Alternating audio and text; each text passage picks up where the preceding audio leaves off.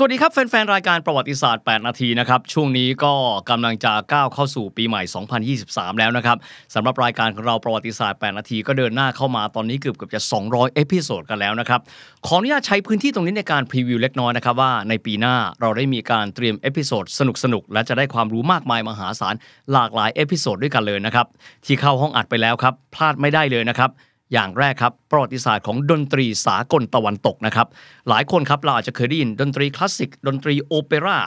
อาจจะได้ยินนะครับชื่อของ composer หรือว่านักประพันธ์ดนตรีเก่งๆ หลายๆ คนทีเดียวนะครับ แต่เราอาจจะไม่รู้นะครับว่าประวัติศาสตร์ความเป็นมาแต่ละช่วงแต่ละช่วงเนี่ยเขาแบ่งเป็นยุคใดกันบ้างนะครับดนตรีแต่ละช่วงนะครับไม่ว่าจะเป็นดนตรีเรเนซองส์เอง มาจนกระทั่งถึงดนตรีคลาสสิกดนตรีโรแมนติก แต่ละส่วนแต่ละส่วนนั้นเป็นอย่างไร วิวัฒนาการเป็นอย่างไร หรือแม้กระทั่งย้อนกลับไปเลย ตกลงแล้วใครเป็นคนคิดระบบตัวโน้ตนะครับตัวระบบโดเรมีฟาซอลนะครับหลายหลายๆ ตัวเหล่านี้จะรวมกันนะครับใน episode ประวัติศาสตร์ 8 นาทีว่าในเรื่องของประวัติศาสตร์ดนตรีตะวันตก วิวัฒนาการของเขาตั้งแต่เรเนซองส์จนกระทั่งมาถึงจูเซเป้เวร์ดีเลย นอกเหนือไปจากนี้ถูกขอมาเยอะพอสมควรทีเดียวนะครับ ซีรีส์ของสงครามอ่าวเปอร์เซียนะครับแต่ถ้าเกิดลำพังแค่ทำสงครามอ่าวเปอร์เซียแบบ รวบรัดตัดความคงไม่ได้ ครั้งนี้มาเป็นซีรีส์เลยนะครับ เริ่มต้นตั้งแต่สงครามนะครับ อิรักอิหร่านมาเรื่อยๆทำไมจะต้องมีการรวมกันเป็นพันธมิตร 37 ชาติ บุกอิรักในเวลานั้น ปลดปล่อยคูเวตอย่างไร กลยุทธ์เรื่องของการกำหนดราคาน้ำมันที่มีส่วนเกี่ยวข้องเกี่ยวข้องอย่างไร และสำคัญมากๆนะครับสงครามอ่าวเปอร์เซียครั้งที่ 2 ในปี 2003 นั้น เกี่ยวข้องกับไอซิสอย่างไร และทำไม อเมริกาต้องเดินหน้าเข้าไปทำการรบกับอิรักในช่วงเวลานั้น ติดตามได้นะครับในอีกหนึ่งซีรีส์ที่สำคัญ อีกส่วนหนึ่งพลาดไม่ได้เช่นเดียวกันนะครับ ใครก็ตามที่สนใจเรื่องการเมืองจะได้ยินตำรานะครับรัฐศาสตร์ของนิโคโลมาเคียเวลลีซึ่งถือว่าเป็นตำรารัฐศาสตร์ที่ประพันธ์เอาไว้ประมาณ 500 ปีที่แล้ว และยังถูกตีพิมพ์อยู่ในยุคปัจจุบัน อ่านแล้วจะบอกว่าก็น่าสนใจดี แต่จะมีตัวละครในประวัติศาสตร์ค่อนข้างเยอะเลยนะครับโป๊ปยูลิอุสที่ 2 ทหารรับจ้างสวิส สิ่งเหล่านี้บริบทเหล่านี้ที่ห่อหุ้มนิโคโลแมคคิเวลลี่เป็นอย่างไรทำให้เขาสามารถผลิตตำรารัฐศาสตร์นะครับ ซึ่งต้องบอกแบบนี้เบื้องต้นเป็นแค่หนังสือสมัครงานนะครับ กับเจ้าครองนครเมดิชีของฟลอเรนซ์ซึ่งถือได้ว่าเป็นตำรารัฐศาสตร์เล่มแรก ๆ เลย ที่ไม่ได้เขียนรัฐศาสตร์ในลักษณะที่การเมืองแบบที่ควรจะเป็น แต่เป็นรัฐศาสตร์แบบที่มันเป็นจริง สามารถติดตามได้ครับบริบทประวัติศาสตร์ที่แวดล้อมนะครับการเมืองอิตาลีในยุคเรเนซองส์ได้ ในตอนของการเมืองแมคคิเวลลีด้วยนะครับ แต่แน่นอนนะครับว่าเราก็กำลังจะเดินหน้าเข้าสู่ปี 2023 กันแล้วนะครับ ขอใช้โอกาสนี้ในการสวัสดีปีใหม่ 2566 ให้กับทุกท่านด้วยนะครับ Alles gut für 2023 und tanti auguri e buon anno nuovo 2023ขอบคุณมากนะครับ และพบกันใหม่ปีหน้า สวัสดีครับ This is the Standard Podcast. Eye opening for your ears. Eight Minute History. วันนี้มาไล่เลียงเหตุการณ์ประวัติศาสตร์ที่ถือได้ว่ากินเวลาเกือบเกือบจะ 200 ปีนะครับ แล้วก็มีตัวละครหลักๆเนี่ยซึ่งย้ำว่าเป็นตัวละครหลักๆเนี่ยนับเป็นร้อยตัวเลยนะครับในช่วงประวัติศาสตร์ตรงนั้น มาจากต่างชาติต่างเผ่าพันธุ์ต่างภาษา ชื่อพื้นที่ภูมิศาสตร์ที่คนไทยนั้นอาจจะไม่คุ้นเอาซะเลยกันด้วยนะครับ ผมกำลังพูดถึงการไล่เลียงประวัติศาสตร์ของช่วงสงครามครูเสดที่กินเวลายาวนานเกือบเกือบจะ 200 ปีกันด้วย ต้องยอมรับนะครับว่าตอนนี้เป็นตอนที่แฟนๆรายการประวัติศาสตร์ 8 นาทีเนี่ยเรียกร้องกันมาเยอะมากเลย ทางพวกเราก็พยายามเลี่ยงกันมาโดยตลอดเลยนะครับ เพราะว่าการเรียบเรียงประวัติศาสตร์ครูเสด9 ครั้งในช่วงกว่า 190 ปีเนี่ยผมว่ายากกว่าการเรียบเรียง 3ก๊กบวกสงครามโลก 2 ครั้งบวกสงครามเวียดนามด้วยซ้ำเพราะว่าท้าทายมากแต่ท้ายที่สุดครับ วันนี้เราทำมาแล้ว และก็จะออกมาเป็นซีรีส์ด้วยนะครับ หลายคนคงจะทราบนะครับว่าสงครามครูเสดนั้นมีจุดเริ่มต้นในปี 1095นะครับ เป็นช่วงที่สมเด็จพระสันตะปาปาอุบานุสที่ 2 ได้มีการประกาศระดมพลชาวคริสเตียน ซึ่งเป็นผู้ที่ต้องการไปแสวงบุญจากทั่วยุโรปเลย ไปยึดนครศักดิ์สิทธิ์หรือว่าเยรูซาเล็มนะครับ ซึ่งปัจจุบันก็เป็นนครหลวงของอิสราเอลแทนที่เทลอาวีฟไป โดยที่ในเวลานั้นก็อาจจะได้ทราบมานะครับว่าหลังจากปี 1095 เป็นต้นมา มีสงครามครูเสดทั้งหมดเกิดขึ้น 9 ครั้งด้วยกัน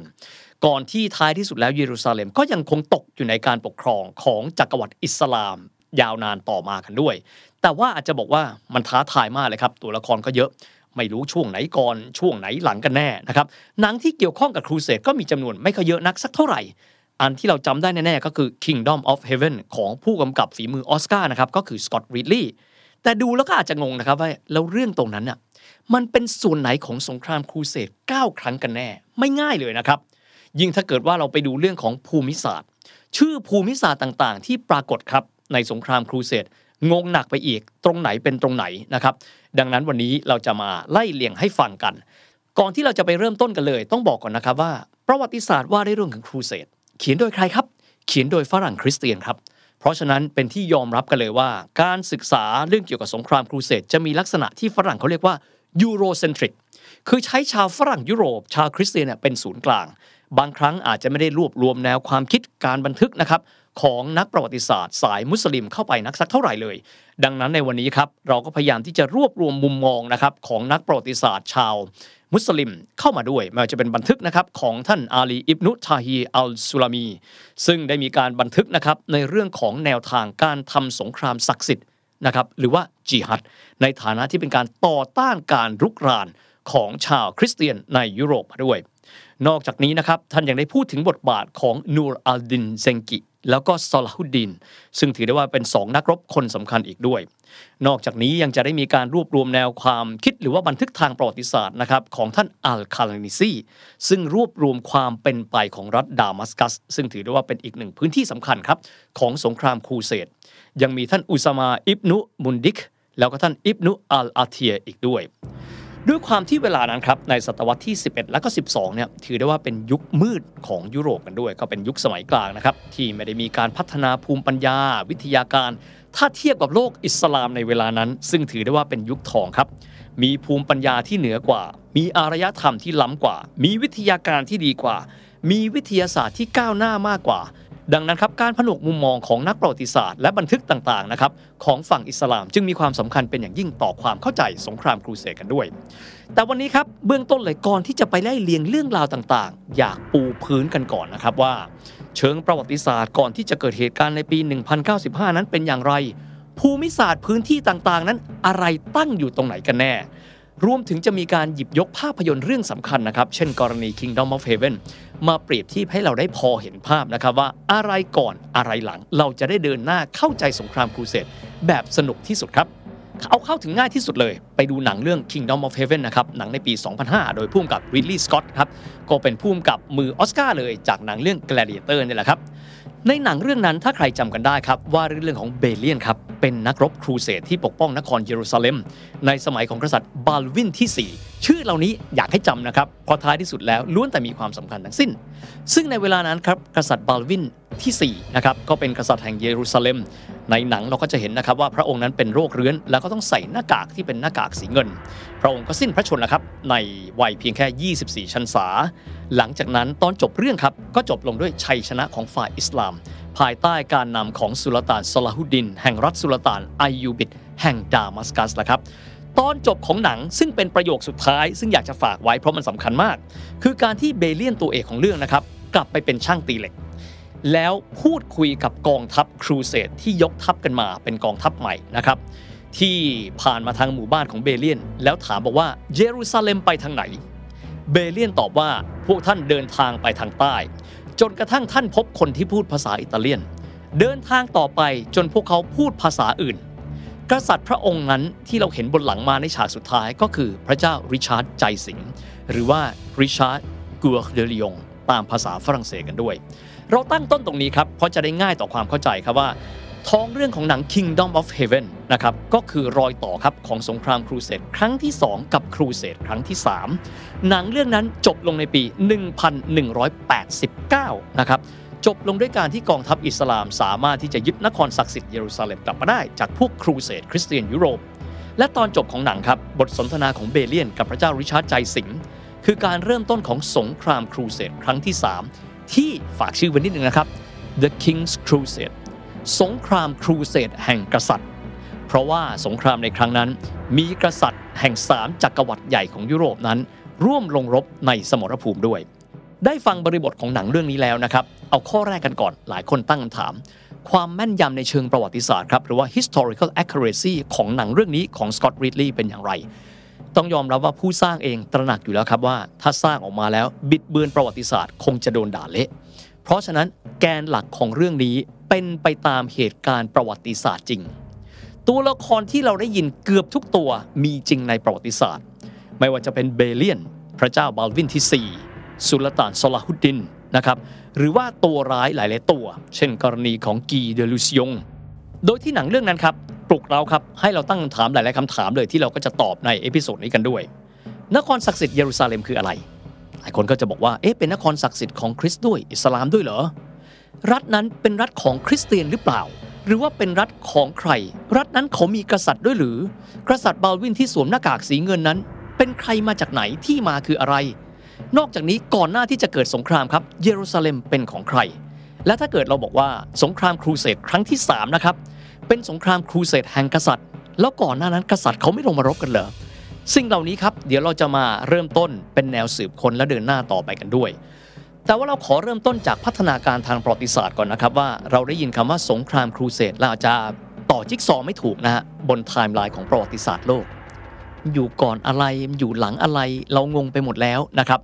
ต้องบอกอย่างนี้ครับว่าสงครามครูเสดทั้ง 9 ครั้งเลย ในช่วงเวลาประมาณ 190 กว่าปีครับอยู่ในช่วงกลางค่อนข้างไปทางปลายของยุคกลางครับ ก็คือยุคที่จักรวรรดิโรมันอันศักดิ์สิทธิ์และฝรั่งเศสนั้นเรืองอำนาจ ถ้าเกิดว่าเราเทียบกันกับประวัติศาสตร์เอเชีย ก็คือยุคของราชวงศ์ซ่งนั่นแหละครับหลายคนงงราชวงศ์ซ่งคือช่วงไหนก็ช่วงที่มีเป่าบุญจิ้นนั่นแหละครับ สำหรับปลายสงครามครูเสดเลยคือจบครั้งที่ 9 แล้ว ชนกับช่วงที่มาโคโปโล นักเดินทางจากสาธารณรัฐเวนิส เดินทางไปยังเมืองจีนครับ แล้วก็ไปพบกับกุ๊ปไลขานหรือพระเจ้าหยวนซื่อจู่โดยที่หลังครูเสดประมาณสัก 50 ปีนะครับก็จะเกิดเหตุการณ์ก็คือยุคโรคระบาดบุกยุโรปที่ทำให้มีคนตายไปประมาณ 1 ใน 3 ของยุโรป คือมีคนตาย 200 ล้านคนจาก 750 ล้านคน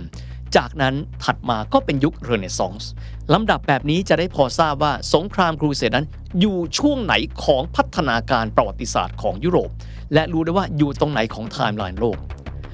กลับมาที่เรื่องของเรากันบ้างครับ ก็คือการเกิดขึ้นของสงครามครูเสดกันบ้าง เราเริ่มต้นปักหมุดครับ ในปี 1095 จากการที่พระสันตะปาปาอูบินุสที่ 2 หรือว่าหลายคนเรียกว่าพระสันตะปาปาเออร์เบินเนี่ยนะครับอ่านเป็นภาษาละตินก็คืออูร์บานุสที่ 2 ประกาศระดมพลของผู้แสวงบุญที่จะเดินทางไปชิงนครศักดิ์สิทธิ์เยรูซาเล็ม ที่อยู่ภายใต้การปกครองของรัฐอิสลามก่อนหน้านั้น เราย้อนกลับมาตอบคำถามที่สำคัญที่สุดกันก่อนเลยนะครับว่า เหตุไฉนเยรูซาเล็มจึงเป็นนครศักดิ์สิทธิ์เยรูซาเล็มนั้นเป็นนครศักดิ์สิทธิ์ของทั้ง 3 ศาสนาเลย นั่นก็คือศาสนายิวหรือว่าศาสนาฮีบรู ศาสนาคริสต์ตอบได้ง่ายมากครับ เพราะว่าในช่วงพระชนชีพนะครับของพระบุตรเยซูนั้น พระบุตรเยซูนั้นได้เคยดำรงชีวิตอยู่ในเยรูซาเล็ม รวมถึงช่วงของการรับประทานอาหารมื้อสุดท้าย หรือว่า Last Supper ของพระองค์ก็อยู่ที่เมืองเยรูซาเล็มเช่นเดียวกัน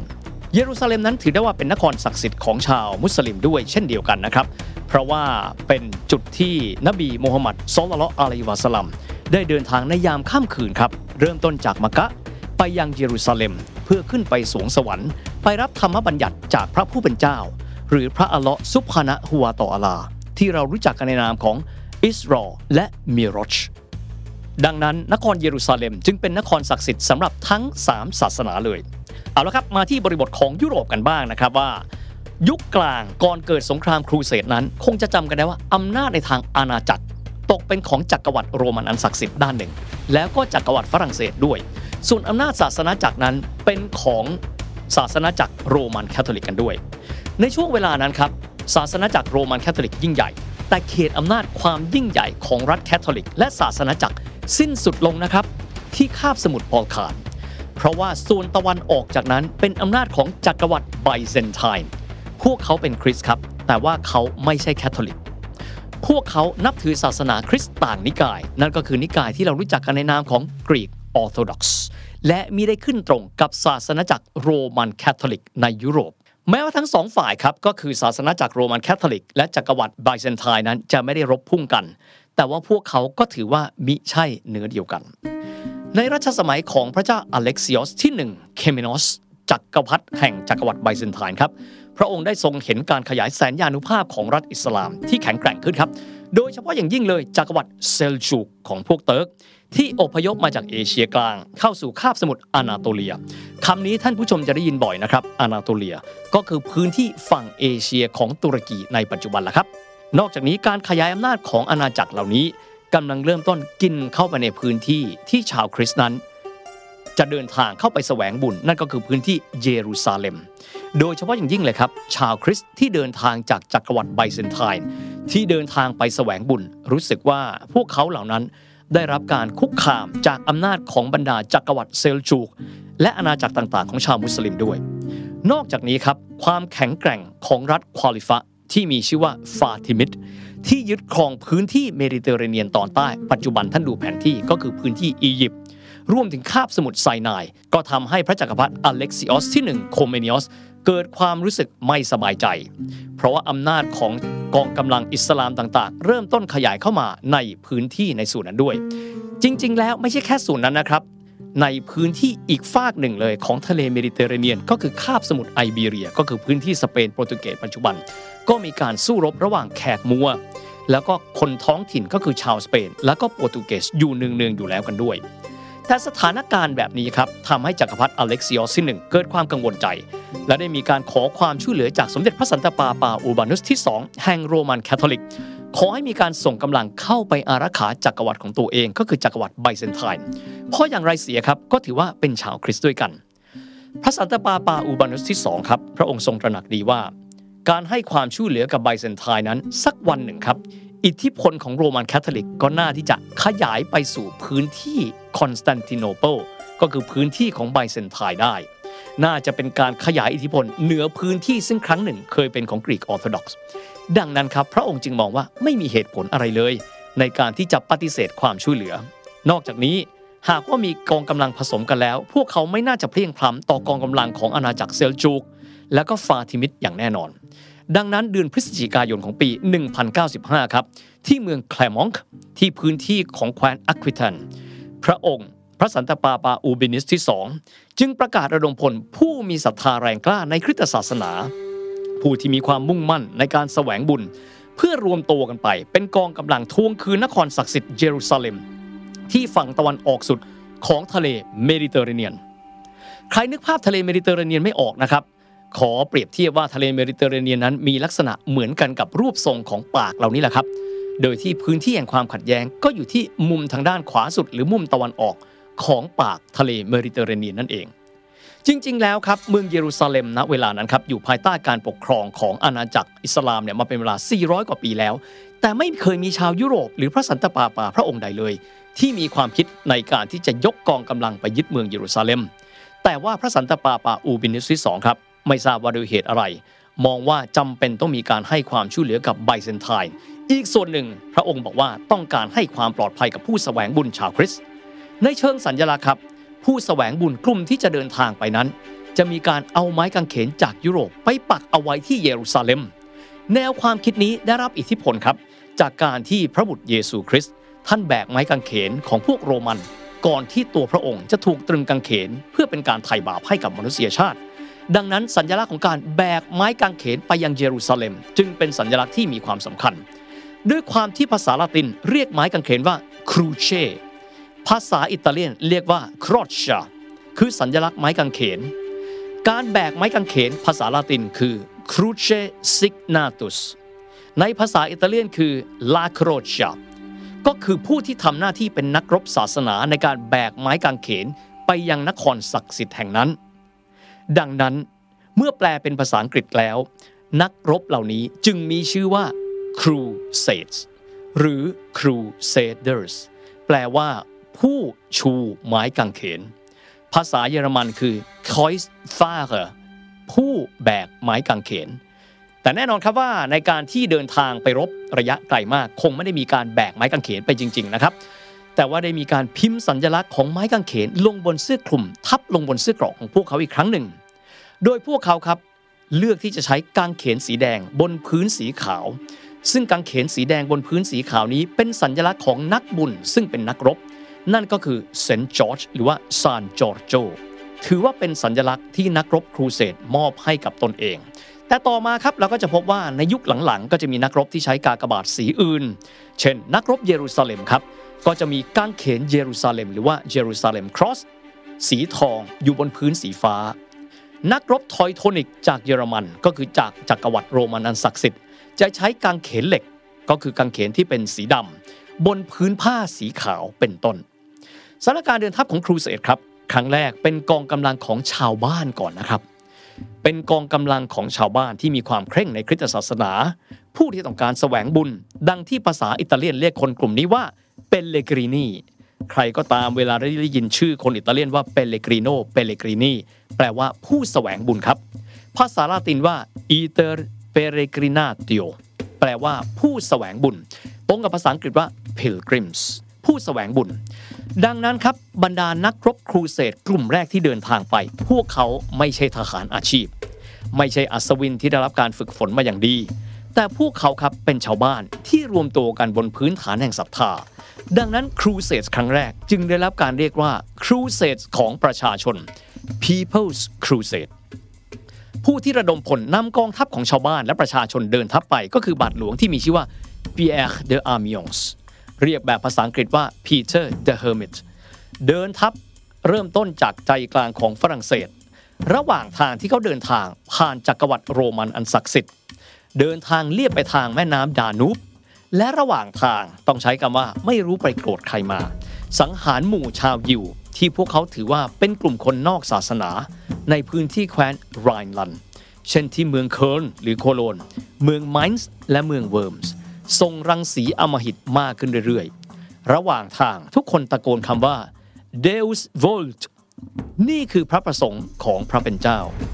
พวกเขาเดินทัพเข้าสู่ทางตะวันออกเลียบแม่น้ำดานูบ ผ่านเมืองเบลเกรด โซเฟีย อาเดรียโนโปล ก่อนที่จะเดินทางถึงปลายคาบสมุทรบอลข่าน และลงใต้ไปยังเมืองคอนสแตนติโนเปิลหรือว่าอิสตันบูลในปัจจุบันนี่แหละครับ เพื่อที่จะพบกับจักรพรรดิอเล็กซิออสที่หนึ่งแห่งจักรวรรดิไบเซนไทน์มองไปยังภูมิศาสตร์ของพื้นที่นี้ครับ การที่จะเดินทัพต่อไปยังเมดิเตอร์เรเนียนตะวันออก ซึ่งถือได้ว่าเป็นพื้นที่ของเยรูซาเล็ม พวกเขาต้องข้ามช่องแคบบอสฟอรัส ซึ่งปัจจุบันก็คือจุดเชื่อมตุรกียุโรปกับตุรกีฝั่งเอเชียนี่แหละครับเข้าสู่พื้นที่อานาโตเลีย คือพื้นที่ตุรกีทางเอเชีย จากนั้นลงใต้ไปยังเมืองสำคัญ 2 เมืองครับ อันได้แก่เมืองอันติออกและเอเดซาสองเมืองนี้ปัจจุบันอยู่ทางตอนใต้ของตุรกี นอกจากนี้ลงใต้ไปจะพบกับอีกหนึ่งเมืองก็คือเมืองทริปโปลีบอกก่อนนะครับทริปโปลีมี 2 เมืองนะครับบนโลกนี้ เมืองหนึ่งเป็นเมืองหลวงของลิเบีย ซึ่งไม่ใช่เมืองนี้ทริปโปลีแห่งนี้เป็นเมืองที่สำคัญที่อยู่ในประเทศเลบานอน จากทริปโปลีลงใต้ไปที่เมืองเยรูซาเล็ม อยากให้จำชื่อ 4 เมืองนี้ให้ดีนะครับ เพราะเป็นเมืองที่มีความสำคัญต่อสงครามครูเสดจนกระทั่งถึงครั้งที่ 9 4 เมืองนั้นได้แก่อันติออก เอเดซาทริปโปลีเยรูซาเล็ม ไม่น่าแปลกใจนะครับ ฝ่ายคริสเตียนยุโรปครับ พวกเขาเป็นแค่กลุ่มชาวบ้านนักแสวงบุญครับ ไม่ใช่นักรบมืออาชีพ ไม่เคยถูกฝึกฝนอย่างทหารหาร เมื่อก้าวข้ามผ่านเขตการปกครองของไบเซนไทน์แล้ว พวกเขาถูกกองกำลังเซลชูกเติร์กส์ ซุ่มโจมตีป้องกันตัวเองไม่ได้ แตกพ่ายไป ทีนี้มามองมุมมองของชาวมุสลิมกันบ้างครับว่า พวกเขามองครูเสดอย่างไร มุมมองสำหรับนักประวัติศาสตร์ชาวมุสลิมแล้ว พวกเขาบอกว่าพวกเขานั้นไม่เคยปฏิบัติรุนแรงต่อผู้แสวงบุญชาวคริสต์ในเยรูซาเล็ม ในยุคนั้นถือเป็นยุคทองของอิสลามครับ ที่มีวิทยาการอารยธรรมเหนือกว่าชาวยุโรปพวกเขามองเห็นยุโรปเป็นพื้นที่ที่ล้าหลังไร้อารยธรรม เพราะอารยธรรมนั้นถูกแช่แข็ง มีพื้นที่ที่หนาวเหน็บไร้แสงอาทิตย์ แม้แต่ตอนที่พระสันตะปาปาอูบานัสที่สองประกาศรวมพลที่เมืองแคลกมองชาวมุสลิมยังมองว่าเป็นแค่กลุ่มก้อนของทหารรับจ้างแหละครับ ที่น่าจะเข้ามารบกวนพื้นที่ของเขา และไม่เคยคิดว่ามันจะบานปลายไปสู่สงครามศาสนาที่ใหญ่โต จนกระทั่งยาวนานเกือบ 200 ปี หลังจากการรุกเข้ามาของกลุ่มผู้แสวงบุญกลุ่มแรก รัฐสุลต่านแห่งรุม และจักรวรรดิเซลจูกซึ่งอยู่บนพื้นที่อานาโตเลีย ถือได้ว่าเป็นดินแดนอิสลามพื้นที่แรกที่ได้พบกับ Crusades และสามารถที่จะเอาชนะได้โดยไม่ยากเลย แต่สำหรับชาวยุโรปละครับ ครั้งแรกที่เราได้เอ่ยไป เป็นเพียงแค่ People's Crusade ก็คือสงครามของผู้แสวงบุญที่เป็นชาวบ้าน แต่จริง ๆ แล้วบรรดาอัศวินฟิลโดพวกเขาเตรียมกองกำลังที่จะเข้าไปรบกับรัฐอิสลามเต็มที่อยู่แล้ว ดังนั้นเมื่อครูเสดของผู้แสวงบุญพ่ายแพ้แตกยับ พวกเขารออยู่แล้ว พร้อมที่จะเดินหน้าเข้าไปยังพื้นที่เป้าหมาย โจมตีต่อไปโดยทันทีสำหรับการโจมตีครั้งที่ 2 ครับ ที่เรียกกันว่าครูเสดของอัศวินละครับ ครั้งนี้ยกระดับนะฮะเป็น The Knights Crusades ครั้งนี้ครับเป็นนักรบมืออาชีพ ผ่านการฝึกอบรมมาอย่างเข้มงวดในระบบศักดินาฝรั่ง มีความเข้มแข็ง พวกเขาเดินทัพมาอย่างพื้นที่เป้าหมายกลางปี 1097 พวกเขาไม่ได้ใช้เส้นทางเดินเท้าเลียบแม่น้ำดานูบ แต่พวกเขาเดินทางมาจากใจกลางของฝรั่งเศสคือเมืองตูลูสนำโดยบาลวินออฟบูลอนช์และกอดฟรีเดอบูยงสองพี่น้อง เมื่อเดินทัพผ่านกรุงโรมลงใต้ ได้มีกองกำลังจากโบเอมอนโดดิตารันโต นักรบชาวตารันโต ที่ปลายคาบสมุทรอิตาลีเข้ามาสมทบ เดินทางด้วยทางเรือเข้าสู่เมดิเตอร์เรเนียนตะวันออกเข้าไปยังพื้นที่เป้าหมาย ด้วยความที่ชาวเซลจูกเติร์กส์และรัฐสุลต่านรุมนำโดยอัรสลาน ไม่เคยคิดเลยว่าจะมีกองกำลังมากมาย และทรงอานุภาพมากขนาดนี้เข้ามาในพื้นที่ จึงพ่ายแพ้ต่อบรรดา Crusaders จากยุโรปไม่ว่าจะเป็นที่เมืองนิเซียและโดเรลิอุมกองกำลังฝรั่งเศสนำโดยบาลวินและกอดฟรีเรียกพื้นที่ชายฝั่งเมดิเตอร์เรเนียนตะวันออกที่พวกเขากำลังจะเข้าไปยึดครองว่าเลวองต์ใครศึกษาเรื่องครูเสดจะได้ยินศัพท์ภาษาฝรั่งเศสคำนี้เลวองต์อยู่บ่อยๆ เพราะว่าพื้นที่นี้คือพื้นที่เป้าหมาย ที่พวกเขาหมายมั่นปั้นมือจะยึดครองให้ได้ นั่นก็คือ 4 เมืองที่เคยเกริ่นเอาไว้แล้ว เอเดซาอันติออกทริปโปลีและเยรูซาเล็มสาระคำว่าเลวองต์เป็นภาษาฝรั่งเศส แปลว่าตะวันออก หรือแปลว่า ทิศที่พระอาทิตย์ขึ้น ก็คือริมชายฝั่งตะวันออกสุดของทะเลเมดิเตอร์เรเนียน ที่สำหรับชาวยุโรปสมัยนั้นคือสุดขอบโลกแล้วครับ ตะวันออกที่สุดที่พวกเขาจะเอื้อมไปถึง กองกำลังครูเสดเดินหน้าลงใต้ท่ามกลางการไม่คาดคิดของจักรวรรดิรุมและเซลจูก นอกจากนี้รัฐอิสลามเองในเวลานั้นไม่ได้มีเอกภาพมากนะครับ เพราะว่ารัฐคอลิฟะแห่งฟาติมิดที่อยู่ตอนใต้ ที่จริงๆ สามารถช่วยโอบล้อมตอนใต้เยรูซาเล็มได้ ก็นิ่งเฉย เพราะไม่เคยคิดว่าอัศวินครูเสดจากยุโรปจะแข็งแกร่งขนาดนี้ และในที่สุดเมืองทั้ง 4 ไล่ลงมาเป็นลำดับ เอเดซาอันติออก ทริปโปลี เยรูซาเล็ม ตกเป็นของอัศวินครูเสดในปี 1098 3 ปีนับตั้งแต่มีการประกาศเริ่มต้นครูเสดที่เมืองแคลมองต์สงครามครูเสดครั้งที่หนึ่งครับ จบลงด้วยชัยชนะของฝ่ายคริสเตียน ที่นำไปสู่การก่อตั้งรัฐครูเสดหรือว่า Stato Crociato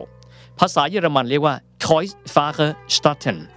ที่บรรดาอัศวินครูเสดฝรั่งเศสเรียกพื้นที่ยึดครองบริเวณเลวองนี้ว่า o u t r e m e r หรือว่าพื้นที่ Overseas กล่าวคือชุมชนและอาณาจักรชาวคริสเตียนนอกยุโรป สถาปนานครศักดิ์สิทธิ์หรือว่าเยรูซาเล็มเป็น Kingdom of Jerusalem ภาษาลาตินว่า Regnum Hiero Solonimitanum เป็นศูนย์กลางความขัดแย้งต่อมาอีกเกือบ 200 ปี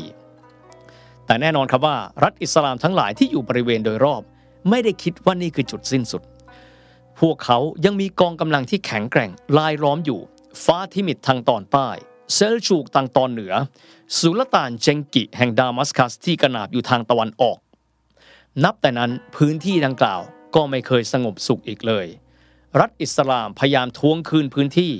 ในขณะที่อัศวินครูเสดป้องกันรัฐครูเสดตลอดมา จนนำไปสู่สงครามครูเสดครั้งที่สองและต่อมาอีกเรื่อย ๆ ดังที่จะเล่าต่อไปในตอนหน้า The Standard Podcast. Eye opening for your ears. This is the Standard Podcast. Eye opening for your ears. Eight Minute History. ประวัติศาสตร์ 8 นาทีในวันนี้ยังคงอยู่กันที่สงครามครูเสดนะครับ เอพิโซดในวันนี้ก็จะต่อกับตอนที่แล้วนะครับ ความเดิมตอนที่แล้วครับก็คือชัยชนะของอัศวินครูเสดที่สามารถเอาชนะกองกำลังของรัฐอิสลามต่างๆ และสถาปนาพื้นที่ที่เรียกกันว่าเลวองหรือพื้นที่ตะวันออกสุดของทะเลเมดิเตอร์เรเนียน สถาปนากลายเป็นรัฐครูเสดเป็นผลสำเร็จในปีคริสตศักราช 1098 ครับสถาปนาจักรวรรดิเยรูซาเล็มที่มีชื่อว่า Regnum Hierosolymitanum เป็นผลสำเร็จ ผู้นำอัศวินครูเสดอย่างโบเอมอนโดเดตารันโต ได้รับการสถาปนาเป็นเจ้าแห่งเมืองแอนติออก ในขณะที่กอดฟรีเดอบูยงกลายมาเป็นกษัตริย์แห่งเยรูซาเล็ม ที่มีสถานภาพเป็นเจ้าแห่งรัฐครูเสดทั้ง 4 ซึ่งถือเป็นตำแหน่งรัฐาธิปัตย์สูงสุดเลย แต่ด้วยความที่กอดฟรีเดอบูยงตายไปหลังจากสิ้นสุดสงครามครูเสดแค่ 10 เดือน ก็เลยทำให้น้องชายที่มีชื่อว่าบาลวินลาบูกินยงกลายมาเป็นกษัตริย์แห่งเยรูซาเล็ม และเจ้าแห่งรัฐครูเสดในที่สุด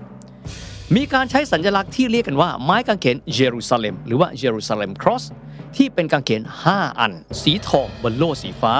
เป็นสัญลักษณ์ของราชอาณาจักรเยรูซาเล็ม ที่ยืนยงมายาวนานจนเกือบจะ 200 ปี น่าสนใจนะครับว่า กษัตริย์บาลวินที่หนึ่งนี้ หรือว่าบาลวินเลอบูกินยง มีพระนามเหมือนกันกับกษัตริย์บาลวินที่ 4 ซึ่งเป็นตัวเอกในเรื่อง Kingdom of Heaven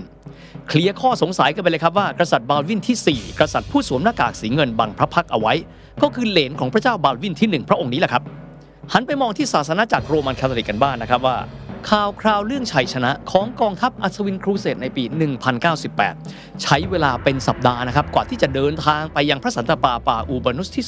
2 ดังนั้นข่าวดีนี้กว่าที่จะถึงศาสนาจักรโรมันคาทอลิก ก็หลังจากที่พระองค์นั้นสิ้นพระชนม์ไปแล้ว 20 วัน อย่างไรก็ตามมันก็ยังเป็นข่าวดีสำหรับชาวคริสเตียนในยุโรปแหละครับที่สามารถได้พื้นที่นครศักดิ์สิทธิ์เยรูซาเล็มมาไว้ในการปกครองได้ สงครามครูเสดครั้งที่ 1 เป็นสงครามครูเสดที่รัฐอิสลามเองนั้น ไม่ได้เคยคิดมาก่อนเลยครับว่ากองกำลังคริสเตียนที่มานั้น จะเป็นกองกำลังเต็มรูปแบบ คิดว่าจะเป็นแค่ทหารรับจ้าง ประชาชนที่เป็นคนแสวงบุญ ดังนั้นเมื่อพวกเขาตระหนักว่าชาวคริสเตียนจากยุโรปเล่นแรงขนาดนี้ พวกเขาจึงได้มีการระดมสัพพะกำลังที่มีความพร้อมในการยึดพื้นที่คืน รัฐต่างๆไม่ว่าจะเป็นรัฐสุลต่านแห่งรุมจักรวรรดิเซลจูรัฐคอลิฟะแห่งฟาติมิดรัฐสุลต่านต่างๆ รวมถึงรัฐแห่งดามัสกัส รัฐสุลต่านเจงกิส ที่อยู่ฝั่งตะวันออกของพื้นที่รัฐครูเสดเริ่มต้นระดมพลร่วมกัน เตรียมจัดหนักผู้รุกรานคริสเตียนจากยุโรป และแน่นอนครับว่า มันจะนำไปสู่การรบที่หนักหน่วงนับจากนั้นเป็นต้นมา และเข้าสู่สงครามครูเสดครั้งที่ 2 ในอีก 49 ปีต่อมา คือปี 1147 นับตั้งแต่สิ้นสงครามครูเสดครั้งที่1ครับจริง ๆ แล้ว รัฐอิสลามเองพยายามหาทางในการทวงพื้นที่คืน ครั้งสำคัญสำคัญครับคือครั้งที่จอมทัพอิมัดอัลดินเชงกิ ที่เรียกกันว่าเชงกิ ที่ปกครองพื้นที่โมซุลอาเลปโป และฮามา ปัจจุบันอยู่ในพื้นที่ของอิรักซีเรีย และตะวันออกเฉียงใต้ของตุรกี สามารถโจมตีหนึ่งใน 4 เมืองหลักของรัฐครูเสดอย่างเอเดซ่าจนแตกยึดคืนมาเป็นของรัฐอิสลามได้เป็นผลสำเร็จ ท่านผู้ฟังคงจำกันได้นะครับว่าเอเดซ่าคือพื้นที่แรกเลย ที่พวกอัศวินครูเสดนั้นยึดได้ และมันก็กลายเป็นพื้นที่แรก ที่กองทัพอิสลามยึดคืนกลับไปได้ หลังจากที่เจงกิสิ้นพระชนครับนูลอัดดินมหามัดเจงกิผู้ครองนครอาเลปโป ตอนใต้ของจักรวรรดิเซลจูกขึ้นครองราชแทน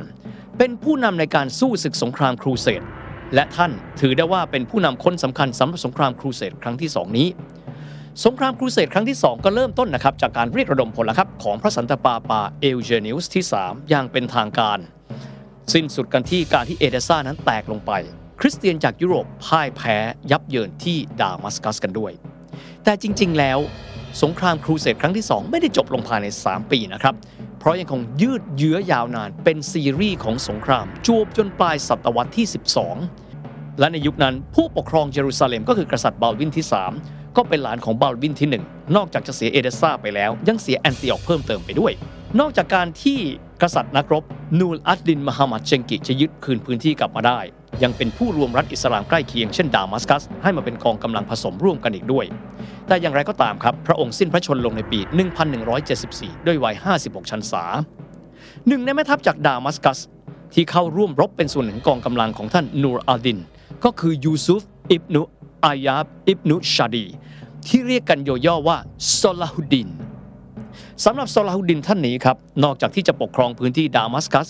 ต่อมายังได้มีการผนวกอารัฐฟาติมิดที่อยู่ตอนใต้เข้ามาเป็นอาณาจักรที่ใหญ่ขึ้น พร้อมรับมือกับครูเสดและตั้งชื่ออาณาจักรของพระองค์ว่าไอยูบิด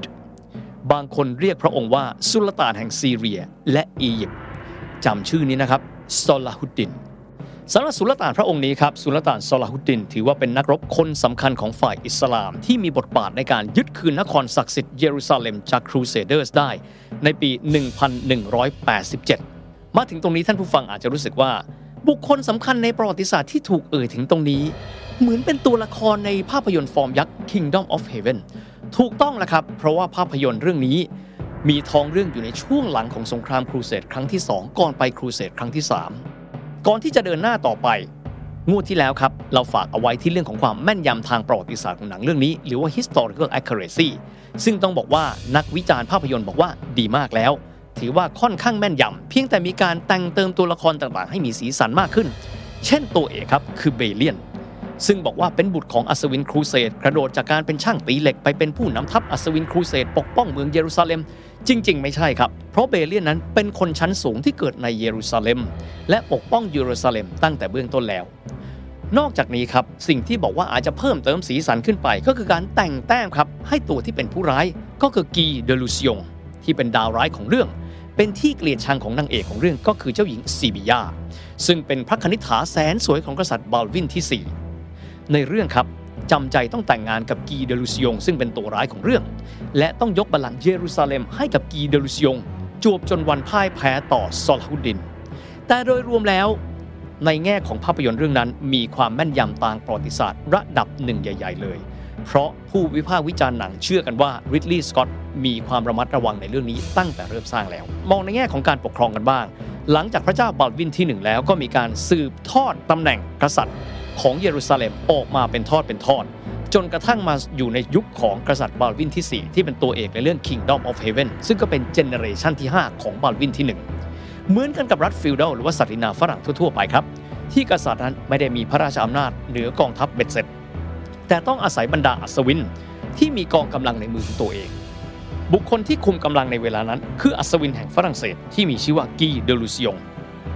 ที่เมื่อจำเป็นต้องมีการพึ่งพิงอัศวิน ก็เลยต้องให้น้องสาวของตัวเองคือซิบิยาซึ่งจริง ๆ แล้วเคยแต่งงานมาแล้ว และมีลูกติดหนึ่งคน ให้แต่งงานกับกีเดลูซิองสำหรับพระเจ้าบาลวินที่ 4 พระองค์นี้ ครองราชในปี 1174 ถึง 1185 พระองค์นั้นตามประวัติศาสตร์ทรงเป็นโรคเรื้อนรุนแรง ดวงตาพร่ามัว พระพลานามัยอ่อนแอ ทรงมาได้ในระยะจำกัด สามารถออกรบได้เป็นครั้งเป็นคราว พระองค์ไม่มีคู่ครองครับ ดังนั้นจึงวางแผนให้พระนัดดา ก็คือหลานของพระองค์ ซึ่งเป็นลูกชายของซิบิยาครองราชแทนที่ แต่เมื่อทรงยกซิบิยาให้กับสามีใหม่คือกีโดลิซิองแล้ว ปัญหาก็คือว่าแล้วใครจะเป็นกษัตริย์แห่งเยรูซาเล็มหลังการสิ้นพระชนของพระองค์ โอรสของซีบิยาครองราชสืบต่อมาเป็นบาลวินที่ 5 แต่มีพระชนมายุสั้นเพียงแค่หนึ่งปีก็สวรรคตในที่สุดบัลลังก์ก็ตกอยู่ในมือของอัศวินกีเดลูซิองในปี 1186 ภาพยนตร์พยายามทำให้กีเดลูซิองนั้นดูแย่ในการแย่งบัลลังก์ลูกติดของภรรยาตัวเอง แต่ในตามประวัติศาสตร์แล้วซีบิยาเอง เธอเห็นด้วยว่าตามสถานการณ์ เธอต้องการนักรบที่คอยป้องกันเยรูซาเล็ม กีเดลิซิองคือคนที่น่าจะเหมาะสมในการเป็นกษัตริย์มากที่สุด อย่างไรก็ตามครับ ในประเด็นนี้เป็นการจุดไฟความแตกแยกภายในกลุ่มครูเสดเพราะอีกฝ่ายนำโดยเรมอนที่ 3 แห่งทริปโปลีซึ่งเป็นอีกหนึ่งเมืองสำคัญของรัฐครูเสด เชื่อว่าน้องสาวของซีบิยาชื่อว่าอิซาเบลล่า น่าจะได้ครองราชต่อจากบาลวินที่ 5 และไม่ใช่คนนอกตระกูลแบบกีโดลิซิองนักประวัติศาสตร์สายมุสลิมในเวลานั้นครับ คืออาลีอิบนุอัลอาเทีย เชื่อว่าความแตกแยกของบรรดาอัศวินครูเสดเหนือประเด็นนี้ คือการเปิดประตูบานสำคัญไปสู่ชัยชนะที่เด็ดขาดของซอลาฮุดดินในปีต่อมา ภายใต้การนำของสุลต่านซอลาฮุดดินกองกำลังอิสลามนั้นเข้มแข็งเกรียงไกรยากต่อการต้านทาน ในขณะที่นโยบายของกีเดลุสยง และคนสนิทร่วมอุดมการคือเรโนเดชาติยง แข็งกร้าว นิยมใช้วิธีรุนแรงกับชาวมุสลิม รวมถึงที่เป็นพลเรือน มีการปล้นฆ่า คารวาน ชาวมุสลิมในพื้นที่ รวมถึงชาวมุสลิมที่กำลังจะข้ามทะเลแดงไปยังมักกะฝั่งอาระเบียเพื่อทำพิธีฮัจจนในที่สุดโหมไฟแค้นให้ชาวมุสลิมที่ไม่เคยเจอความรุนแรงที่เหี้ยมโหดแบบนี้มาก่อน จนในที่สุดสงครามครั้งสำคัญคือ 4 กรกฎาคม 1187 สมรภูมิฮัตติน เป็นเมืองหน้าด่านของเยรูซาเล็ม กีโดลิซิยง บัญชาการการรบในสมรภูมิ ผลคือสุลต่านซลาฮุดดิน สามารถเอาชนะครูเสดได้อย่างง่ายดายที่สุด และทรงสำเร็จโทษเรโนเดชาติยง ผู้ที่ออกคำสั่งสังหารชาวมุสลิมที่เป็นเพียงพ่อค้า และผู้แสวงบุญ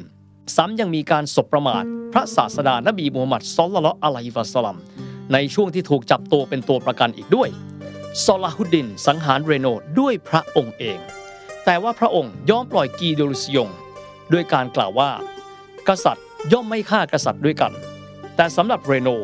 เราต้องสังหารมัน เพราะมันล้ำเส้นจนไม่มีใครทนมันได้อีกต่อไปแล้ว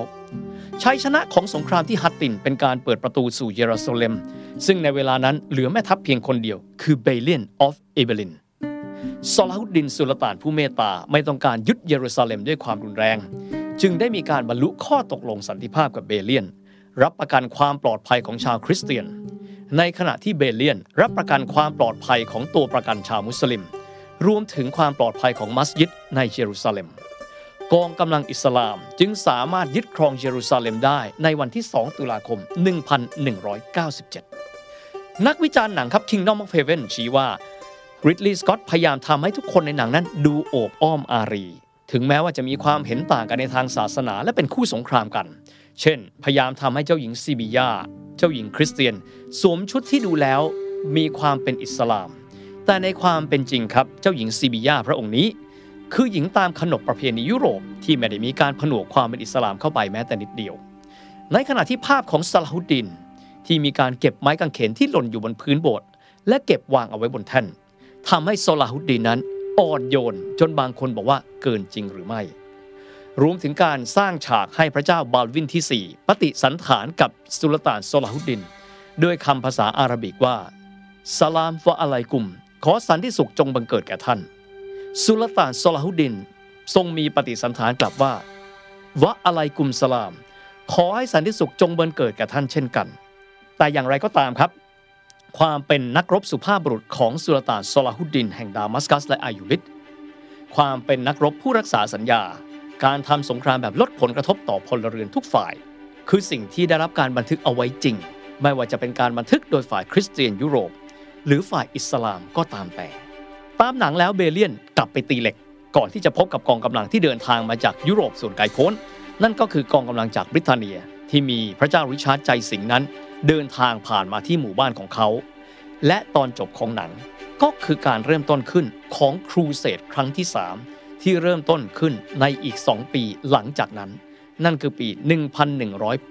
1189 และเหตุการณ์ทั้งหมดนี้ในครูเสดตอนที่ 3 ถูกบันทึกเอาไว้ในบันทึกที่มีชื่อว่า Itinerarium Regis Ricardi Historia Peregrinorum หรือประวัติศาสตร์ของพระเจ้าริชาร์ดใจสิงห์ และประวัติศาสตร์ของผู้สแสวงบุญที่จะไล่เลียงในตอนต่อไป The Standard Podcast. Eye opening for your ears. This is the Standard Podcast. Eye opening for your ears. Eight Minute History. คงอยู่กันที่สงครามครูเสดกันนะครับ ในตอนที่แล้วเราพูดถึงการสิ้นสุดลงนะครับของสงครามครูเสดครั้งที่ 2 รอยต่อสู่สงครามครูเสดครั้งที่ 3 อย่างที่บอกครับครูเสดครั้งที่ 2 ถูกบันทึกเอาไว้เนี่ยสปี แต่จริง ๆ ถือได้ว่าความขัดแย้งนั้นลากมาเป็นเวลายาวนาน จนท้ายที่สุดครับ จบลงด้วยการที่เยรูซาเล็มนั้น ตกเป็นของรัฐอิสลามอีกครั้งหนึ่ง ภายใต้การนามของสุลต่านอายูบิดก็คือสุลต่านสลาฮุดดิน นำไปสู่การที่กษัตริย์องค์สำคัญของยุโรปนำทัพมาเพื่อทำสงคราม ยึดนครศักดิ์สิทธิ์คืนจากรัฐอิสลามด้วย เป็นที่น่าสังเกตนะครับว่าสงครามครูเสดครั้งที่ 1 และ 2 นั้น บริเตนเนีย หรือว่าอังกฤษแทบไม่ได้มีส่วนร่วมกับสงครามเลยจักรพรรดิแห่งจักรวรรดิโรมันอันศักดิ์สิทธิ์นั้นไม่ได้เข้าร่วมสงครามด้วยพระองค์เอง แม้ว่าจริง ๆ แล้วพระองค์คือจักรพรรดิแห่งโรมแต่ผู้ที่เข้ามาร่วมสงครามในครั้งที่ 1 และ 2 นั้น ก็จะเป็นเจ้าครองนครต่างๆ ในจักรวรรดิโรมันอันศักดิ์สิทธิ์ มีก็แต่เพียงอัศวินฟิลโดจากฝรั่งเศสนะครับที่ดูจะกระตือรือร้นมากกว่าเพื่อน แต่ครั้งที่ 3 นั้นเป็นศึกแห่งศักดิ์ศรีครับไม่ว่าจะเป็นกษัตริย์แห่งบริเตนหรือพระเจ้าเฮนรีที่ 2 กษัตริย์แห่งฝรั่งเศสพระเจ้าฟิลิปที่ 2 ที่ต้องการที่จะเข้าร่วมครูเสดด้วยพระองค์เอง แต่พอดีพระเจ้าเฮนรีที่ 2 สิ้นพระชนม์ก่อน จึงให้โอรสองค์ที่ 3 คือพระเจ้าริชาร์ดใจสิงห์ขึ้นครองราชย์แทนที่นำทัพมาพร้อมกับพระเจ้าฟิลิปที่ 2 แห่งฝรั่งเศสด้วยพระองค์เองในปี 1189 ถึงแม้ว่าพระองค์คือพระเจ้าริชาร์ดใจสิงห์จะเป็นกษัตริย์แห่งอังกฤษครับ แต่จริง ๆ แล้วพระองค์ก็คือแคทอลิกฝรั่งเศส ที่มีความศรัทธาในคริสตศาสนาอย่างแรงกล้า พระองค์นั้นเกิดและเติบโตที่อังกฤษก็จริง แต่เพียงแค่ 6 เดือนเท่านั้น หลังจากนั้นไปเติบโตที่แคว้นอาควิตันในฝรั่งเศส ทรงรับสั่งภาษาฝรั่งเศสเป็นหลัก และไม่พูดภาษาอังกฤษเลย แต่ทรงเสวยราชเป็นกษัตริย์แห่งอังกฤษ และออกเดินทางไปร่วมรบครูเสดหลังจากที่พระองค์ทรงสวมมงกุฎได้ไม่กี่เดือนเท่านั้นเอง สถานการณ์เดินทัพของบรรดาครูเสเดอร์เป็นกลุ่มแรก เป็นผู้แสวงบุญ เดินทัพด้วยทางเท้าครับ จากตอนกลางของฝรั่งเศสเข้าสู่จักรวรรดิโรมันอันศักดิ์สิทธิ์เลียบแม่น้ำดานูบอัศวินครูเสดในระลอกที่ 2 เดินทางจากฝรั่งเศสจากแคว้นบูร์กอญลงใต้ผ่านโรมเข้าสู่เมดิเตอร์เรเนียน เข้าสู่เกาะไซปรัสซึ่งเป็นดินแดนของจักรวรรดิไบเซนไทน์สำหรับพระเจ้าริชาร์ดใจสิงห์ครับ พระองค์เดินทางพร้อมกับพระญาติคือกษัตริย์ฟิลิปที่ 2 แห่งฝรั่งเศสในปี 1187 เดินทางไปทำสงครามศักดิ์สิทธิ์โดยทิ้งอังกฤษเอาไว้ให้กับเจ้าชายจอห์นพระอนุชา แล้วเลือดเดินทัพทางเรือผ่านช่องแคบยิบรอลตาร์เข้าสู่ทะเลเมดิเตอร์เรเนียน ผ่านเมืองมาร์เซย์ตอนใต้ของฝรั่งเศส เจนัวทางตอนเหนือของคาบสมุทรอิตาลี ตัดผ่านไปยังเกาะซาร์ดิเนียอิตาลี เข้าสู่เมืองเมสซีนาในซิซิลีเดินทางต่อเรือไปยังไซปรัส เข้าสู่พื้นที่เลวอง ในกรอบเวลาเดียวกันครับจักรพรรดิแห่งจักรวรรดิโรมันอันศักดิ์สิทธิ์ ณเวลานั้นคือพระเจ้าเฟเดริกมหาราช หรือ Friedrich der Große ในภาษาเยอรมัน เจ้าของฉายาเฟเดริกบาร์บารอสซา barba แปลว่าหนวดเครา rossa แปลว่าสีแดง ก็คือพระเจ้าเฟเดริกหนวดแดงจักรพรรดิแห่งจักรวรรดิโรมันอันศักดิ์สิทธิ์วัย66 ชันษา เดินทางร่วมสงครามครูเสดครั้งที่ 3 กันด้วยสถานการเดินทัพของพระองค์ครับ เป็นการเดินทัพด้วยทางบก ก่อนที่จะไปสมทบกันที่สมรภูมิจักรพรรดิเฟเดริกบาร์บารอสซาเดินทัพด้วยความกระตือรือร้นครับ เพราะเป็นกษัตริย์นักรบ เข้าสู่จักรวรรดิไบเซนไทน์สู่พื้นที่อาณาจักรอิสลามของรุม ได้ชัยชนะสวยงาม แต่แล้วครับเกิดเหตุที่ไม่คาดฝัน เพราะม้าของพระองค์นั้นวิ่งผิดจังหวะทำให้พระองค์นั้นตกน้ำเกราะสมัยนั้นคงหนักมากครับ ก็เลยจมน้ำสิ้นพระชนตรงนั้น ในปี 1190 กองทัพจักรวรรดิโรมันอันศักดิ์สิทธิ์ส่วนหนึ่งเดินทางกลับไปสู่มาตุภูมิ อีกส่วนหนึ่งบางส่วนอยู่ภายใต้การบัญชาการของเจ้าชายเลโอโปลที่ 5 แห่งออสเตรียจำชื่อพระองค์ไว้นะครับดยุกเลโอโปลด์ที่ 5 แห่งออสเตรีย เดี๋ยวเขาจะกลับมาครับ คู่สงครามของสองกษัตริย์กับหนึ่งดยุกในเวลานั้นก็คือปี 1191 ไม่พ้นสุลต่านแห่งอัยยูบิดคือสุลต่านซอลาฮุดดิน ระหว่างการรบต้องบอกว่าทั้ง 3 พระองค์แยกกันรบครับ เพราะว่ากษัตริย์ริชาร์ดใจสิงห์นั้นไม่ชอบทีมเวิร์กของพระองค์เลย แม้ว่าพระเจ้าริชาร์ดใจสิงห์หรือว่าริชาร์ด Cœur de Lionจะทรงเป็นนักการทหารที่ยิ่งใหญ่ครับ แต่พระองค์ในวัยนั้น 30 กว่ากว่าไม่มีเซนส์แห่งการทูต ไม่มีวาทศิลป์ ไม่มีศิลปะในการอยู่ร่วมกับผู้อื่นทำให้สร้างคู่แข่งคือเจ้าชายเลโอโปลด์ที่ 5 ระหว่างที่มีการรบด้วยกันที่สมรภูมิอัคราที่เดี๋ยวดิวกเลโอโปลด์ที่ 5 จะมีบทบาทในชีวิตของพระองค์ต่อไปด้วย พระเจ้าริชาร์ดใจสิงห้าวจัดครับ เพราะแม้ว่าจะมีกองกำลังที่มีจำนวนน้อยกว่ามาก แต่ก็สามารถเดินหน้าเอาชนะกองกำลังซาราเซน ซึ่งเป็นกองกำลังที่แข็งแกร่งที่สุดของสุลต่านซอลาฮุดดินได้ ในศึกเมืองอัคาราอัชรุฟจัฟาซึ่งเป็นปากประตูเดินทางสู่เยรูซาเล็ม จนนำไปสู่การที่ทั้งสองฝ่ายครับ ฝั่งพระเจ้าริชาร์ดใจสิงห์และฝั่งของสุลต่านซอลาฮุดดินเชื่อว่า การเจรจาสงบศึกนั้นน่าจะดีกว่า ดังนั้น 21 กันยายน 1192 ทั้งสองฝ่ายเจรจาสงบสุขแบบที่ไม่มีใครชนะ แต่ก็ไม่มีใครแพ้ กองทัพอิสลามยังคงมีสิทธิเหนือเยรูซาเล็ม แต่เยรูซาเล็มยังคงมีสถานภาพเป็นอาณาจักร และชูธงไม้กางเขนเยรูซาเล็มครอสต่อไปได้ ที่สำคัญที่สุดครับ ผู้แสวงบุญชาวคริสเตียนและมุสลิมที่ไม่มีอาวุธ จะต้องได้รับการปกป้องคุ้มครอง ถือเป็นการสิ้นสุดสงครามครูเสดครั้งที่ 3 ที่ไม่มีฝ่ายใดชนะ แต่ในทางประวัติศาสตร์แล้ว เยรูซาเล็มครับ ยังถือว่ายังอยู่ในมือของฝ่ายอิสลามต่อไป จนกระทั่งถึงสงครามครูเสดครั้งที่ 6 ในปี 1229 ครับคำถามคือในเมื่อพระเจ้าริชาร์ดใจสิงห์พระองค์ทรงเป็นกษัตริย์ที่ห้าวมากทำไมถึงได้ยอมกลับบ้านมือเปล่า ทั้งทั้งที่พระองค์เองน่าจะฝากเชื่อไว้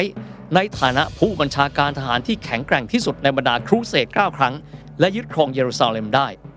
คำตอบก็คือว่ากำลังพลของพระองค์นั้น น้อยเกินกว่าที่จะสามารถที่จะครองเยรูซาเล็มได้ อีกประการหนึ่งครับเป็นเหตุผลที่เหมือนกันกับกษัตริย์พระองค์อื่น ๆ ในสงครามครูเสดในยุคถัดๆไปครับ ก็คือความวุ่นวายของการเมืองในประเทศของพระองค์เองนั่นแหละครับบัลลังก์ของพระองค์เองที่ลอนดอนกำลังสั่นคลอน เพราะว่าพระอนุชาของพระองค์ก็คือพระเจ้าจอห์นเริ่มต้นสมคบคิดกับชาวฝรั่งเศส เจ้าครองนครหลาย ๆ แห่งในฝรั่งเศส เพื่อที่จะต้องการโค่นล้มบัลลังก์ของพระเจ้าริชาร์ดใจสิงในอังกฤษด้วย ระหว่างทางการเดินทางกลับจากเยรูซาเล็มครับ เรือพระที่นั่งของพระเจ้าริชาร์ดใจสิงห์ล่มที่ทะเลอาดริยาติก อยู่ไม่ไกลจากฝั่งของสาธารณรัฐเวนิส ซึ่งณส่วนนั้นถ้าใครดูแผนที่ ใกล้กันกับออสเตรียครับ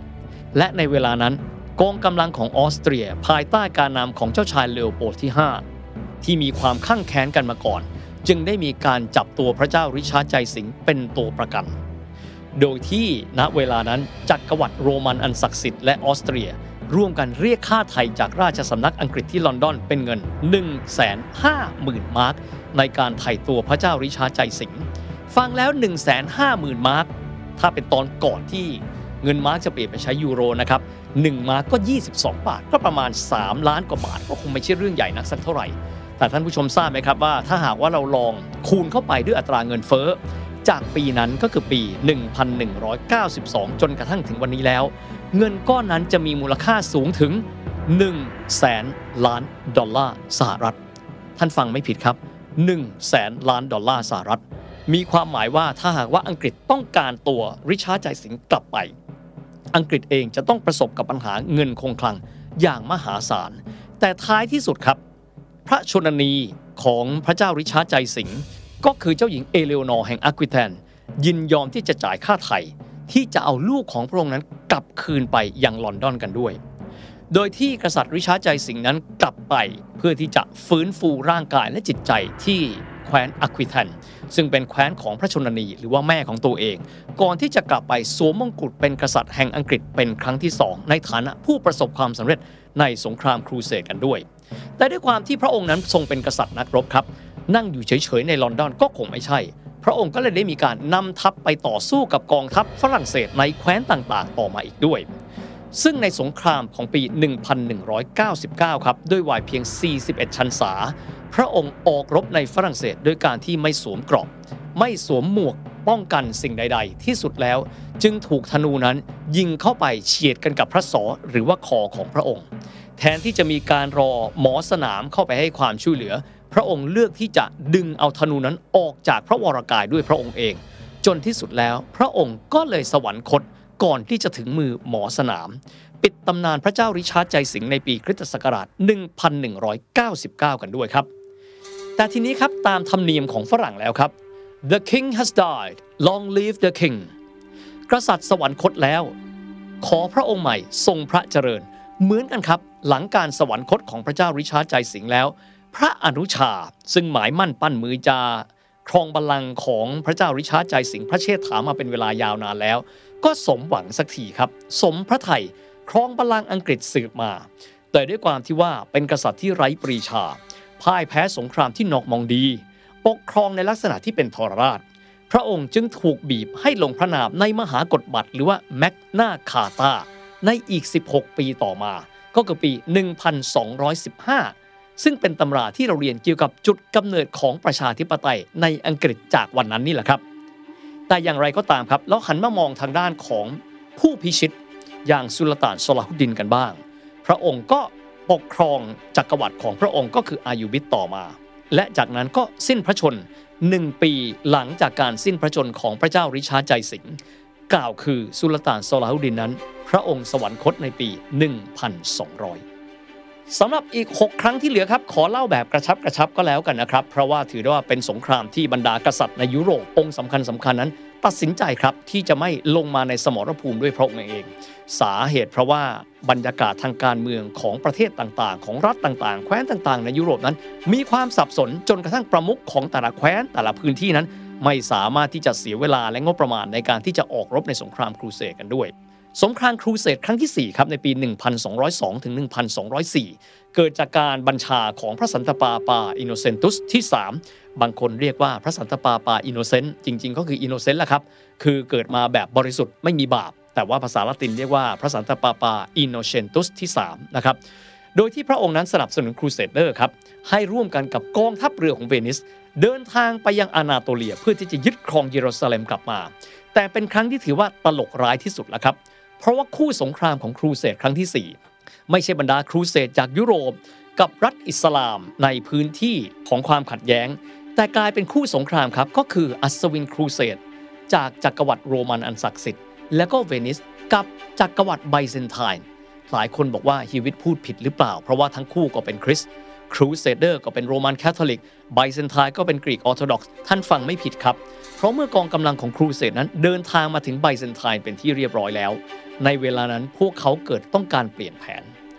อย่ากระนั้นเลย พวกเรายึดพื้นที่แห่งความอุดมสมบูรณ์นี้เอาไว้แบ่งกับไบเซนไทน์ดีไหม เลือกที่จะไม่เดินทางไปยังพื้นที่เยรูซาเล็ม แต่เลือกที่จะปักหลักและทำสงครามกับเจ้าของพื้นที่ นั่นก็คือจักรวรรดิไบเซนไทน์ในเวลานั้นครับไบเซนไทน์อยู่ในช่วงของกษัตริย์อเล็กซิออสที่ 3 อันเจลอส ก็เลยเสียดินแดนบางส่วนของจักรวรรดิไบเซนไทน์ ให้กับนักรบครูเสเดอร์จากยุโรปตะวันตกไปด้วย จะสังเกตได้นะครับว่าสงครามครูเสดครั้งต่อมาที่เหลือนั้น มีความสำคัญที่น้อยลงเรื่อยๆ ถัดจากนั้นก็เป็นสงครามครูเสดครั้งที่ 5 ระหว่างจักรวรรดิโรมันอันศักดิ์สิทธิ์ซึ่งก็จะมีเจ้าครองนคร ไปรบกับจักรวรรดิอายุบิดในขณะที่ครั้งต่อมาครับครั้งที่ 6 รัฐใหญ่ ๆ นั้นไม่ได้มีการเข้าร่วมสงครามครูเสดกันแล้ว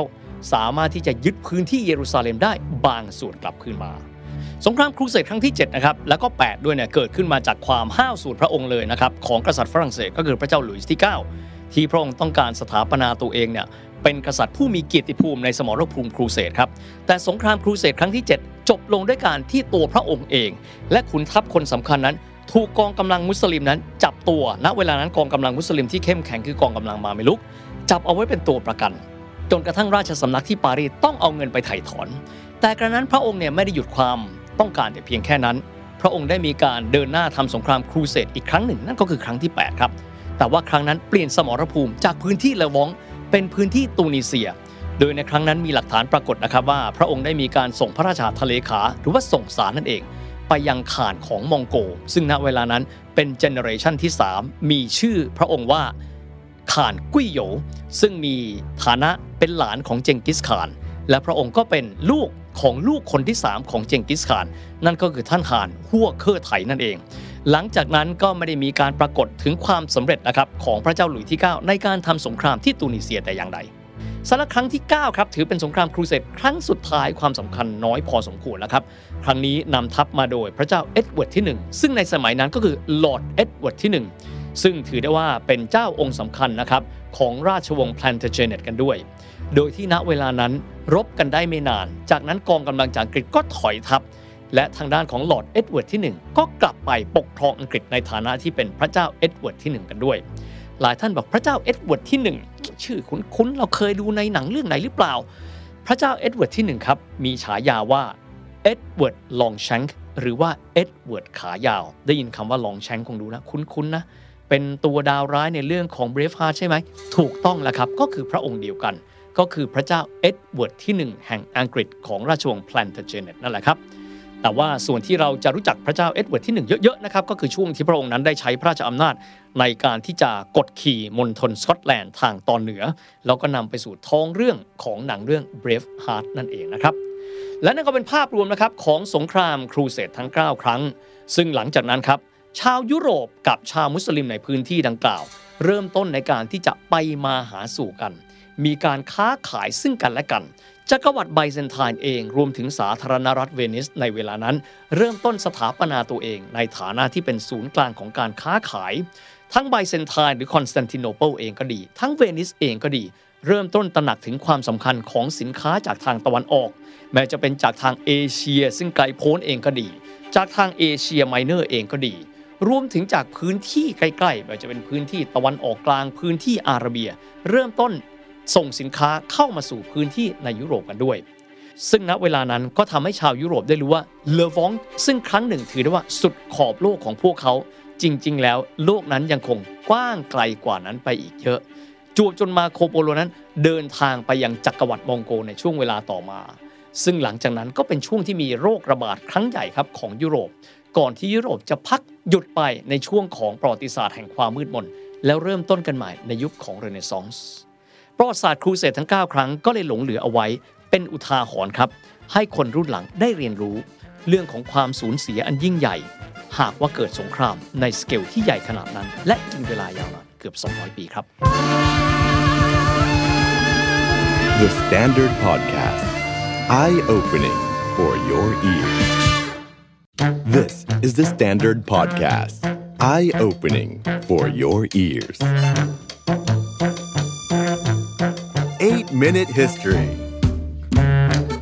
ประวัติศาสตร์ใน 8 นาทีวันนี้จะคุยถึงประเด็นของโลกที่ยืดเยื้อกันมายาวนานประมาณ 5-60 ปีแล้วนะครับ แล้วต้องบอกแบบนี้เลยว่าเป็นประเด็นข่าวมาต่อเนื่อง แต่หลายๆครั้งเราดูเรื่องนี้ก็คือความขัดแย้งในพื้นที่ตะวันออกกลาง ดูมาตั้งนานก็จะได้ยินศัพท์หลายคำครับ แต่เราก็อาจจะไม่สามารถปฏิดประต่อได้ เช่น ชาวปาเลสไตน์ชาวอิสราเอล ความรุนแรงในฉนวนกาซาการโจมตีในพื้นที่เวสต์แบงก์ ก็จจะงงว่าเอ๊ะสิ่งเหล่านี้ต้นตอของมันคืออะไรกันบ้าง ประวัติศาสตร์ใน 8 นาทีในวันนี้ครับ เราจะมาคุยถึงเรื่องนี้ว่า ต้นตอของความขัดแย้งณเวลานั้นคืออะไร และปัจจุบันตกลงแล้วจบแล้วหรือยัง ต้องบอกแบบนี้ครับว่า ถ้าเรียกกันว่าเป็นสงครามคงจบแล้ว แต่ถ้าเรียกว่าความขัดแย้ง ไม่จบ และคงจะยังไม่จบกันง่าย ๆด้วยนะครับขอเริ่มต้นไปที่ประเทศนะครับ ซึ่งมีขนาดประมาณสัก 22,000 กว่าตารางกิโลเมตร คือค่อนข้างเล็กประชากรมีแค่ประมาณ 9 ล้านคน ดินแดนแห่งนั้นก็คืออิสราเอลนั่นเองเราได้ยินชื่อประเทศอิสราเอลมานานครับ แต่จริง ๆ แล้วถ้าถามว่ารัฐอิสราเอลที่ได้รับการยอมรับจากสหประชาชาติ และมหาอำนาจชาติตะวันตกนั้น จริง ๆ เริ่มขึ้นหลังสงครามโลกครั้งที่ 2 นั่นเอง เริ่มต้นในปี 1948 นะครับ จะเป็นวันที่รัฐอิสราเอลนั้นประกาศตนเองว่าตนเองนั้นเป็นรัฐอิสระที่ได้รับการยอมรับ และมีการชักธงชาติอิสราเอลขึ้นบนยอดเสา และจุดนั้นเองครับคือชนวนความขัดแย้งจากวันนั้นสู่วันนี้ครับอาจจะมีคำถามครับว่าการที่ชาวยิวมีการชักธงชาติอิสราเอลขึ้นไปบนพื้นที่ของตัวเอง มันผิดด้วยเหรอ มันขัดแย้งอะไร ต้องยอมรับแบบนี้ครับว่าพื้นที่ดังกล่าวนั้น เป็นพื้นที่ของชาวยิวเองหรือเปล่า คงจะจำกันได้ถ้าใครก็ตามที่ดูเรื่องของประวัติศาสตร์ยิวนะครับจะต้องมองย้อนกลับไปสมัยโน้นเลยนะครับก็ถ้าเกิดว่าเป็นหนังก็คือ Prince of Egypt นะฮะโมเสสซึ่งเป็นศาสดาของศาสนายิวนี้เนี่ยได้มีการนำพาเอาชาวยิวนะครับจำนวนมากเลยจากจักรวรรดิอียิปต์ณเวลานั้น มองว่าชาวยิวนั้นต่ำต้อยกว่า จากนั้นก็ได้นำเอาชาวยิวจำนวนมากมายเลย ฝ่าทะเลแดงไป จากนั้นก็ไปตั้งรกรากนะครับเป็นประเทศของชาวยิวในพื้นที่ที่อิสราเอลในปัจจุบันนั้นตั้งอยู่ครับ โดยผู้ที่เป็นชาวยิวที่อาศัยอยู่ในรัฐอิสราเอลในช่วงเริ่มต้นนะครับก็จะพบว่ามีชาวยิวบางส่วนที่เป็นชาวยิวพื้นเมือง แต่จะพบว่ามีชาวยิวอีกจำนวนมากมายเลยก็คือชาวยิวที่อพยพมาจากยุโรป และถ้าสังเกตนะครับว่านายกรัฐมนตรีนะครับของอิสราเอลในช่วงต้นๆหลายหลายคนเลย ที่เกิดที่ยุโรปครับเช่นเดวิดเบนกูเรียนซึ่งก็เป็นผู้ก่อตั้งรัฐอิสราเอลโกลดาแมร์ซึ่งเป็นนายกรัฐมนตรีหญิงคนหนึ่งด้วย ยิสซักราบิน ชิมอนเปเรส เหล่านี้เป็นต้น นั่นก็คือจุดเริ่มต้นของที่เรียกกันว่า ประเทศอิสราเอลแล้วก็ชาวยิวกันด้วย แต่การเปลี่ยนผ่านของช่วงเวลายาวนานมหาศาลนับพันปีครับ ต้องยอมรับว่าพื้นที่ดังกล่าวครับ เป็นพื้นที่ที่คนหลากหลายชนชาติผ่านไปผ่านมา มีสงครามครั้งใหญ่ เช่น สงครามครูเสดระหว่างคริสเตียนกับอิสลามกันด้วยนะครับ และท้ายที่สุดครับหลังจากนั้นจะพบว่าพื้นที่ดังกล่าวคือบริเวณนะครับ ขอบตะวันออกของทะเลเมดิเตอร์เรเนียน จะพบว่ามีรัฐจำนวนมากมายมีการก่อตั้งขึ้น และรัฐส่วนใหญ่นั้นจะเป็นรัฐที่เป็นอิสลาม และในพื้นที่ที่เป็นประเทศอิสราเอลในปัจจุบันครับ ณเวลานั้นก่อนหน้าที่จะมีการตั้งประเทศอิสราเอล เป็นพื้นที่ที่อยู่ของชาวมุสลิมที่เรียกตัวเองว่าชาวปาเลสไตน์นะครับโดยถ้าเกิดว่าเป็นทางการแล้วพื้นที่ดังกล่าวนั้น มีคนที่คอยอารักขาและดูดูแลอยู่เขาเรียกว่า British Mandatory of Palestine เป็นพื้นที่ที่จักรวรรดิบริติชเนี่ยดูแลอยู่ แต่หลังจากสงครามโลกครั้งที่ 2 จบสิ้นลงแล้วครับ กลุ่มซึ่งเป็นกลุ่มสมาพันธ์ชาวยิวของโลก นั่งและเห็นพ้องต้องกันว่า เราควรที่จะมีรัฐของตัวเราเอง แล้วก็มีการนำเอาคนยิว ไม่ว่าจะเป็นพื้นที่แดงโลก รวมถึงคนยิวซึ่งได้รับผลกระทบจากสงครามโลกครั้งที่ 2 และโฮโลคอสในยุโรปนั้น รวมตัวกันแล้วก็ตั้งเป็นประเทศ ซึ่งความต้องการของชาวยิวณเวลานั้นนะครับได้รับการสนับสนุนโดยทางสหรัฐอเมริกา และมหาอำนาจตะวันตก เช่น ฝรั่งเศสก็ดี อังกฤษก็ดี รวมถึง UN เห็นชอบด้วย จึงทำให้มีการตั้งรัฐอิสราเอลเกิดขึ้น ลองจินตนาการแบบนี้ครับ ชาวปาเลสไตน์ที่อยู่ที่นั่นมาเป็นเวลาไม่น้อยกว่า 4-500 ปี ก็ตั้งคำถามว่า เราอยู่ของเรามาแบบนี้ 4-500 ปีแล้ว อยู่มาวันหนึ่ง มีคนจากพื้นที่อื่นมาอยู่ที่บ้านเรา และตั้งประเทศอยู่บนพื้นที่ที่เราเคยอยู่มา 4 500 ปีแล้ว แน่นอนที่สุดแล้วละครับว่า รัฐซึ่งเป็นมิตรกับปาเลสไตน์เองนะครับไม่ว่าจะเป็นอียิปต์รัฐที่อยู่ทางด้านข้าง เช่นจอร์แดน นะครับรัฐที่อยู่ทางด้านตอนบน เช่นซีเรีย รวมถึงเลบานอนเองนะครับแล้วก็หลากหลายประเทศที่เรียกตนเองว่าเป็นสันนิบาตอาหรับนะครับเริ่มต้นรวมตัวกันและมีการต่อต้านการตัดสินใจของ UN ณเวลานั้นที่ให้การรับรองอิสราเอลในฐานะที่เป็นรัฐเกิดใหม่ณเวลานั้นนะครับนั่นคือจุดเริ่มต้นครับ และนับตั้งแต่ณเวลานั้นเป็นต้นมา 1948 เรื่อยมา จึงเกิดสงครามระหว่างสองฝ่ายครับ ระหว่างรัฐอิสราเอล ซึ่งถือได้ว่าเป็นผู้ที่มาอยู่ใหม่คำถามมันจะมีแบบนี้ แล้วทำไมชาวยิวถึงต้องการที่จะอยู่ในพื้นที่อย่างนี้ เพราะพวกเขาเชื่อนะครับว่าเป็นพื้นที่ที่พระผู้เป็นเจ้าของพวกเขานั้น ได้ประทานให้กับพวกเขา เช่นพื้นที่ดินแดนศักดิ์สิทธิ์คือเยรูซาเล็มนะครับก็จะพบว่าพื้นที่นี้ก็จะถูกเรียกว่าดินแดนศักดิ์สิทธิ์จึงทำให้พวกเขาคิดว่าถ้าเขาจะตั้งประเทศจะต้องเป็นพื้นที่นี้เท่านั้น แต่ท้ายที่สุดมันนำมาซึ่งความขัดแย้ง ก็คือสันนิบาตอาหรับ ณเวลานั้นก็จะนำโดยอียิปต์นะครับอีกฝ่ายหนึ่งนะครับก็คือทางด้านของอิสราเอลการรบกันนั้นมีอยู่หลากหลายครั้งด้วยกันนะครับ ดังที่เราเคยพูดกันไปใน EP ก่อนหน้านี้ เช่น กรณีการปิดคลองสุเอตนะครับ เพราะมีความขัดแย้งระหว่างกัน หรือสงคราม 7 วัน แต่ต้องยอมรับว่าทางด้านของอิสราเอลนี้ เป็นชาติที่มีแสนยานุภาพสูงมากๆ ถึงแม้ว่าประเทศจะมีขนาดเล็ก และมีปริมาณคนค่อนข้างน้อย แต่ว่าลักษณะการพัฒนาเทคโนโลยีอาวุธ เช่น การพัฒนาเครื่องบิน jet fighter การพัฒนาเรดาร์ การพัฒนารถถัง การพัฒนายุทโธปกรณ์ รวมถึงยุทธศาสตร์และเทคโนโลยีต่างๆ ในการรบ ถือว่าอิสราเอลนั้นมีความสามารถค่อนข้างสูง และก็อิสราเอลนั้นสามารถที่จะเคลมชัยชนะได้หลายครั้ง หนึ่งในชัยชนะครั้งสำคัญของพวกเขาเรียกว่าสงคราม 6 วัน ใช้เวลาเพียง 6 วันเท่านั้นในการที่จะยึดพื้นที่ใหญ่กว่าพื้นที่เดิมของประเทศตัวเองได้ประมาณ 2 เท่าตัว ก็ตั้งแต่ที่ราบสูงโกลันที่ซีเรีย เรื่อยมาจนกระทั่งพื้นที่ของคาบสมุทรไซนายแบบนี้เป็นต้นนะครับแน่นอนที่สุดครับว่าอีกฝ่ายหนึ่งคือสันนิบาตอาหรับเองก็สามารถที่จะช่วงชิงชัยชนะได้ในบางช่วง เช่น กรณีการยึดคืนพื้นที่ที่คาบสมุทรไซนายกลับมาได้นะครับ ความขัดแย้งของทั้งสองฝ่ายไม่ได้มีผลนะครับเฉพาะกับพื้นที่เท่านั้นนะครับ ถ้าลองนึกไปใครเคยดูหนังเรื่องมิวนิกก็จะพบนะครับว่า การที่มีการลอบสังหารนักกีฬาโอลิมปิกของอิสราเอลนะครับ10กว่าชีวิตในโอลิมปิกปี 1972 ที่มิวนิกเป็นผลส่วนหนึ่งของความขัดแย้งของอิสราเอลและสันนิบาตอาหรับในเวลานั้นด้วย แต่ท้ายที่สุดสงครามซึ่งต้องใช้คำว่าไม่เป็นผลดีกับฝ่ายใดเลยนะครับนำมาซึ่งความพยายามในการที่จะนำเอาทั้งสองฝ่ายเข้ามาอยู่บนโต๊ะเจรจากันด้วย และในปี 1978 นะครับประธานาธิบดีของสหรัฐอเมริกาณเวลานั้นก็คือจิมมี่คาร์เตอร์ได้มีการเชื้อเชิญนะครับผู้นำของทั้งสองประเทศ ก็ได้แก่อันวาซาดัตซึ่งเป็นประธานาธิบดีของอียิปต์แล้วก็เมเนเคมเบกินซึ่งเป็นนายกรัฐมนตรีของอิสราเอลนั้น เข้ามาร่วมโต๊ะเจรจาที่แคมป์เดวิดที่สหรัฐอเมริกานำมาซึ่งข้อตกลงร่วมกันที่บอกว่าจะมีการยุติสงครามที่มีความตึงเครียดมาเป็นเวลายาวนาน และณเวลานั้นครับสองคู่เจรจา อันได้แก่อันวาซาดัตและเมเนเคมเบกิน ต่างก็ได้รับนะครับรางวัลโนเบลสาขาสันติภาพด้วยกันทั้งคู่ ฟังดูแล้วอย่างเป็นทางการเหมือนสงครามจบสิ้นลงแล้วครับ แต่ว่ามีผู้ที่เห็นต่างกับท่าทีของอันวาซาดัตเชื่อว่าพื้นที่ตรงนี้อย่างไรเสีย ก็ไม่ใช่พื้นที่ของชาวยิว ไม่ใช่พื้นที่ของรัฐอิสราเอล นั่นก็คือกลุ่ม Muslim Brotherhood มีการลอบสังหารอันวาซาดัตจนกระทั่งท้ายที่สุดอันวาซาดัตซึ่งถือว่าเป็นหนึ่งในกุญแจดอกสำคัญของสันติภาพในพื้นที่นั้นเสียชีวิตลง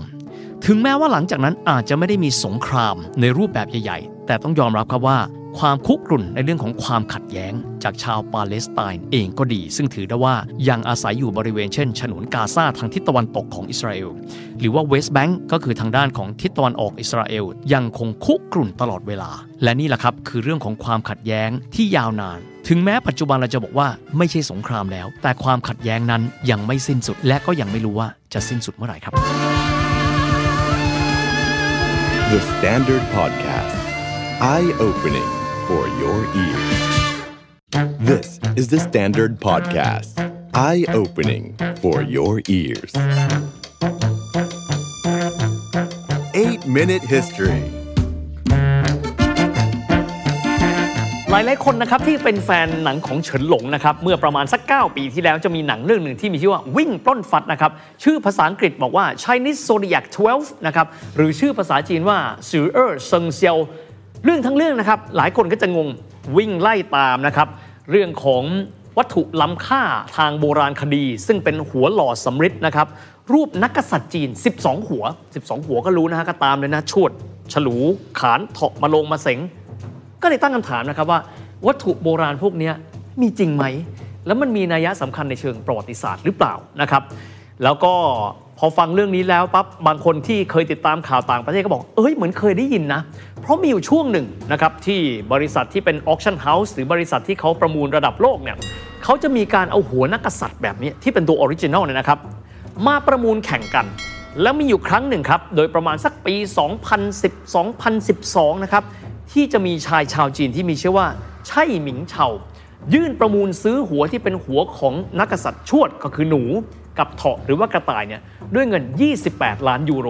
แต่ที่สุดชายชาวจีนคนนี้ลุกขึ้นมาแล้วพูดว่า ผมไม่จ่ายเงิน เพราะว่าพวกเราคนจีนจะต้องได้หัวทั้งสองหัวนี้กลับมา โดยที่ไม่จ่ายเงินแม้แต่สตางค์แดงเดียว ผมแค่ทำหน้าที่ของผมในฐานะที่ผมเป็นคนจีน และมีความรับผิดชอบ ในการนำทรัพย์สมบัติของจีนนั้น กลับคืนสู่ประเทศกันด้วยสองหัวนี้ครับ ท้ายที่สุดแล้ว รัฐบาลจีนได้มาจากการที่เศรษฐีฝรั่งเศสที่มีชื่อว่าฟองซัวปีโน ได้ยินแล้วอ๋อคนนี้เป็นเจ้าของบริษัทสินค้าหรูหราหลายแบรนด์เลยกุชชี่ยิปแซงโลกองชีคาแปโกมอบให้กับรัฐบาลจีนแบบฟรี ๆ ในอีกไม่กี่ปีต่อมา หัวนักกษัตริย์ 12 หัวนี้ครับ มีนัยสำคัญเชิงประวัติศาสตร์อย่างมาก และประวัติศาสตร์ 8 นาทีของเราในวันนี้ครับ เราจะคุยถึงเรื่องของที่มาของหัวนักกษัตริย์ 12 หัวนี้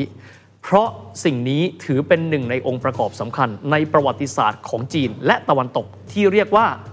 สงครามฝิ่นครั้งที่ 2 ครับ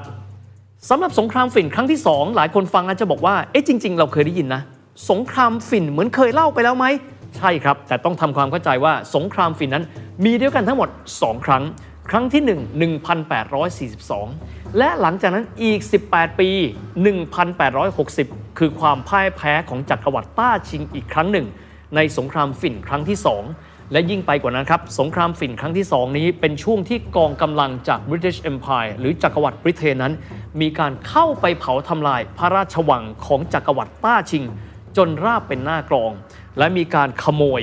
วัตถุโบราณ สิ่งล้ำค่ามหาศาลในพระราชวังหยวนหมิงหยวนออกไปมหาศาล ซึ่งณเวลานี้จีนไม่ว่าจะเป็นทางทางการจีนเองก็ดี ไม่ว่าจะเป็นมหาเศรษฐีชาวจีนเองก็ดี เดินหน้าในการที่จะประมูลสิ่งเหล่านี้กลับมาคืนสู่แผ่นดินจีนกันด้วย แล้ววันนี้นะครับเราจะมาคุยกันถึงเรื่องของสงครามฝิ่นครั้งที่ 2 ถ้าเรามองดูนะครับ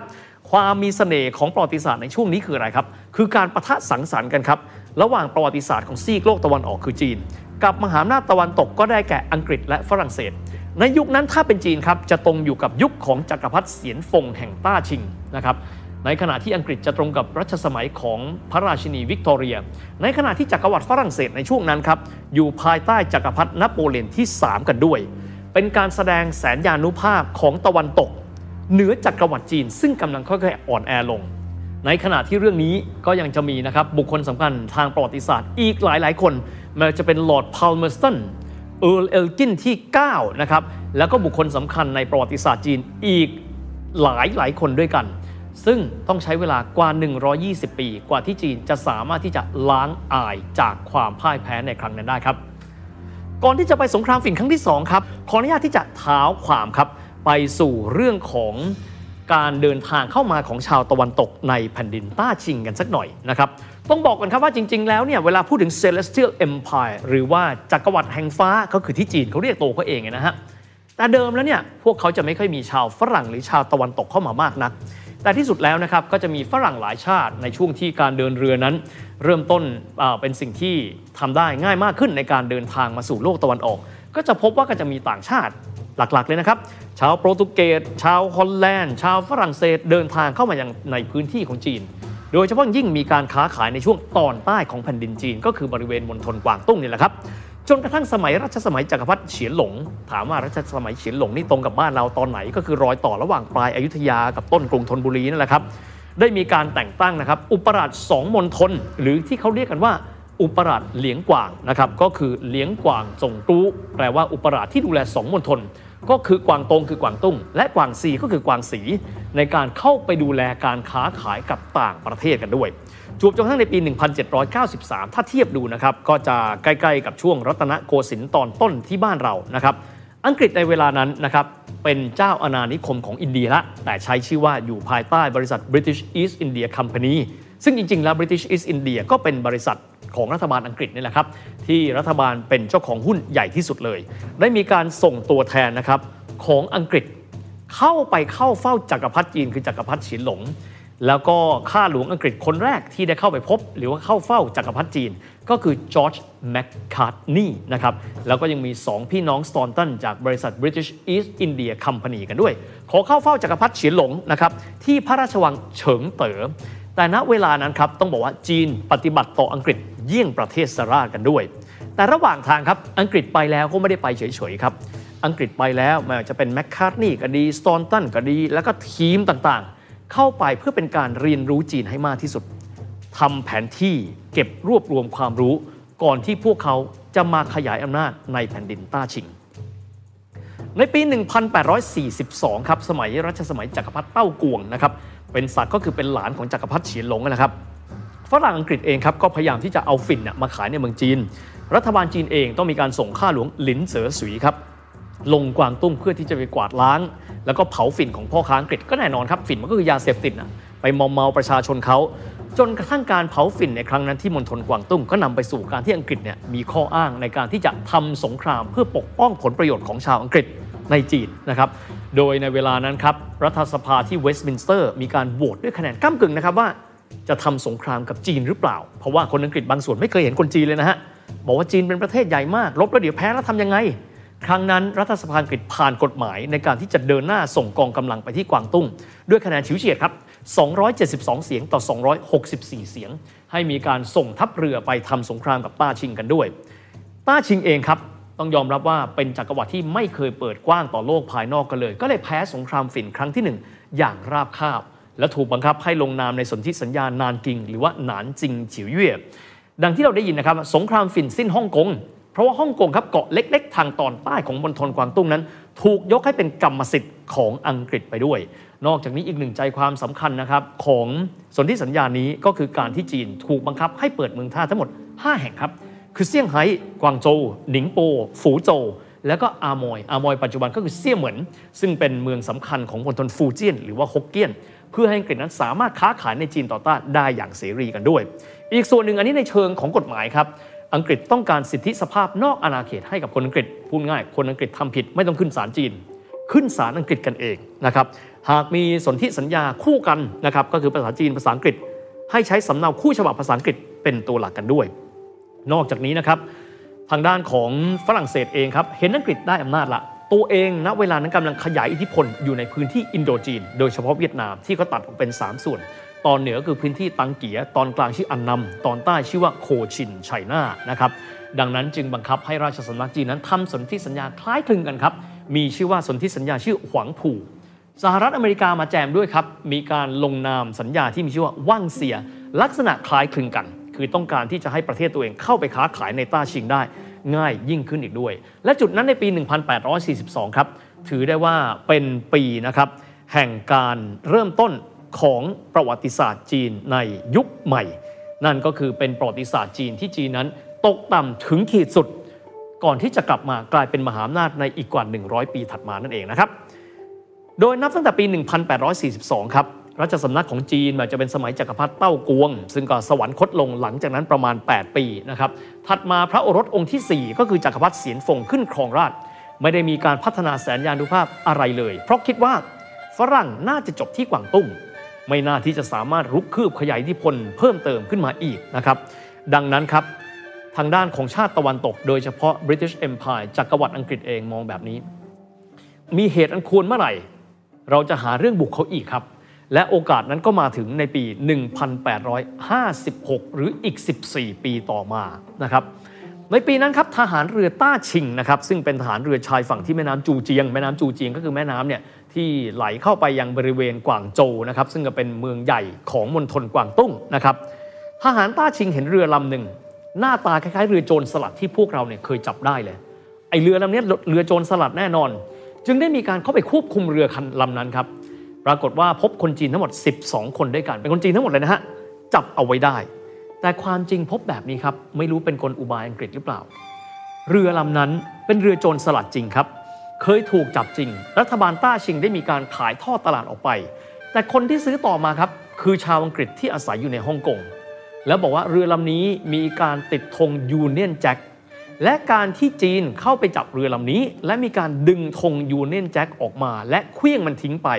ถือเป็นการดูถูกเกียรติหยามจักรวรรดิบริเตนหรือว่า British Empire อย่างรุนแรงนะครับ ดังนั้นจึงขอครับให้ทาง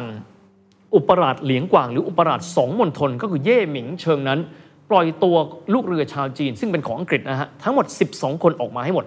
และจะต้องมีการขอโทษอังกฤษอย่างเป็นทางการกันด้วยสำหรับเรือลำนั้นมีชื่อว่าเรือ Arrow นะครับตั้งชื่อซะเป็นฝรั่งเลยนะฮะ พยานฝ่ายอังกฤษนะครับบอกแบบนี้การเอาธงออกจากเรือ แล้วก็มีการเคลื่องทิ้ง เป็นการดูถูกอย่างรุนแรงกันด้วย ที่สุดแล้วครับอุปราชเย่หมิงเฉินอุปราชเหลียงกว่างคนนี้ ส่งลูกเรือแอโร่กลับให้กับทางอังกฤษ 8 คน เก็บเอาไว้ 4 คนด้วยกัน และปฏิเสธที่จะขอโทษทางด้านอังกฤษด้วย จากการที่ต้าชิงเองพยายามที่จะปกป้องศักดิ์ศรีของตัวเองครับ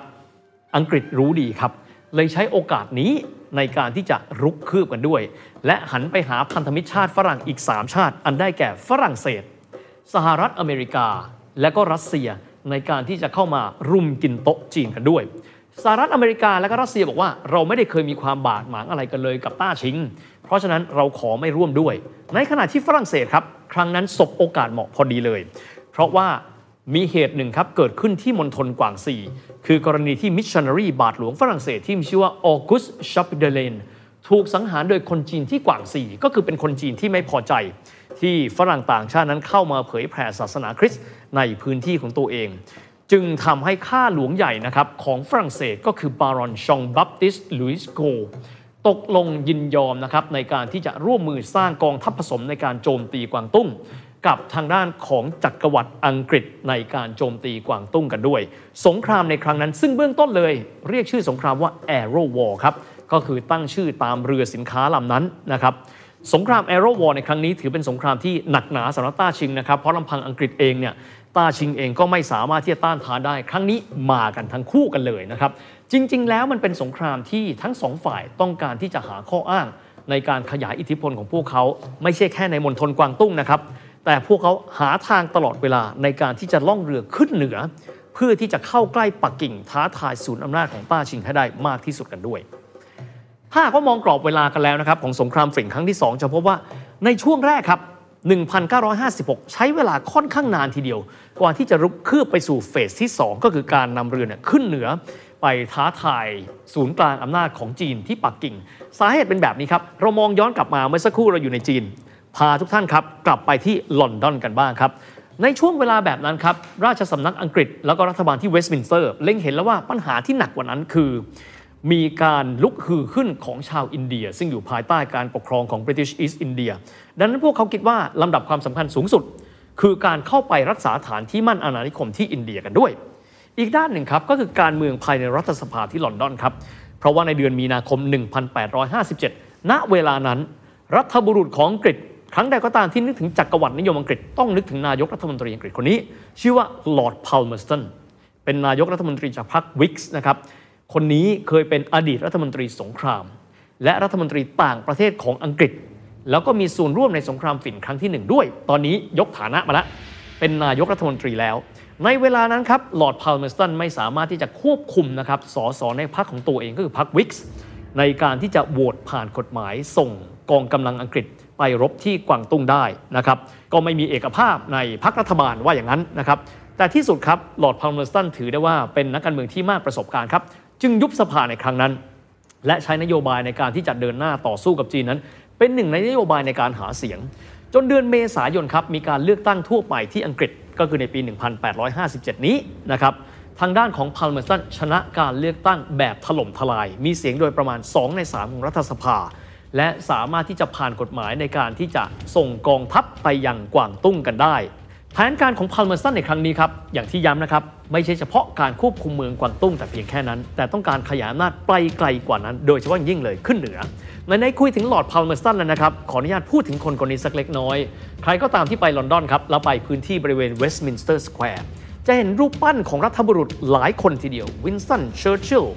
คานทีนะครับพระเจ้าจอร์จที่ 5 ผู้ชนะสงครามโลกครั้งที่ 1 แล้วก็จะพบกับรูปปั้นของลอร์ดพาลเมอร์สตันแต่อาจจะไม่รู้ว่าเขาละครับ ก็คือคนที่เป็น architect บุคคลที่อยู่เบื้องหลังการขยายอิทธิพลของจักรวรรดิบริเตนในยุคดังกล่าว จนหลายคนพูดว่าเขาคือคนที่ทำให้จักรวรรดิบริเตนนั้น อยู่ในจุดที่สูงที่สุดกันด้วยนะครับตำแหน่งอย่างเป็นทางการของเขาคือ the third Viscount Palmerston นะครับถือว่าเป็นบุคคลที่มีความสำคัญ ต่อเรื่องของการขยายจักรวรรดิเพราะไม่ใช่แค่จีนะครับ เรื่องของอินเดียและอีกหลากหลายภูมิภาคก็มาจากนี่แหละครับลอร์ดพาลเมอร์สตันคนนี้ฉายาของเขาคือแพม P A M เจ้าพังพอนั่นแหละครับ มาดูกันที่กวางตุ้งกันบ้างนนะครับ การรบไม่ต้องพูดถึงนะครับว่าทางด้านของอังกฤษ และกองกำลังผสมระหว่างอังกฤษกับฝรั่งเศสนั้น สามารถเอาชนะต้าชิงได้ง่ายขนาดไหนนะครับ ในที่สุดแล้วพวกเขาสามารถชนะสงครามที่มณฑลกวางตุ้งได้ง่ายดายมากๆ จนสามารถที่จะควบคุมตัวเย่หมิงเฉินครับ ซึ่งเป็นอุปราชเหลียงกวาง ได้เป็นผลสำเร็จ และนำตัวอุปราชของต้าชิง ไปควบคุมตัวที่เมืองกัลลากาตาที่อินเดีย ด้วยความมานะนะครับและด้วยความรักในศักดิ์ศรีของตนเอง และจักรวรรดิแผ่นดินเกิดทำให้เย่หมิงเชิญนั้น อดอาหารประท้วงและเสียชีวิตในพื้นที่ควบคุมตัวที่เมืองกัลลากาตาที่อินเดียนั่นแหละครับ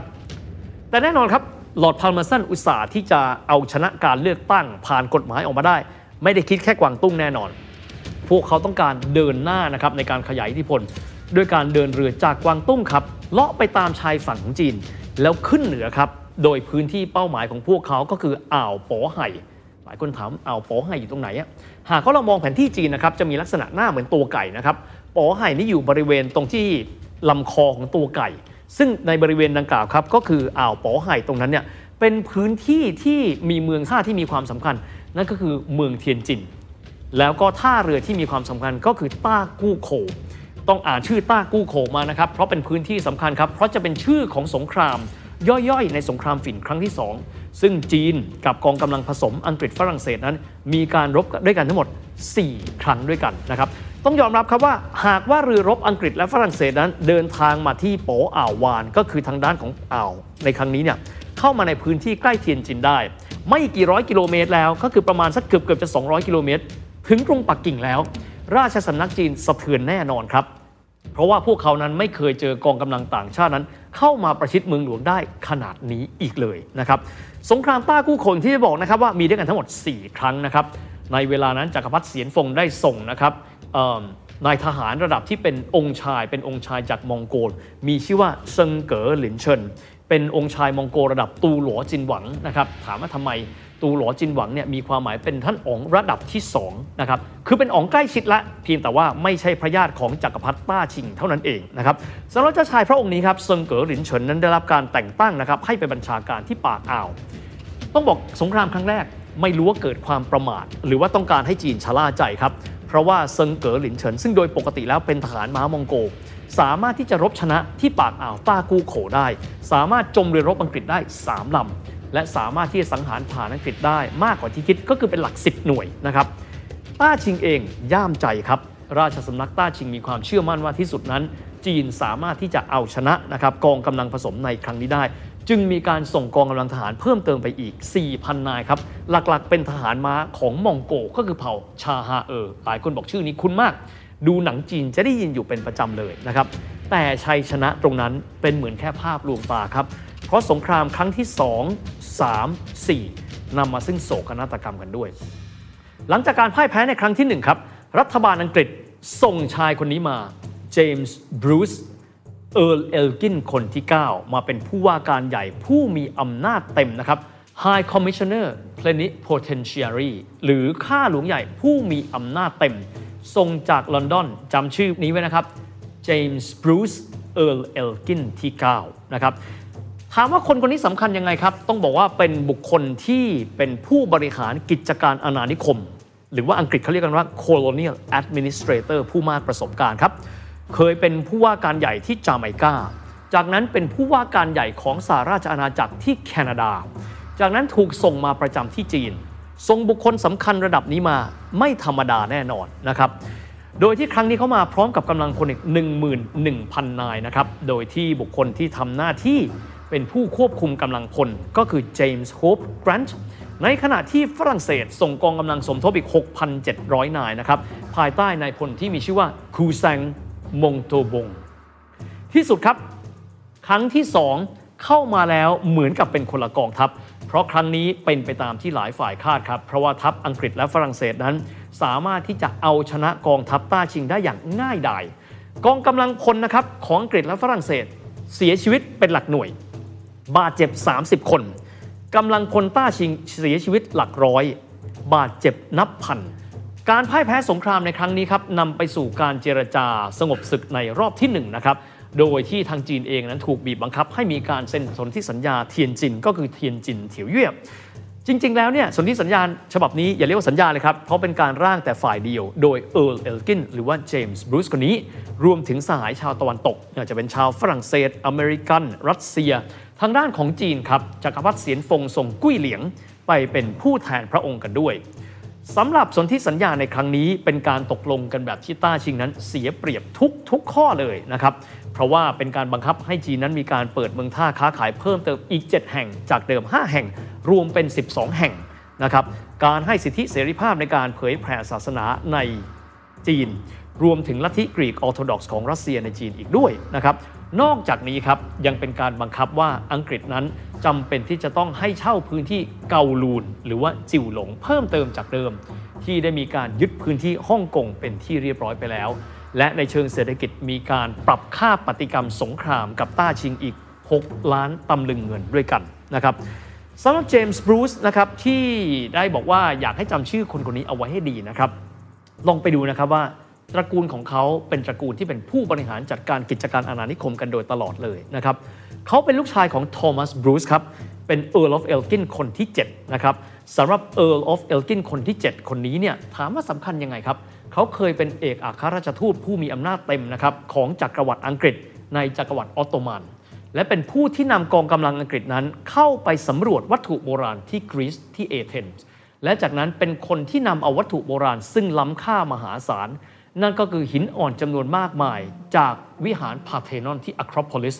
เข้ามาไว้ที่ลอนดอน หลายคนที่เคยไป British Museum ครับ ก็คือพิพิธภัณฑ์ของอังกฤษที่ลอนดอน จะพบว่าทำไมหนอเขาจึงมี sculpture ประติมากรรมจำนวนมากมายจากอะครอโพลิส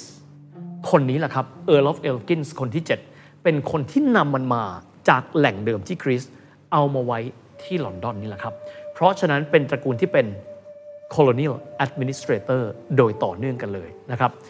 ส่วนที่ว่าเจมส์บรูซคนนี้จะทำอะไรในจีน เดี๋ยวเรามาดูกันต่อนะครับเราตัดมาที่หน้าศึกนะครับที่ต้ากู้โขที่เทียนจินกันบ้างนะครับอังกฤษเองได้คืบจะเอาศอกไม่หยุดแค่นั้น หาเรื่องในการที่จะเดินหน้าสงครามอีกครั้งหนึ่ง จนกระทั่งต้าชิงต้องเปิดโต๊ะเจรจาเป็นเรื่องเป็นราวครับ ครั้งนี้ที่เมืองทงโจวครับครั้งนี้บุคคลที่เป็นคณะเจรจาของอังกฤษได้แก่เซอร์แฮร์รี่พาร์คส์นะครับเป็นกงสุลใหญ่จากมณฑลกวางตุ้ง อีกคนหนึ่งคือเฮนรี่ล็อกนะครับทั้งสองคนนี้เป็นตัวแทนการเจรจา แต่ไม่รู้ว่าเจรจากันอีท่าไหนครับ ท้ายที่สุดแล้วตัวแทนการเจรจาของอังกฤษนั้น ถูกจับตัวไปขังคุกและทรมาน มีการเสียชีวิตกันด้วย แบบนี้ถามว่าเป็นผลดีหรือเป็นผลเสียต่ออังกฤษ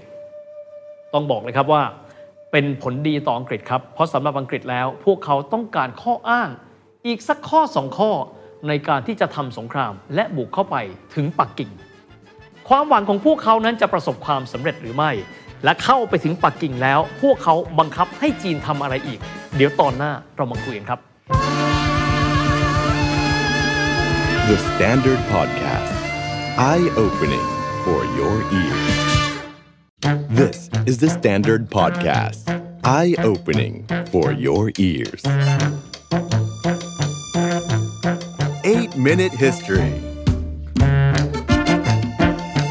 ประวัติศาสตร์ 8 นาทีวันนี้ครับ ยังอยู่ในบรรยากาศของสงครามฝิ่นครั้งที่ 2 นะครับ ครั้งที่แล้วเราพูดถึงการที่กองกำลังผสมอังกฤษกับฝรั่งเศสนั้น บุกเข้าไปถึงบริเวณเทียนจินแล้วนะครับ แล้วทำสงครามต้ากู้โข่วเนี่ยสามครั้งแล้ว ที่สุดครับข้าหลวงของอังกฤษประจำมณฑลกวางตุ้งก็คือแฮร์รี่พาร์คนั้นถูกจับตัวไปคุมขังเอาไว้ จนอังกฤษนั้นมีข้ออ้างในการที่จะเริ่มต้นสงครามที่ต้ากู้โข่วเป็นครั้งที่ 4 ซึ่งถือได้ว่าเป็นสงครามแตกหักกันเลยก็ว่าได้ ครั้งนี้จีนเองรู้ครับว่าอังกฤษนั้นมาแรงแน่นอน ฝรั่งเศสเป็นกองกำลังเสริมที่ดีแน่นอน ดังนั้นครั้งนี้ครับจึงได้มีการระดมพลใหญ่มาก 1 5 0 0 0 0 นายนะครับภายใต้เจ้าชายมองโกลองค์เดิมก็คือเซิ่งเก๋อหรินเฉินนะครับแต่แน่นอนครับฝ่ายหนึ่งมีดาบมีทวนมีธนูขี่ม้า อีกฝั่งหนึ่งมีปืนไรเฟิลความแม่นยำสูง มีปืนใหญ่ที่มีสัญญานุภาพสูง ไม่ต้องถามครับว่าสงครามในครั้งนั้นจบลงอย่างไร ฝ่ายอังกฤษตายไป 3 คน ฝรั่งเศสตาย 2 คน ฝ่ายจีนตายเป็นร้อยคน นั่นก็คืออีกหนึ่งก้าวครับ กองกำลังผสมอังกฤษฝรั่งเศสจะสามารถเดินหน้าเข้าสู่พื้นที่ของปักกิ่งได้แล้วด้วย ซึ่งณเวลานั้นทางการจีนเองจึงจำเป็นต้องมีการยอมปล่อยตัวคณะทูตของแฮร์รี่พาร์คซึ่งก่อนหน้านี้ควบคุมตัวเอาไว้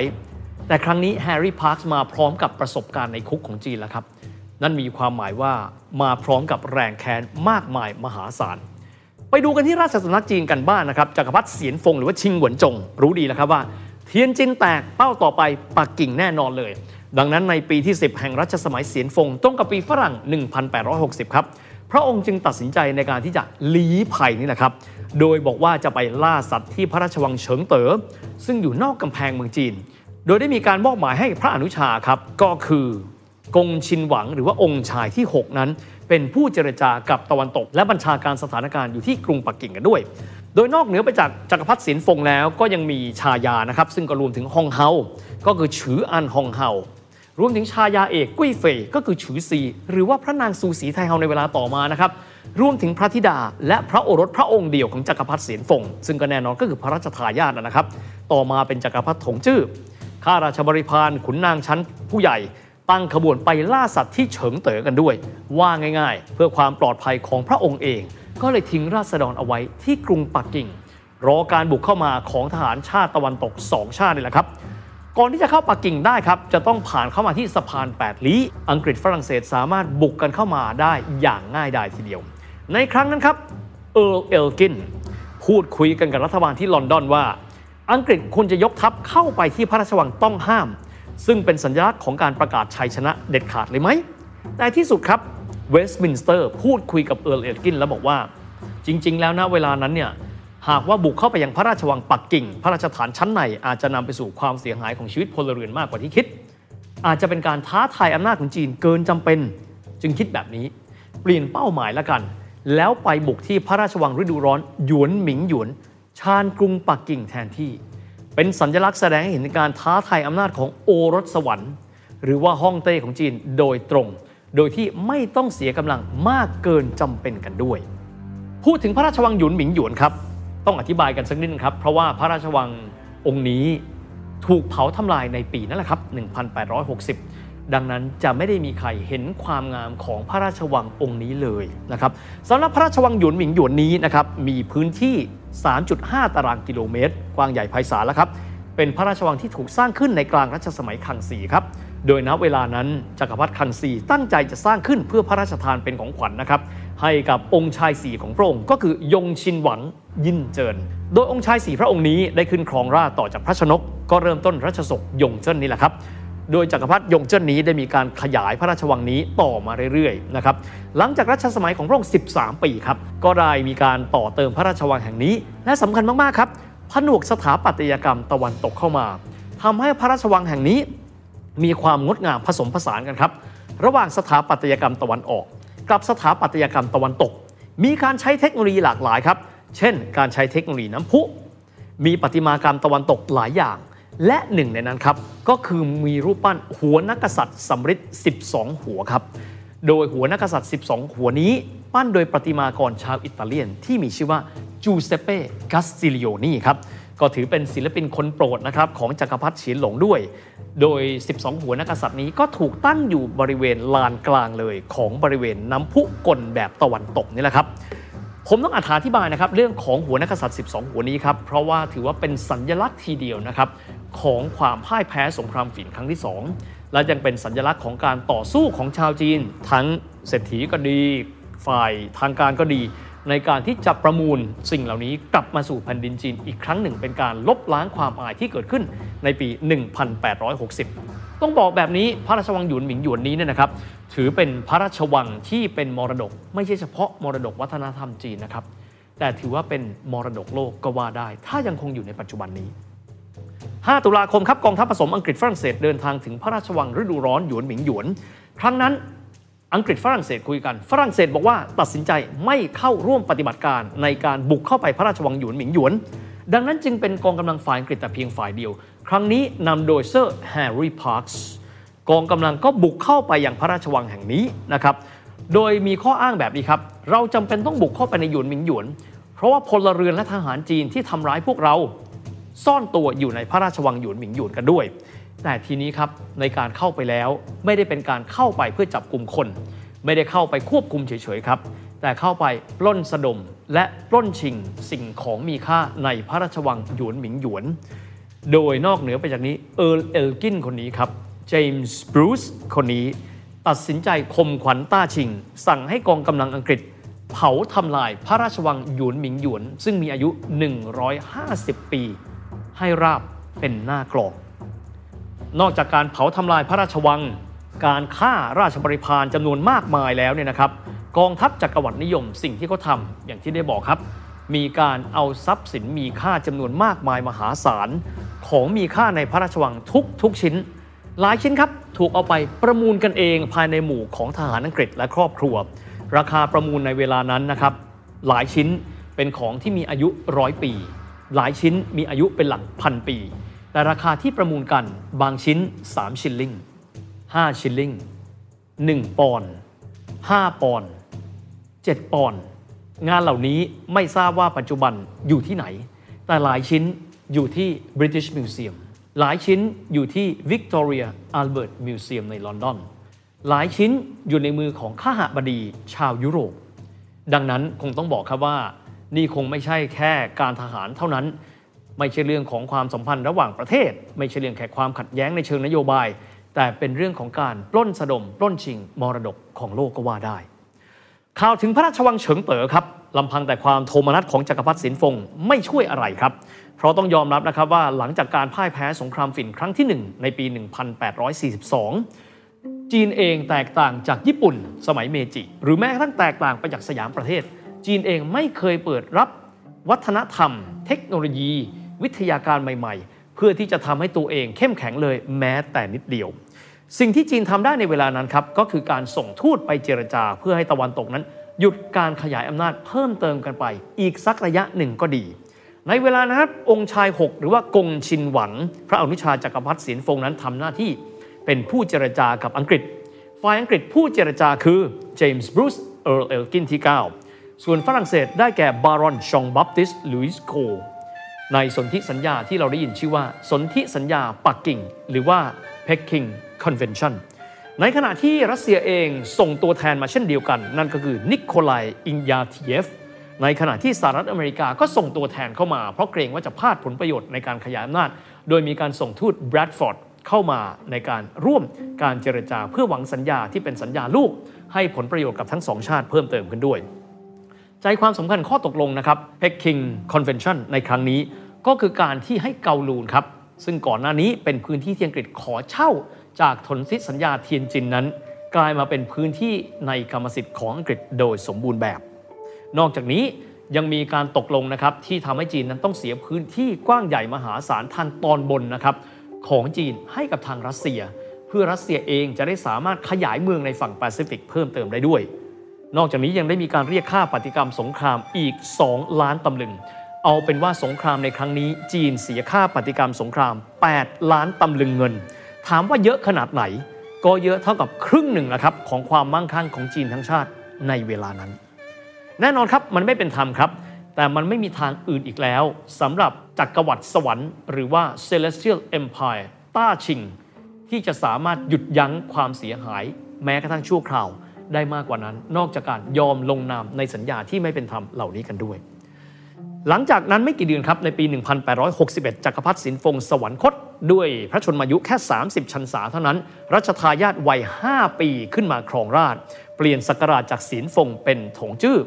จากการที่เป็นยุวจักรพรรดิครับจักรพรรดิสินฟงจึงได้มีการแต่งตั้งผู้สำเร็จราชการ 8 คนเป็นผู้ช่วยราชกิจแผ่นดินจีนร้อนเป็นไฟครับจากภัยคุกคามตะวันตกแต่กันนั้น เรื่องของการเมืองการแย่งชิงอำนาจภายในพระราชวังปักกิ่งไม่จบแต่เพียงแค่นั้นครับ เพราะว่าฝ้าของมารดาของจักรพรรดิถงจื้อก็คือซูสีไทเฮาต้องการที่จะขมวดอำนาจ และมีการประกาศสงครามกับบรรดา ผู้สำเร็จราชการบางขั้วที่ไม่ยอมอ่อนข้อกับพระนาง จนท้ายที่สุดศึกการเมืองภายในท่ามกลางศึกนอกครั้งนี้ จบลงด้วยชัยชนะเบ็ดเสร็จของพระนางซูสีไทเฮานั่นเอง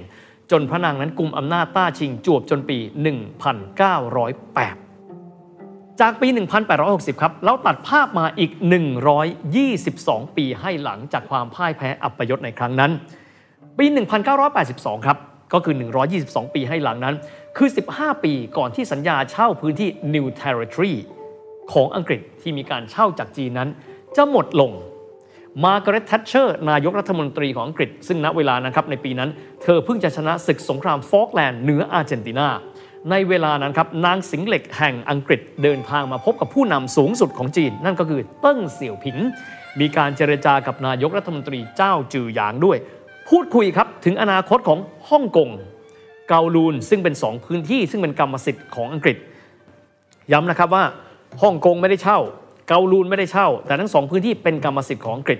สิ่งที่พูดคุยกันในเวลานั้นคือ จะมีการต่อสัญญาเช่าพื้นที่ที่ติดกันคือ New Territory หรือว่าซินซื่อเจี้ยต่อไปอีกหรือไม่ เพราะฮ่องกงและเกาลูนไม่สามารถอยู่ได้โดยลำพัง โดยปราศจากพื้นที่ New Territory ซึ่งสนธิสัญญาเช่ากำลังจะหมดลงกันด้วย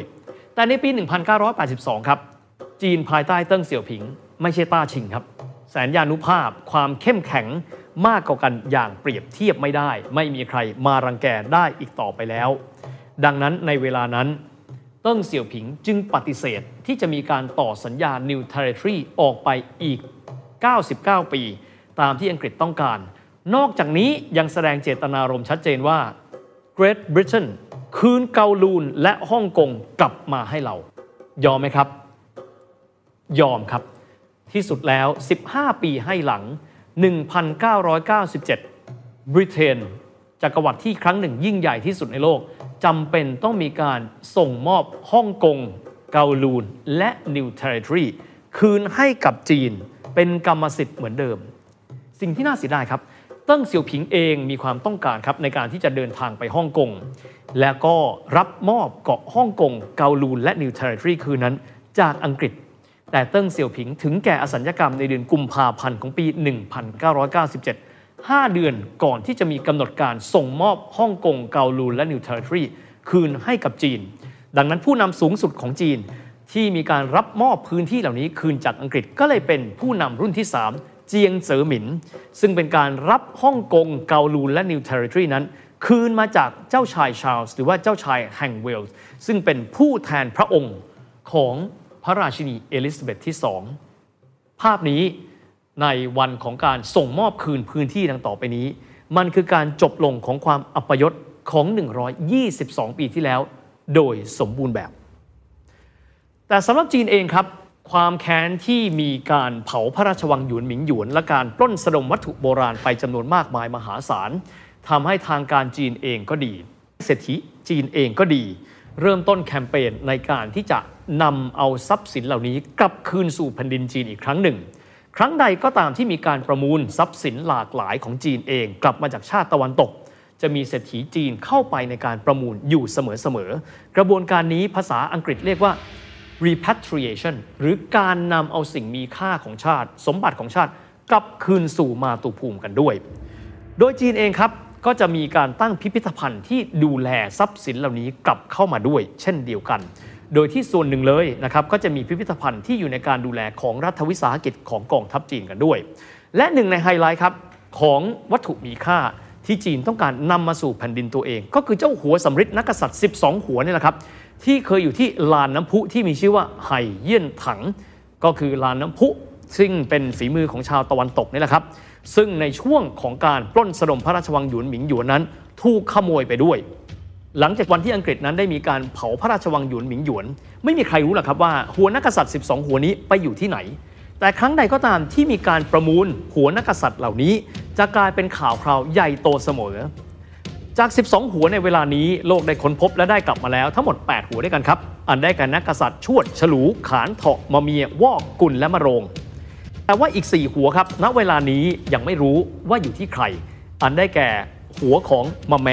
รากา จอ แล้วก็งู หัวเหล่านี้บางหัวนั้นกลับมาอยู่ในมือชาวจีนเป็นที่เรียบร้อยแล้วทั้งหมด 7 หัวจาก 8 หัวด้วยกัน โดยที่ก่อนหน้านี้ก็จะพบว่าจะมีเศรษฐีชาวตะวันตกนั้นเป็นเจ้าของกันอยู่กันด้วย เราลองมาดูนะครับว่าหัวสำคัญสำคัญนั้นผ่านมือใครกันมาบ้าง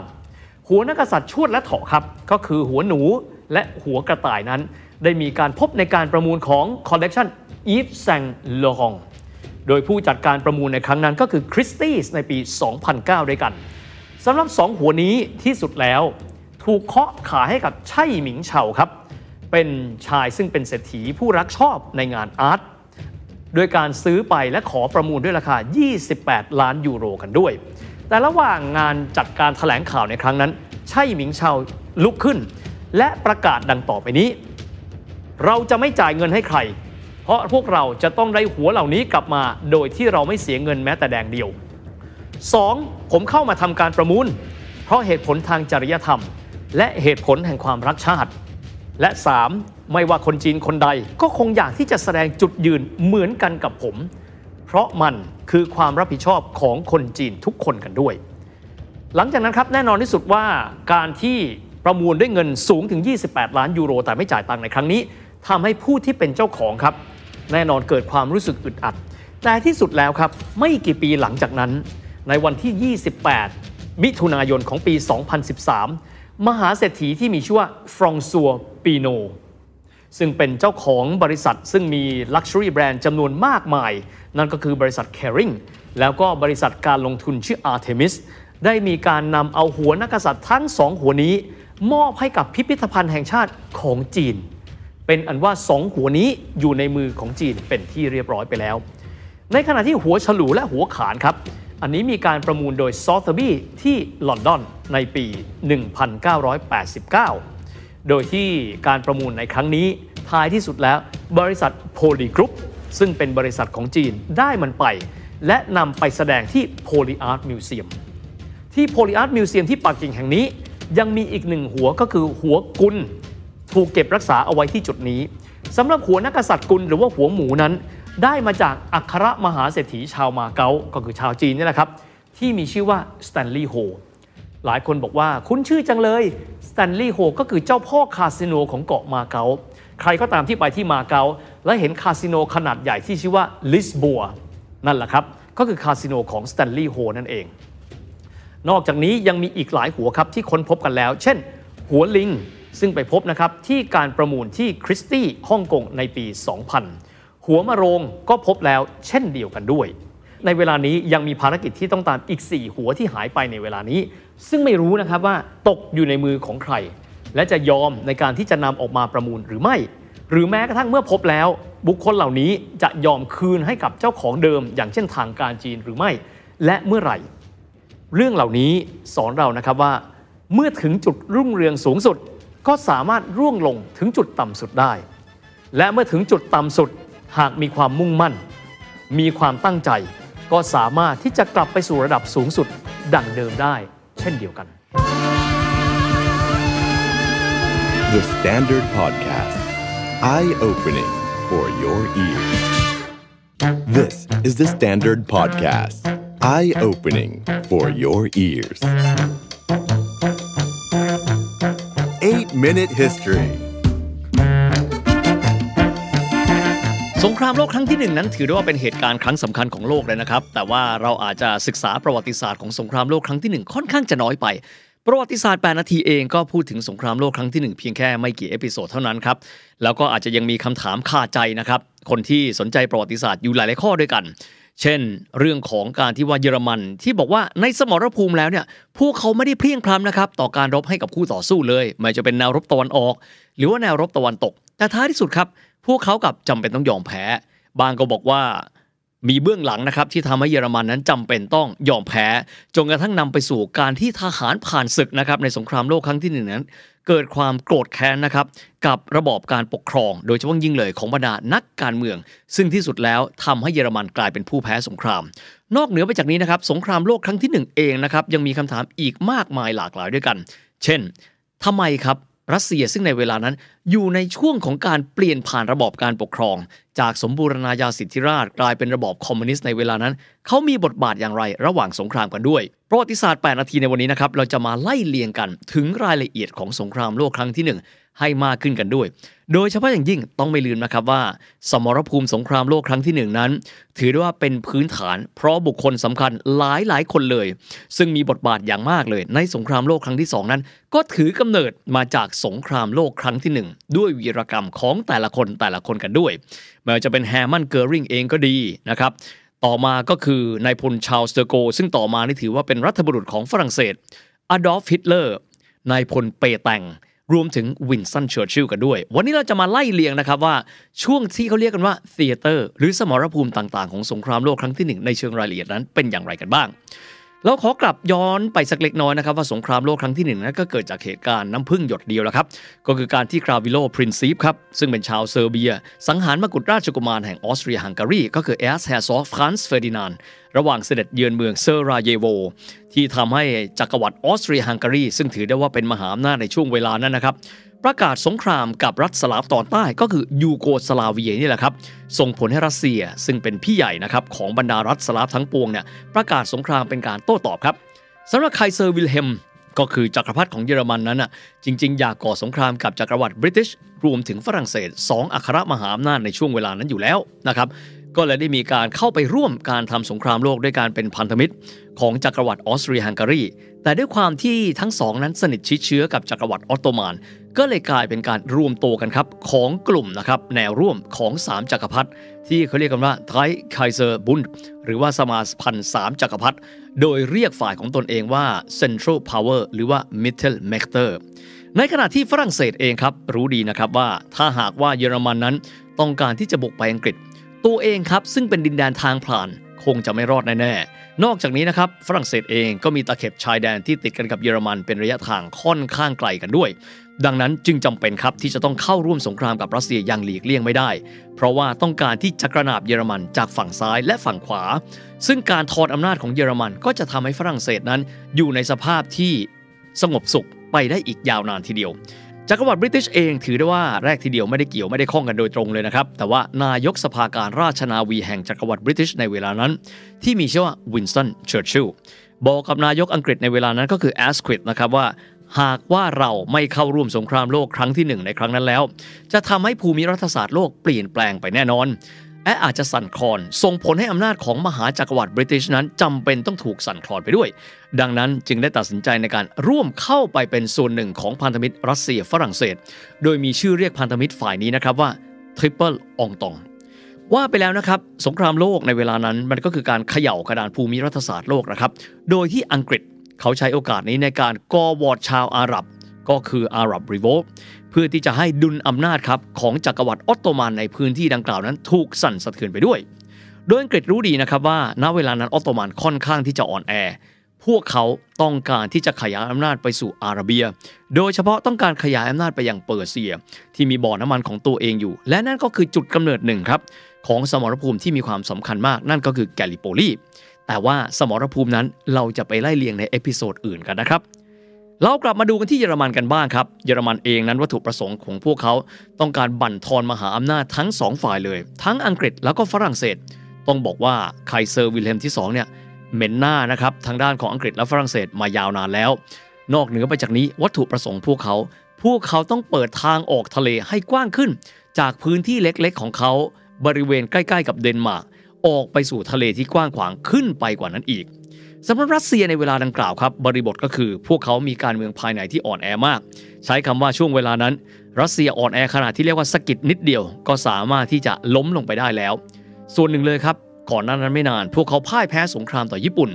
ประชาชนนั้นสิ้นศรัทธาต่อระบอบซาร์นะครับของพระเจ้าซาร์นิโคลัสที่ 2 เป็นอย่างมาก แต่การที่พวกเขานั้นจะนิ่งเฉยครับแล้วก็ไม่ลงไปปกป้องประเทศสลาฟรุ่นน้องอย่างยูโกสลาเวีย ก็เป็นการแสดงออกว่าพวกเขานั้นอ่อนแอและจะสูญเสียบารมีในกลุ่มรัฐสลาฟ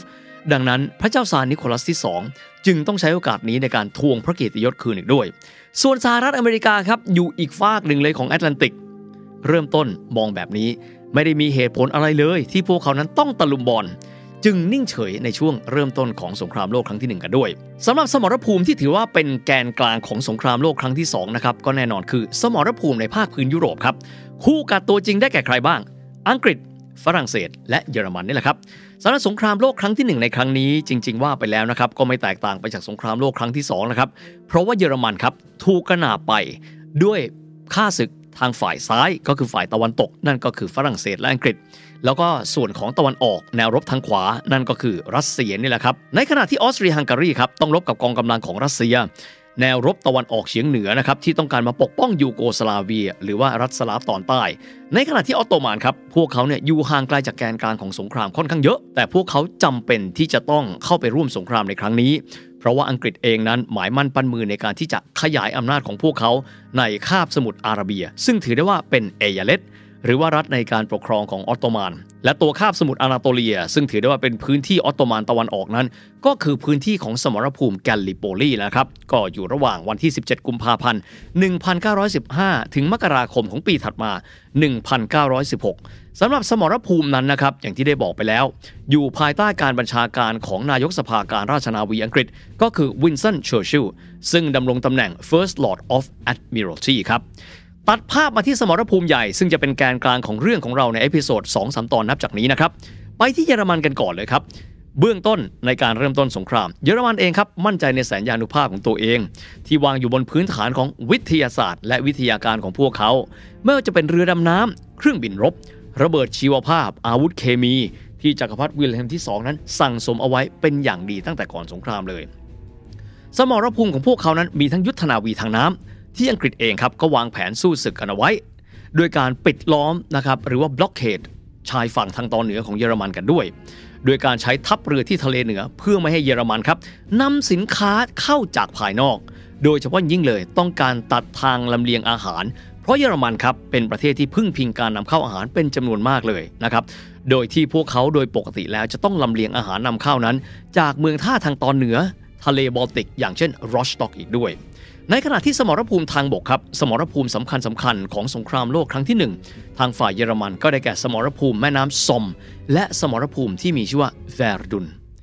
ไปกันที่สมรภูมิแรกกันก่อนเลยครับ ที่มีชื่อว่าสมรภูมิยุทธลันด์นะครับสำหรับสมรภูมินี้นะครับเป็นสมรภูมิการรบทางน้ำครับก็เกิดขึ้นนะครับ ระหว่างเดือนพฤษภาคมของปี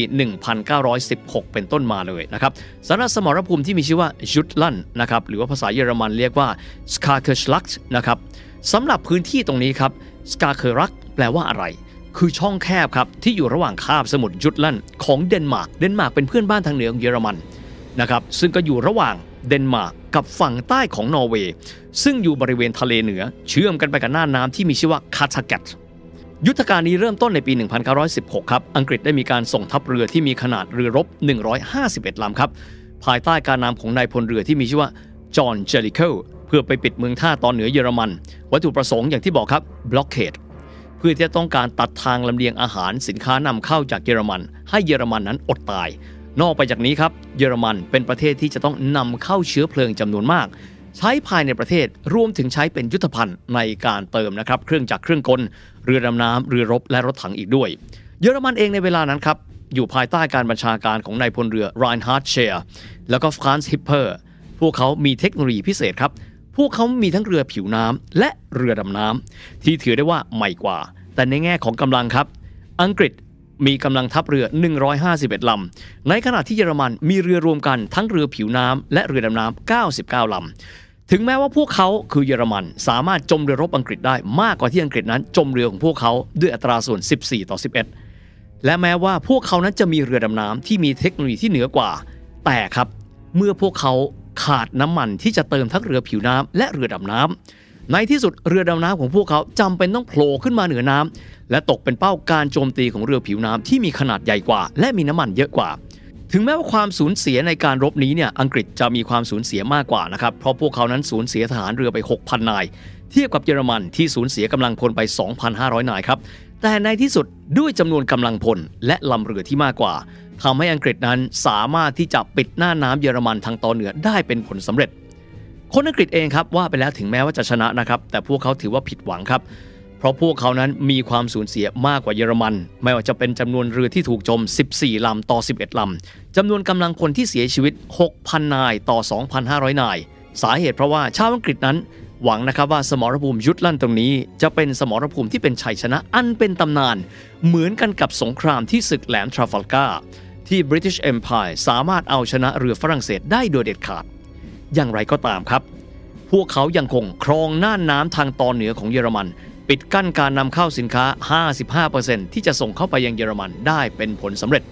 สำหรับทหารเรือเยอรมันในเวลานั้นครับ เริ่มต้นแล้วครับ มีท่าทีแข็งขืน และประท้วงจักรพรรดิวิลเฮมที่ 2 ด้วยการปฏิเสธการรับฟังคำสั่งในการเดินทัพต่อไป เพราะพวกเขาอ่อนล้าครับ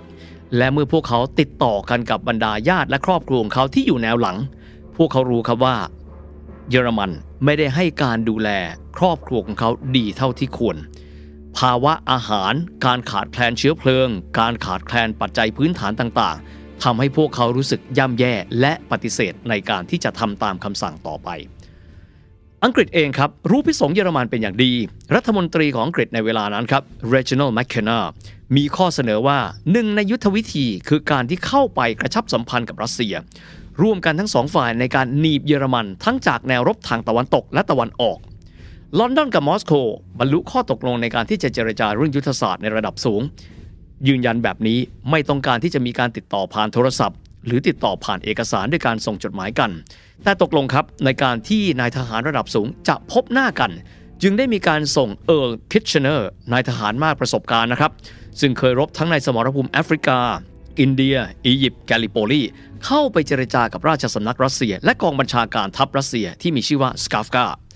5 มิถุนายนเอิร์ลคิชเชเนอร์ลงเรือรบหุ้มเกราะ HMS Hampshire พร้อมลูกเรือกว่า 700 นาย เดินทางจากท่าเรือทางตอนเหนือของสกอตแลนด์ แต่ระหว่างทางครับ ได้เจอกับกับระเบิดใต้น้ำหรือว่า Sea Mine ที่เรือดำน้ำ U-75 ของเยอรมันนั้นวางเอาไว้ ผลคือเรือหุ้มเกราะ HMS Hampshire อับปาง ผู้โดยสารทั้งสิ้น 749 นาย มีผู้รอดชีวิตเพียงแค่ 12 นายเท่านั้น สำหรับเอิร์ลคิชเชเนอร์วีรบุรุษสงครามหลายสมรภูมิของจักรวรรดิบริติช ถึงแก่อสัญกรรม และรวมความเสียหายในเหตุการณ์นี้ ราชนาวีบริเตนเสียกำลังพลถึง 737 นาย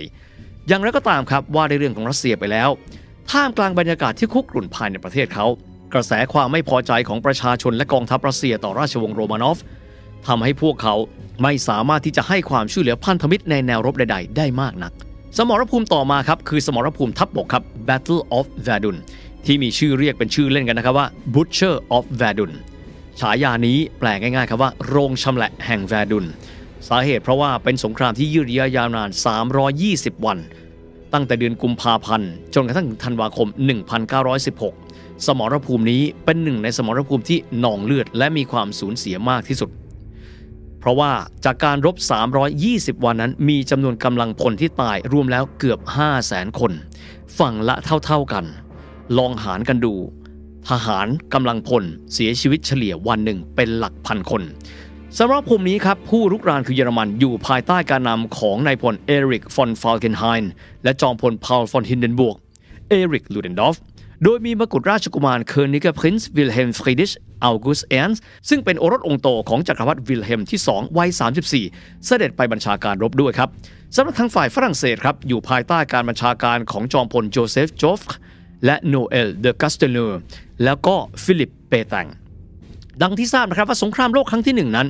เป็นสงครามที่รบกันเฉพาะในสนามเพลาะ ทั้งสองฝ่ายผลัดกันแพ้ผลัดกันชนะครับ แต่ว่าฝรั่งเศสครับดูเหมือนกับจะได้เปรียบมากกว่า เพราะว่าความชำนาญทางภูมิประเทศ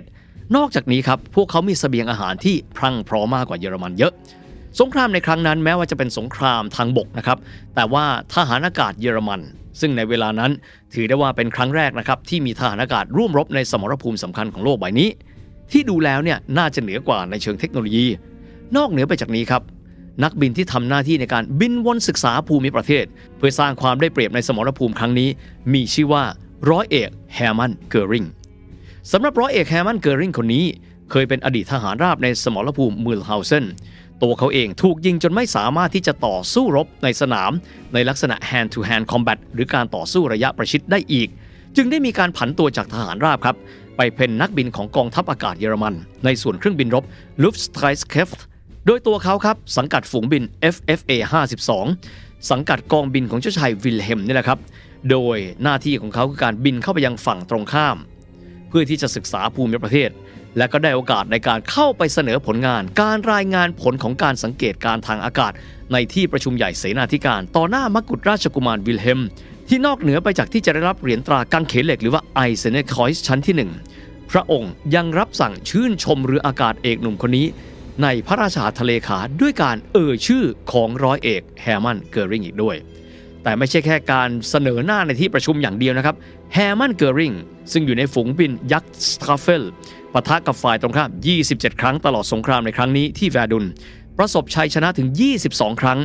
พูดง่ายๆเกือบทุกครั้งที่เขาร่วมบิน กองทัพอากาศเยอรมัน ประสบชัยชนะได้เกือบทุกครั้งกันด้วย สำหรับทหารที่ร่วมรบสมรภูมินี้อีกหนึ่งนายครับ ที่ต่อมาได้กลายเป็นบุคคลสำคัญระดับโลก ก็คือนายทหารฝ่ายฝรั่งเศส ที่มีชื่อว่าร้อยเอกชาลส์เดโกลนายทหารจากโรงเรียนนายทหารชื่อดังครับ École Spéciale Militaire de Saint-Cyr ที่ได้เข้าร่วมกองทัพภายใต้การบัญชาการของพันเอกฟิลิปเปตัง ซึ่งพันเอกฟิลิปเปตังนี้ เป็นผู้บังคับบัญชาโดยตรงของชาลส์เดโกลต่อมาเป็นเวลาอีก 15 ปี แต่ในสงครามโลกในครั้งนี้ครับ ร้อยเอกชาวเซโกได้เข้าไปร่วมรบที่สมรภูมิดัวมองต์ที่ตัวเขานั้นถูกจับเป็นเฉลยของฝ่ายเยอรมัน แต่ในสมัยนั้นครับการปฏิบัติต่อเฉลยศึกนั้นไม่ได้ป่าถืนแบบสมัยต่อมานะครับยังมีการปฏิบัติต่อกันเยี่ยงสุภาพบุรุษ เดอโกนั้นได้รับบาดเจ็บขณะรบ และถูกจับเป็นเฉลย แต่ว่าได้รับการรักษาพยาบาลโดยโรงพยาบาลสนามของเยอรมัน เงื่อนไขเดียวของเยอรมันที่มีต่อบรรดาเฉลยศึกเหล่านี้ คือห้ามหนีออกจากค่ายกักกัน ชาลสโกดครับถูกควบคุมตัวในฐานะเฉลยยาวนานถึง 32 เดือน เขาเปลี่ยนเรือนจำอยู่ 5 ครั้ง แต่หลักๆเลยนะครับอยู่ที่เรือนจำอิงโกลสตัดที่แคว้นบาวาเรีย ตัวเขาเชื่อแบบนี้นะครับว่าฝรั่งเศสแพ้ไม่ได้ และตัวเขามีความพยายามในการหนีออกจากการกักกัน ระหว่างที่ถูกใช้งานในฐานะเฉลยถึง 5 ครั้งด้วยกัน ล้มเหลวทั้ง 5 ครั้งแต่หนึ่งสิ่งที่มีความสำคัญต่อเขาในชีวิตนายทหารในเวลาต่อมา คือการเรียนรู้ภาษาเยอรมันได้อย่างคล่องแคล่ว จากผู้คุม สงครามโลกครั้งที่หนึ่งนี้นะครับถือเป็นสงครามครั้งแรกเลยหลังการปฏิวัติอุตสาหกรรมครับ ดังนั้นเทคโนโลยีอาวุธไม่ว่าจะเป็นปืนกล ปืนใหญ่ทัพอากาศมีบทบาทมากขึ้น ดังนั้นการรบจึงไม่ใช่แบบ hand to hand combat หรือแบบระยะประชิด แต่พึ่งพิงนะครับความสามารถของอาวุธใหม่ที่มีอนุภาพการทำลายล้างสูง รวมถึงการที่มีการใช้ระเบิดคลอรีน อาวุธเคมีพันขึ้นมาทำเป็นอาวุธเพิ่มเติมขึ้น ส่งผลให้กำลังพลนั้นเสียชีวิตจากแก๊สพิษนี้ไม่น้อย และสมรภูมิในครั้งนี้ก็คือสมรภูมิแวร์ดุนจบลงด้วยความพ่ายแพ้ของเยอรมันที่ต้องล่าถอยจนเกือบชิดแนวรับสำคัญ คือฮินเดนบวกไลน์หรือชาวเยอรมันบางคนเรียกว่าซีคฟรีดไลน์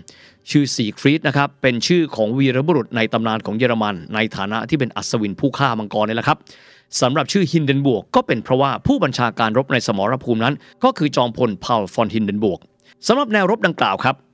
ถึงแม้ว่าเยอรมันนั้นเป็นฝ่ายเพียงพล้ำแต่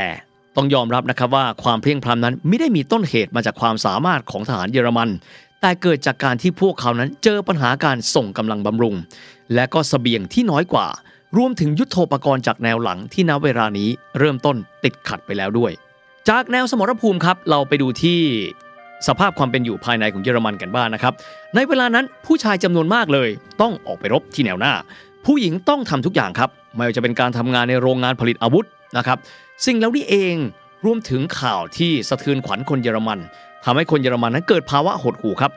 เกิดการขาดแคลนอาหารขนาดหนักเลย จากการที่ถูกปิดล้อมบริเวณเมืองท่าตอนบน หรือว่า British Blockade ทำให้แรงกดดันต่อจักรพรรดิวิลเฮมที่ 2 นั้นหนักขึ้นเรื่อยๆครับหนึ่งในความพยายามที่จะสื่อสารรวมใจคนเยอรมันให้มีความเข้มแข็งนะครับภายใต้ภาวะสงครามนั้นก็มีออกมาอย่างต่อเนื่อง หนึ่งในสิ่งที่ยังคงอยู่ทุกวันนี้นะครับก็คือการติดตัวอักษรที่เขียนว่า dem Deutschen Volk หรือแปลง่ายๆนะครับจริงๆ มาจากคำเต็มว่า für dem Deutschen Volk แปลว่า เพื่อพลเมืองชาวเยอรมัน ตัวอักษรเหล่านี้ถูกติดเอาไว้ครับ ที่ด้านหน้าของไรช์ตากหรือว่าอาคารรัฐสภาเยอรมัน เพื่อรวมขวัญและกำลังใจของคนเยอรมัน โดยการชี้ว่าการทำสงครามในครั้งนี้ ก็เป็นเพื่อชาวเยอรมันทั้งปวงสำหรับตัวอักษรนี้ dem Deutschen Volk มีความยาว 16 เมตรครับ ความสูงตัวอักษร 60 เซนติเมตรครับ ถูกประดิษฐ์และติดตั้งในปีนั้นนั่นเองครับ ปี 1916 และแม้ว่าหลังสงครามโลกครั้งที่ 2 นั้น อาคารรัฐสภาจะถูกยิงทำลายไปแล้ว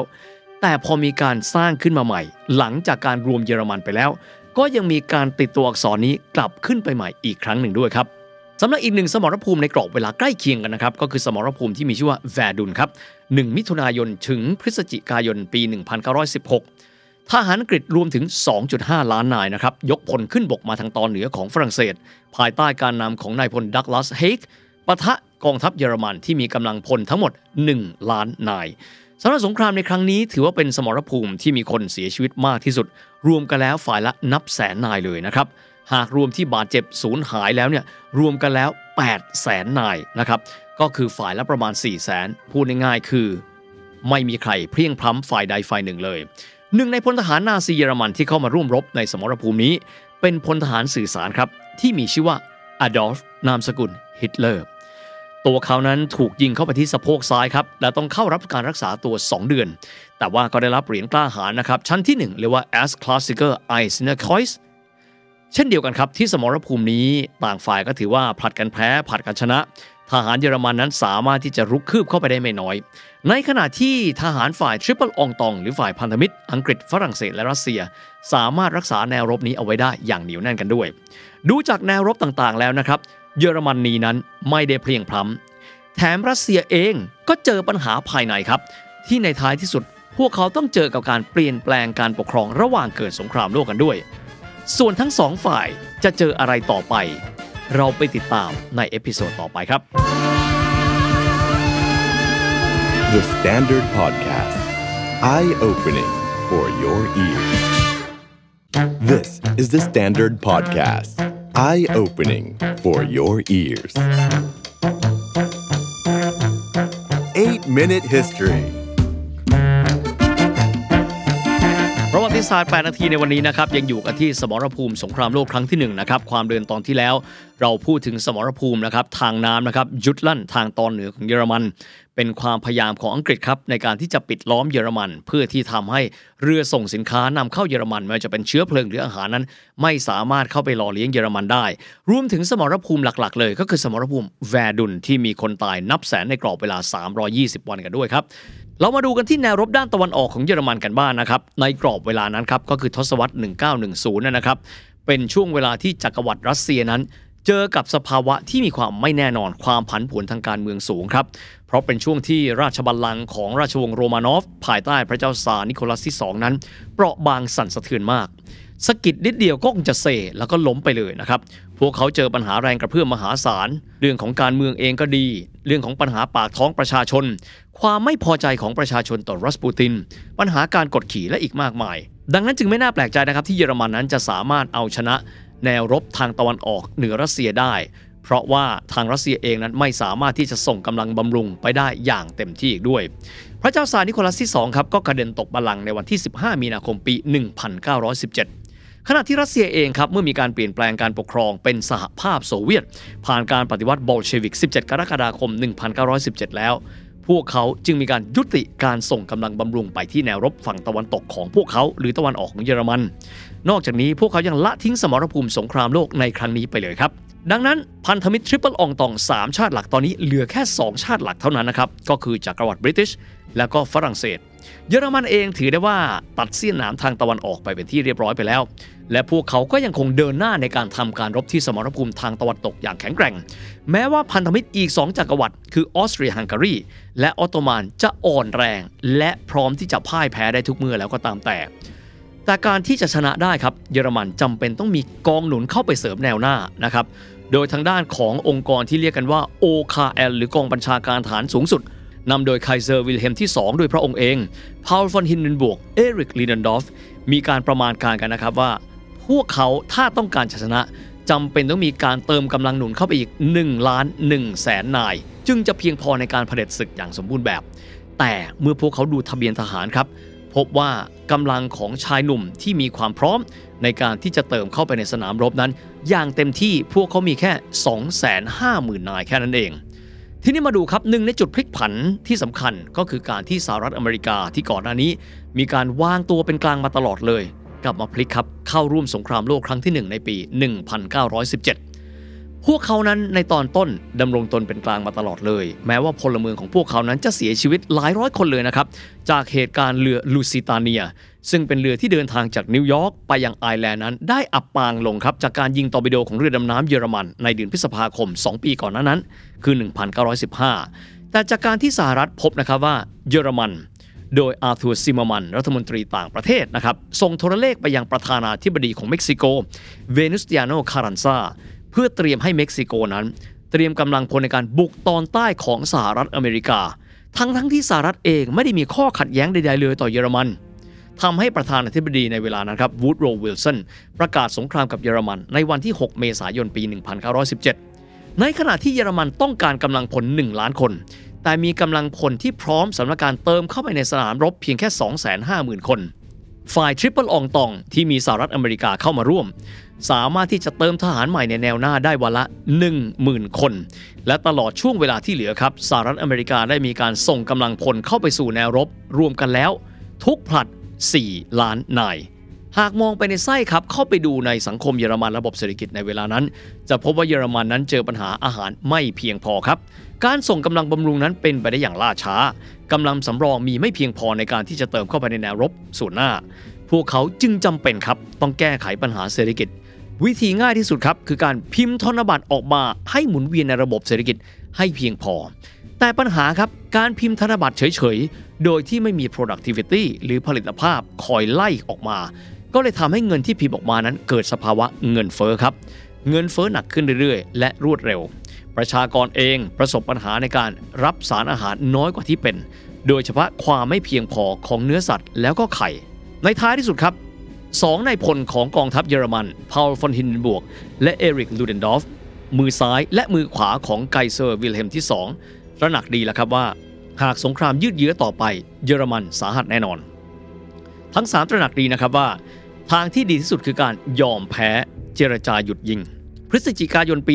1918 ครับประธานาธิบดีวูดโรวิลสันยื่นคำขาด 14 ข้อให้กับฝ่าย Central Power หรือ Metal m a c t e r ที่เหลือแต่เยอรมันชาติเดียวแล้วนะครับ ที่ยังไม่ยอมแพ้ ในเวลานั้นคำขาดที่ต้องให้ปฏิบัติคือ ต้องให้ไกเซอร์วิลเฮมที่ 2 สละราชบัลลังก์โดยสมบูรณ์ ดังนั้น 9 พฤศจิกาจักรพรรดิองค์สุดท้ายของเยอรมัน Last Emperor ไคเซอร์วิลเฮมที่ 2 ยอมสละราชบัลลังก์และมอบอำนาจให้กับเจ้าชายมักซิมิเลียนฟอนบาเดนเป็นนายกรัฐมนตรีเฉพาะกิจไป ทีนี้ครับการจะยอมแพ้และการลงนามในข้อตกลงที่พวกเขายังไม่รู้ว่าเงื่อนไขมีอะไรบ้าง มันไม่ใช่เรื่องง่ายครับ มันไม่ใช่แค่ยกธงขาวแล้วก็จบกันไป หากสังเกตไปในรายละเอียดจะพบนะครับว่าผู้ที่เจรจายอมแพ้สงครามโลกครั้งที่หนึ่งในวันนั้น 11 พฤศจิกายน 1918 ไม่ใช่บุคคลที่นำเยอรมันสู่สงคราม ไม่ใช่ผู้บัญชาการที่ออกไปอยู่ในแนวรบอย่างไคเซอร์วิลเฮมที่2พาลฟอนฮินเดนบวร์กเอริกลูเดนดอฟแต่กลายเป็นรัฐบาลพลเรือนสายสังคมนิยมของเยอรมันครับ ดังนั้นในกรอบเวลาสั้นๆ ก่อนที่จะมีการยอมแพ้ เยอรมันในเวลานั้นค่อยๆ ถ่ายอำนาจ จากจักรพรรดิไคเซอร์วิลเฮมที่ 2 และกองทัพให้กับนักการเมือง โดยเฉพาะสายสังคมนิยมในรัฐสภาไรช์ตาก โดยเฉพาะนักการเมืองสังกัดพรรค SPD ทั้งนี้เพื่อให้นักการเมืองสายสังคมนิยม เป็นผู้ออกหน้าในการเจรจา เหตุผลที่พวกเขาให้กับสาธารณชนเยอรมันในเวลานั้น ก็คือคู่สงครามคือทริปเปิลอองตองคงไม่อยากเจรจากับทหารที่รบกับพวกเขา และน่าจะอยากคุยกับรัฐบาลพลเรือนมากกว่า ว่ากันนะครับว่าพอลฟอนฮินเดนบวกและเอริกลิวเดนดอฟตระหนักดีครับว่าถ้าเขาทั้งสองคนเป็นผู้นำการเจรจาการพ่ายแพ้ ก็จะทำให้เขาทั้งสองคนนั้นไม่มีที่ยืนในสังคม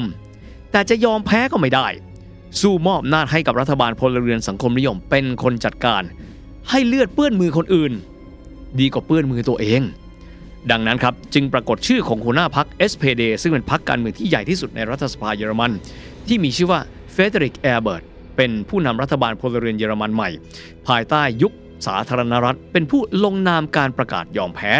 และเตรียมการเจรจากับฝ่ายผู้ชนะสงคราม ผู้ลงนามฝ่ายฝรั่งเศสครับก็คือจอมพลแฟร์ดินองฟอชสำหรับฝ่ายเยอรมันนั้นก็ประกอบไปด้วยมาติอัสเอร์สแบเกอร์ท่าน Count อัลเฟรดโอเดนดอฟจากกระทรวงการต่างประเทศ แล้วก็พันตรีเดดลอฟฟอนฟินเทเฟลต์จากกองทัพบกเยอรมัน ดังนั้นภาพที่ปรากฏครับ ก็คือนักการเมืองในเบอร์ลินนั่นแหละ เป็นตัวการในการตัดสินใจยอมแพ้สงคราม ทั้งๆทที่สมรภูมิหลักๆ นั้น ยังถือได้ว่าไม่มีใครกำชัยชนะโดยเบ็ดเสร็จเด็ดขาด ทหารเยอรมันซึ่งอยู่ในแนวหน้ายังมีความเชื่อต่อไปว่า สู้ต่อไปอีกสักนิด พวกเขาจะเป็นฝ่ายชนะ ดังนั้นจึงไม่น่าแปลกใจนะครับ ที่จะมีทหารผ่านศึกสงครามโลกครั้งที่หนึ่งในเวลานั้น มีความรู้สึกเหมือนถูกหักหลัง ที่รัฐบาลเบอร์ลินเป็นผู้ประกาศยอมแพ้สงคราม เพราะสำหรับพวกเขาผู้ที่เสียสละชีวิตของพวกเขาเข้าไปรบในสนามเพลาะในสมรภูมิ พวกเขายังคงมีความฮึกเหิม และเชื่อว่าอีกนิดเดียว พวกเขามีสิทธิ์ที่จะพลิกเกม และเอาชนะฝ่ายตรงข้ามได้ ยิ่งไปกว่านั้นครับการเจรจาสนธิสัญญาแวร์ซายกลางปี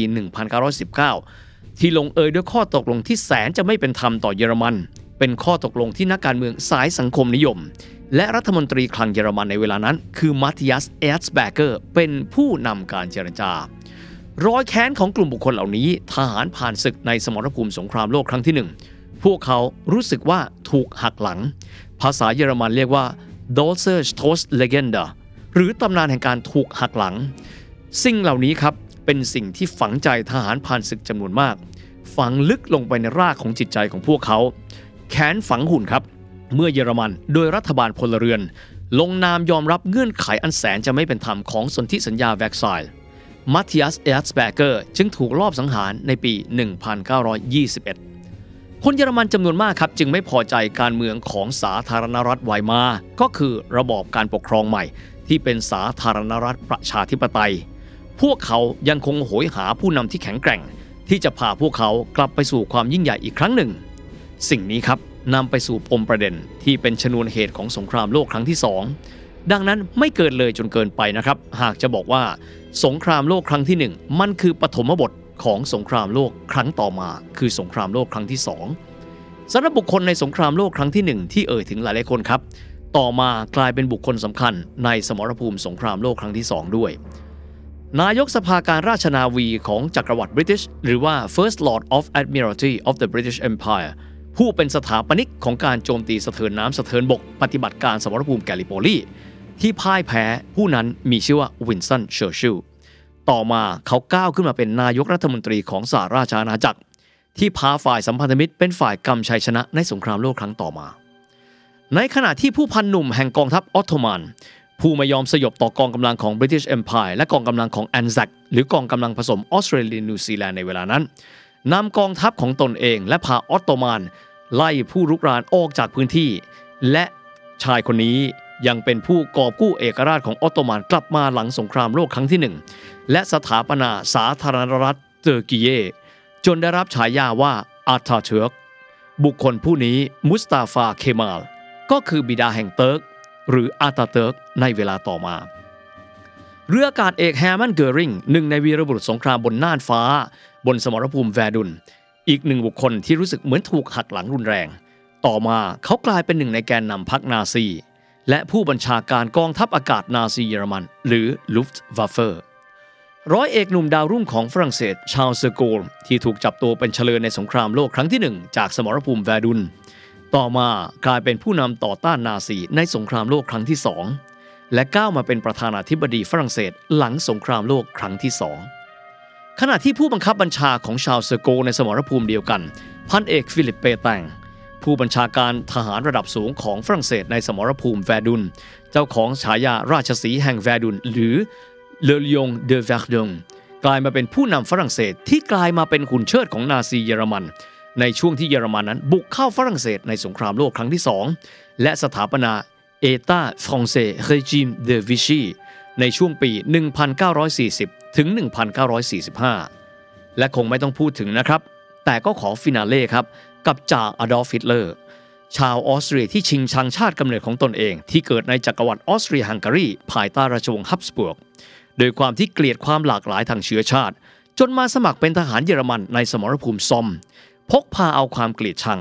เครียดแค้นที่ถูกหักหลังบ่มเพาะ จนในที่สุดกลายมาเป็นผู้นำปีศาจของนาซีเยอรมัน และทั้งหมดนี้นะครับก็เป็นการอธิบายนะครับว่า สมรภูมิสงครามโลกครั้งที่หนึ่งที่เป็นปฐมบทของสงครามโลกครั้งที่สองนั้น มีรายละเอียดอย่างไรครับ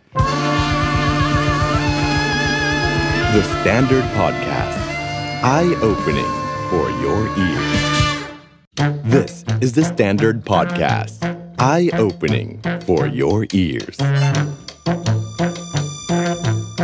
Eight Minute History. ทำรายการประวัติศาสตร์ 8 นาทีมาพักหนึ่งแล้วนะครับหนึ่งในคำขอที่ถือว่ามีค่อนข้างเยอะนะครับ แล้วก็เรายังไม่ได้ตอบโจทย์สักทีเลยนะครับ ก็คือคำขอจากแฟน ๆ ที่บอกว่า อยากฟังประวัติศาสตร์ของยูโกสลาเวียครับ หลายคนบอกว่า ยูโกสลาเวียมันเกิดขึ้นมาได้ยังไง แล้วมีความเกี่ยวข้องยังไงนะครับ กับเซอร์เบียแล้วกลายมาเป็นส่วนหนึ่งของชนวนสงครามโลกครั้งที่หนึ่งได้ยังไง เอ๊แล้วทำไมยูโกสลาเวียถึงได้แตกในช่วงแตกแล้วเขาเป็นอย่างไรกันบ้าง ประวัติศาสตร์ 8 นาทีในวันนี้ครับ ก็เลยอยากจะตอบสนองคำขอนะครับของแฟนๆ ด้วยการไล่เลียงประวัติศาสตร์ของยูโกสลาเวียครับ จริง ๆ แล้วยูโกสลาเวียเป็นประเทศที่มีความเป็นมาที่น่าสนใจมากๆ เราควรที่จะได้ทำมาตั้งนานแล้วนะครับ ดังนั้นวันนี้ไล่กันยาวๆ เลย ประวัติศาสตร์ยูโกสลาเวียนั้นน่าสนใจเกินกว่าที่จะพูดแค่บางช่วงบางตอน แต่อยากที่จะพูดนะครับเป็นการไล่เป็นเส้นเรื่องยาวๆ จะได้เห็นวิวัฒนาการของพื้นที่แห่งนี้ ถ้าหากว่าเรามองพื้นที่นะครับของพื้นที่ซึ่งครั้งหนึ่งเคยเป็นประเทศยูโกสลาเวีย จะพบว่าเป็นพื้นที่ที่น่าสนใจนะครับ เพราะว่าพวกเขานั้นถูกกระหนาบข้างโดย 2 มหาอำนาจยิ่งใหญ่ของโลกในช่วงเวลาหนึ่งเลย ทางตะวันออกเฉียงใต้ครับ พวกเขามีจักรวรรดิออตโตมันอยู่ ในขณะที่ตอนเหนือพวกเขามีจักรวรรดิออสเตรียฮังการีอยู่ นอกจากนี้พวกเขาเป็นพื้นที่ที่มีความแตกต่างหลากหลายไม่ว่าจะเป็นทางด้านของภาษา นอกเหนือไปจากนี้ยังมีความแตกต่างทางด้านของการนับถือศาสนา นิกายต่างกัน ศาสนาแตกต่างกัน แม้กระทั่งตัวหนังสือครับ ยังเป็นพื้นที่ที่น่าสนใจมากเพราะพื้นที่เดียวกัน ใช้ตัวหนังสือที่แตกต่างกัน หลายหลายกลุ่มตัวอักษรกันด้วย ดังนั้นวันนี้ครับเราจะมาไล่เรียงกันนะครับว่าก่อนที่จะเกิดเป็นประเทศยูโกสลาเวีย และแตกออกเป็นส่วนๆนั้น พวกเขาผ่านช่วงเวลาอะไรกันมาบ้างกันด้วยนะครับ ที่น่าสนใจอย่างครับ ถึงแม้ว่าช่วงหนึ่งประเทศยูโกสลาเวีย ซึ่งตอนนี้ไม่มีแล้วเนี่ยนะครับ จะเป็นพื้นที่ที่บอกว่าเป็นประเทศคอมมิวนิสต์ แต่เขาเป็นคอมมิวนิสต์ที่แนวมากครับ เพราะเขานั้นไม่ยอมก้มหัวให้กับสหภาพโซเวียต แถมยังเป็นหนึ่งในประเทศหลังม่านเหล็กที่มีความสามารถในการจัดมหากรรมกีฬาครั้งสำคัญได้ถึง 2 ครั้งนะครับ นั่นคือในปี 1976 ครับ ในช่วงเวลานั้นเขาเป็นเจ้าภาพของฟุตบอลยูโร ก็คือฟุตบอลชิงแชมป์แห่งชาติยุโรป ซึ่งในครั้งนั้นเช็กโกสโลวาเกีย เป็นแชมป์เพราะสามารถเอาชนะเยอรมันตะวันตกไปได้ และอีกหนึ่งครั้งครับ ก็คือเป็นเจ้าภาพของการจัดการแข่งขันกีฬาโอลิมปิกฤดูหนาวที่เมืองเซราเจโวกันด้วย ประเทศนี้ไม่ได้ร่ำรวย แต่ถือได้ว่ามีเสน่ห์เยอะพอสมควร แต่ด้วยความผันผวนทางการเมือง โดยการที่ว่ามีความแตกต่างหลากหลายทางชาติพันธุ์ ศาสนา ภาษาและตัวอักษร กลายเป็นพื้นที่อย่างนี้ครั้งหนึ่ง ต้นทศวรรษที่ 90 กลายเป็นพื้นที่แห่งสงครามกลางเมือง การฆ่าล้างเผ่าพันธุ์ที่เลวร้ายที่สุดครั้งหนึ่ง นับตั้งแต่สงครามโลกครั้งที่ 2 กันด้วยครับ ก่อนที่จะเดินหน้านะครับประวัติศาสตร์ยูโกสลาเวียแน่นอน จะต้องแตะประเทศซึ่งครั้งหนึ่งพวกเขาเคยรวมตัวกันเนี่ยนะครับ เป็นประเทศเดียวกัน ได้แก่เซอร์เบีย โครเอเชีย สโลเวเนีย บอสเนียเฮอร์เซโกวีนาโคโซโว มาซิโดเนีย มอนเตเนโกรนะครับ ย้อนกลับไปครับ ตั้งแต่สมัยก่อนเกิดสงครามโลกครั้งที่หนึ่งกันก่อน ต้องใช้คำพูดคำนี้น้ำผึ้งหยดเดียวครับ เพราะว่าการที่มีนักศึกษาชาวเซอร์เบีย ที่ไปลอบสังหารนะครับมกุฎราชกุมาร Erzherzog ฟรานซ์เฟอร์ดินานด์จนเป็นชนวนเกิดสงครามโลกครั้งที่หนึ่งทำให้พื้นที่นี้เป็นพื้นที่ที่น่าพูดถึงมากครับพูดถึงดินแดนแห่งนี้ครับหลายคนจะนึกถึงชนวนสงครามนี่แหละครับก็คือชนวนสงครามที่กาวริโลพรินซิปนักศึกษาหนุ่มวัยห้าวชาวเซอร์เบีย บุกเดี่ยวปลงพระชนม์มกุฎราชกุมารออสเตรียฮังการีนะครับซึ่งในเวลานั้นก็นำไปสู่การประกาศสงครามโลกดังที่อิรุงตุงนัง เราเคยไล่เรียงกันมาหลายครั้งกันแล้วนะครับ น่าสนใจคือเหตุไฉนครับ ชาวเซอร์เบียไปสังหารมกุฎราชกุมารแห่งออสเตรียฮังการี ในพื้นที่ที่ปัจจุบันเป็นบอสเนีย หลายคนฟังแล้วงงครับ มีหลายหลส่วนแล้วจะจับต้นชนปลายกันยังไงกันบ้าง ขอมองย้อนกลับไปครับ สมัยที่ออตโตมันนั้นเรืองอำนาจกันบ้างครับ ก็คือในปี 1452-1453 ครับสุลต่านเมหเมดที่ 2 หรือว่าเมหเมดผู้พิชิต แห่งราชวงศ์ออตโตมันหรือว่าอุสมานิยะ บรรลุเป้าหมายด้วยการยกกองทัพเข้าพิชิตกรุงคอนสแตนติโนเปิลสถาปนาตนเองเป็นจักรพรรดิแห่งโรม หรือว่าเคซออิรุมเป็นผลสำเร็จ พระองค์ไม่ได้หยุดแค่นั้นครับ กองทัพออตโตมันขยายพื้นที่คาบสมุทรบอลข่าน เข้าไปยึดพื้นที่ที่ปัจจุบันเป็นยุโรปตะวันออกนะครับพื้นที่ที่ติดกันไม่ว่าจะเป็นพื้นที่กรีซบัลแกเรียโรมาเนียนะครับแล้วก็ที่แน่ ๆ ก็คือตะวันตกของบอลข่านก็คืออัลบาเนีย เซอร์เบีย โครเอเชีย บอสเนียเฮอร์เซโกวีนา ดินแดนเหล่านี้ครับกลายไปเป็นเมืองขึ้นและรัฐบริวารของจักรวรรดิออตโตมันพื้นที่พวกนี้ถูกปกครองโดยออตโตมันไม่แต่เพียงแค่การปกครองนะครับ แต่ว่าวิถีชีวิตของพวกคนในบริเวณนี้ ก็ได้รับอิทธิพลจากออตโตมันไปด้วย รวมถึงอิทธิพลที่ชัดเจนครับ ก็คืออิทธิพลเรื่องความเชื่อทางศาสนา แม้ว่าพวกเขาจะเป็นฝรั่งขาวชาวสลาฟนะครับแล้วก็เป็นชาวคริสต์แต่ดั้งเดิม แต่การเข้ามาของจักรวรรดิออตโตมันก็ทำให้ฝรั่งขาวชาวสลาฟกลุ่มหนึ่งเลยครับ หันไปนับถือศาสนาอิสลาม โดยเฉพาะชาวสลาฟในพื้นที่ที่ปัจจุบันเป็นบอสเนียเฮอร์เซโกวีนาหลายคนถามบอสเนียเฮอร์เซโกวีนาคือ 2 พื้นที่หรือเปล่าไม่ใช่นะครับ ชื่อเขายาวครับเขาชื่อบอสเนียเฮอร์เซโกวีนาพื้นที่แห่งนี้ครับหลายๆ แห่งมีสถานภาพเป็นเอยาเลตหรือว่ารัฐบริวารของออตโตมัน ดังที่เราจะเคยได้ยินนะครับบอสเนียเอยาเลตเฮอร์เซโกวีนาเอยาเลตซึ่งต่อมาได้รวมกันเป็นหนึ่งนะฮะไม่แต่เพียงพื้นที่บอสเนียเฮอร์เซโกวีนาครับ แม้กระทั่งเบลเกรด ซึ่งปัจจุบันนี้เป็นเมืองหลวงของเซอร์เบีย และครั้งหนึ่งเคยเป็นเมืองหลวงนะครับของยูโกสลาเวีย ก็มีสุเหร่าอิสลามมากถึง 15 แห่งด้วยกันครับแต่เมื่อจักรวรรดิทางตอนเหนืออย่างฮับส์บวร์กของออสเตรียฮังการีแข็งแกร่งขึ้นครับ พวกเขาขยายอำนาจลงใต้ และเขาก็เบียดอิทธิพลของพวกเขาเข้าไปในพื้นที่อิทธิพลของออตโตมัน สโลเวเนีย โครเอเชีย บอสเนียเฮอร์เซโกวีนา ที่สุดแล้วตกอยู่ในกำมือของอาณาจักรออสเตรียฮังการีของฮับส์บวร์กในที่สุด ดังนั้นพื้นที่นี้จึงกลายเป็นพื้นที่แห่งการปะทะกันอย่างหลีกเลี่ยงไม่ได้ การเป็นส่วนหนึ่งของออตโตมันครับ บางท่านอาจจะมองแล้วมีความรู้สึกว่ามันทำให้เกิดความแปลกแยก ฝั่งหนึ่งครับเป็นชาวเติร์กนับถือศาสนาอิสลาม อีกฝั่งหนึ่งเป็นคริสต์ซึ่งเป็นสลาฟขาวน่าจะแปลกแยกซึ่งกันและกัน แต่กลายเป็นแบบนี้ครับ พวกเขาสามารถกลมกลืนกันได้ เพราะรับซึ่งวิถีชีวิตซึ่งกันและกัน ในขณะที่การเข้าไปมีอิทธิพลของออสโตรฮังการีถึงแม้จะเป็นชาติพันธุ์ฝรั่งขาวเหมือนกัน นับถือศาสนาเดียวกันนะครับหลายฝ่ายเป็นคาทอลิก แต่กระนั้นชาวสลาฟในพื้นที่ตรงนั้นเหมือนถูกกดขี่มากกว่าถูกกดขี่จากออตโตมันซะอีกทำให้กระบวนการรวมตัวกันของชาวสลาฟทางตอนใต้ เพื่อที่จะต่อต้านอำนาจของออสเตรียฮังการีก็เกิดขึ้นมาในช่วงเวลาดังกล่าว คำว่าสมาพันธ์สลาฟตอนใต้ ซึ่งมีความหมายถึงกลุ่มรัฐ สโลเวเนีย โครเอเชีย เซอร์เบีย บอสเนียเฮอร์เซโกวีนามอนเตเนโกร รวมถึงประเทศอื่นครับบัลแกเรีย โรมาเนีย โคโซโว อัลบาเนีย เริ่มต้นที่จะเป็นคำที่เป็นคอนเซปต์ เป็นอุดมการณ์ที่หนักแน่นมากยิ่งขึ้น บางส่วนของรัฐเหล่านี้เป็นรัฐบริวารของออสเตรียฮังการี บางส่วนเป็นบริวารของออตโตมัน แต่สำหรับเซอร์เบียครับเป็นรัฐอิสระ ภายใต้ราชวงศ์โอเบรโนวิชที่เอียงเข้าข้างจักรวรรดิออสเตรียฮังการี กลุ่มหัวรุนแรงที่ต้องการต่อต้านอำนาจของออสเตรียฮังการี เกิดความไม่พอใจต่อท่าทีของกษัตริย์อเล็กซานเดอร์แห่งราชวงศ์นี้ คือโอเบรโนวิชที่เอียงเข้าข้างออสเตรียฮังการี กลุ่มนี้มีชื่อว่ากลุ่ม Black Hand ครับ หัวหน้ากลุ่มมีชื่อว่าดรากูตินดิมิทริเยวิช มีชื่อย่อว่า APIS เรียกกันว่ากลุ่ม Black Hand ก็แล้วกันนะครับ กลุ่มนี้ก่อตั้งขึ้นในปี 1901 ครับ พวกเขาไม่เชื่อว่าสันติวิธี คือทางออกในการที่พวกเขาจะได้รับเอกราชจากออสเตรียฮังการีและสถาปนารัฐสลาฟตอนใต้ ซึ่งปลอดจากอิทธิพลของจักรวรรดิทางตอนเหนือได้แน่ๆ ดังนั้นพวกเขาจึงเน้นเรื่องการใช้ความรุนแรง กองกำลังติดอาวุธ ลอบสังหารและก่อความวุ่นวาย ไม่ว่าจะเป็นก้าวแรกของพวกเขาในการลอบสังหารกษัตริย์อเล็กซานเดอร์แห่งโอเบรโนวิชด้วยการกระหน่ำยิงไป 30 นัด และมีการตั้งกษัตริย์ปีเตอร์ แห่งราชวงศ์ คาราจอร์เชวิชขึ้นมาเป็นกษัตริย์แทนที่ นอกจากนี้พวกเขาวางแผนไปไกล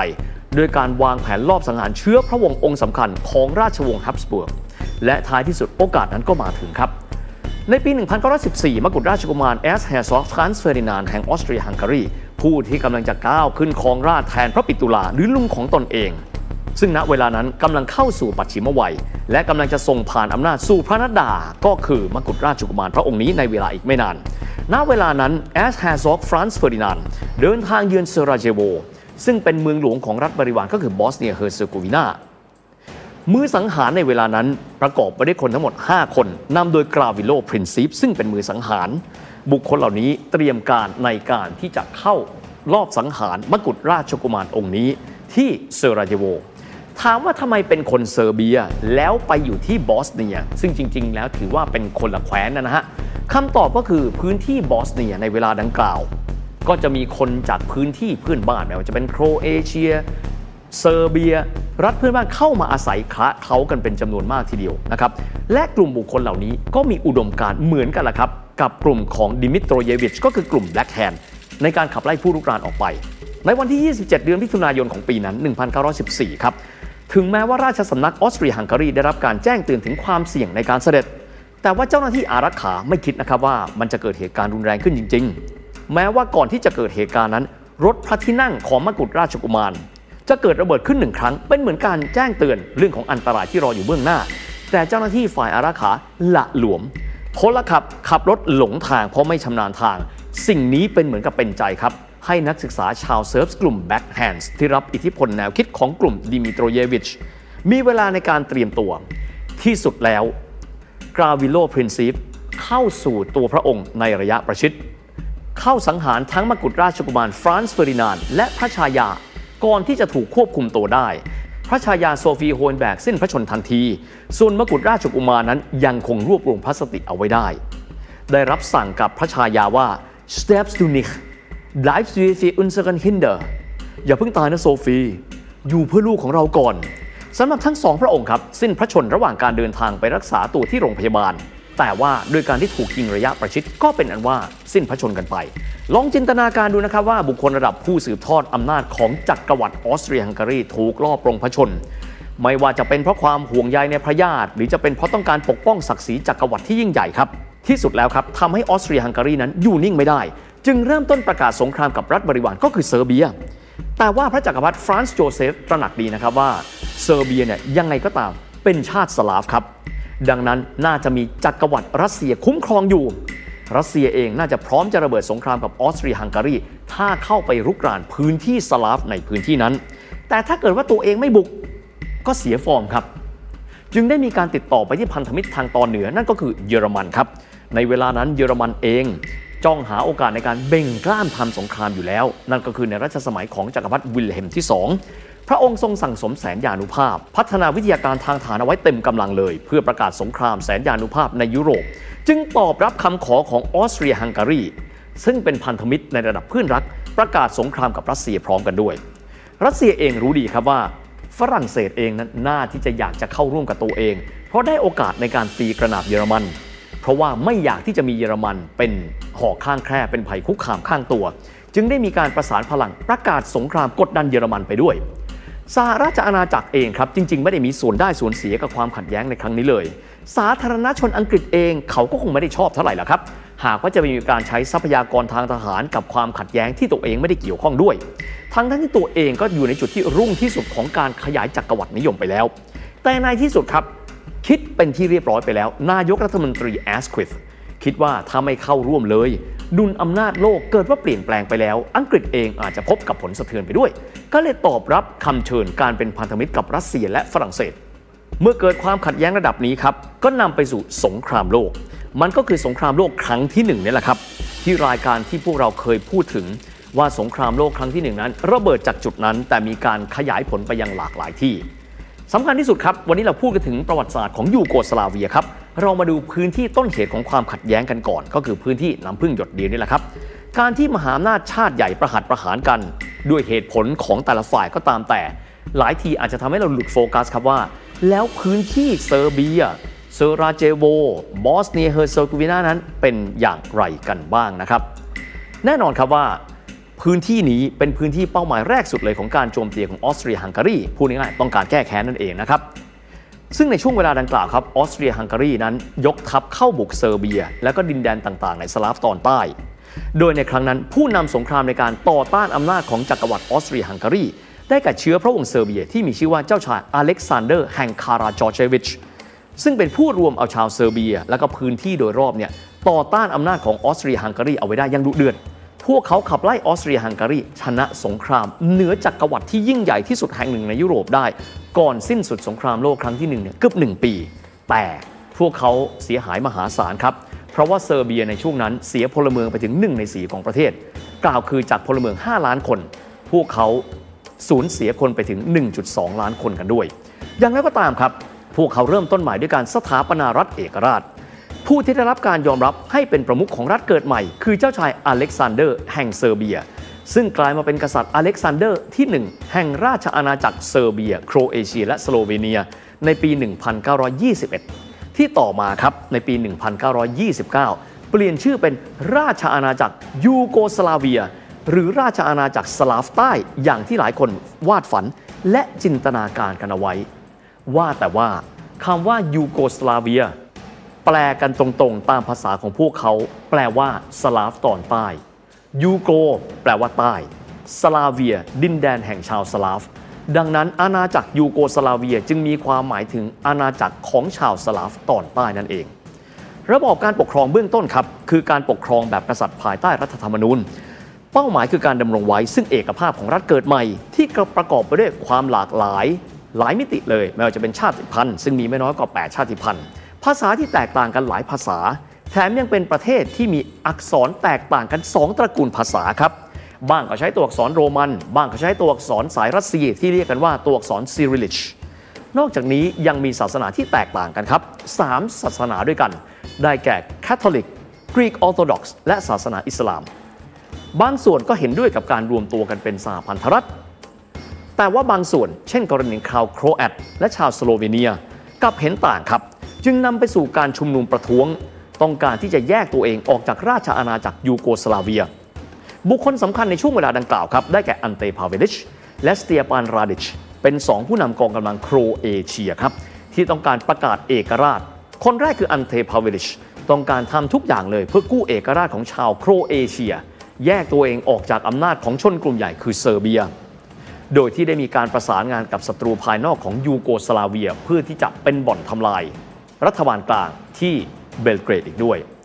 ในที่สุดครับด้วยแรงกดดันภายในของกลุ่มผู้ที่ต้องการประกาศเอกราช พระเจ้าอเล็กซานเดอร์ จึงจำเป็นต้องยึดอำนาจตัวเองนำประเทศสู่ระบอบสมบูรณาญาสิทธิราชอีกครั้งหนึ่งกันด้วย มองกรอบประวัติศาสตร์ในยุคดังกล่าวครับทศวรรษที่ 20 และ 30 นั้นเนี่ยยูโกสลาเวียไม่ได้อยู่สบายๆนะครับ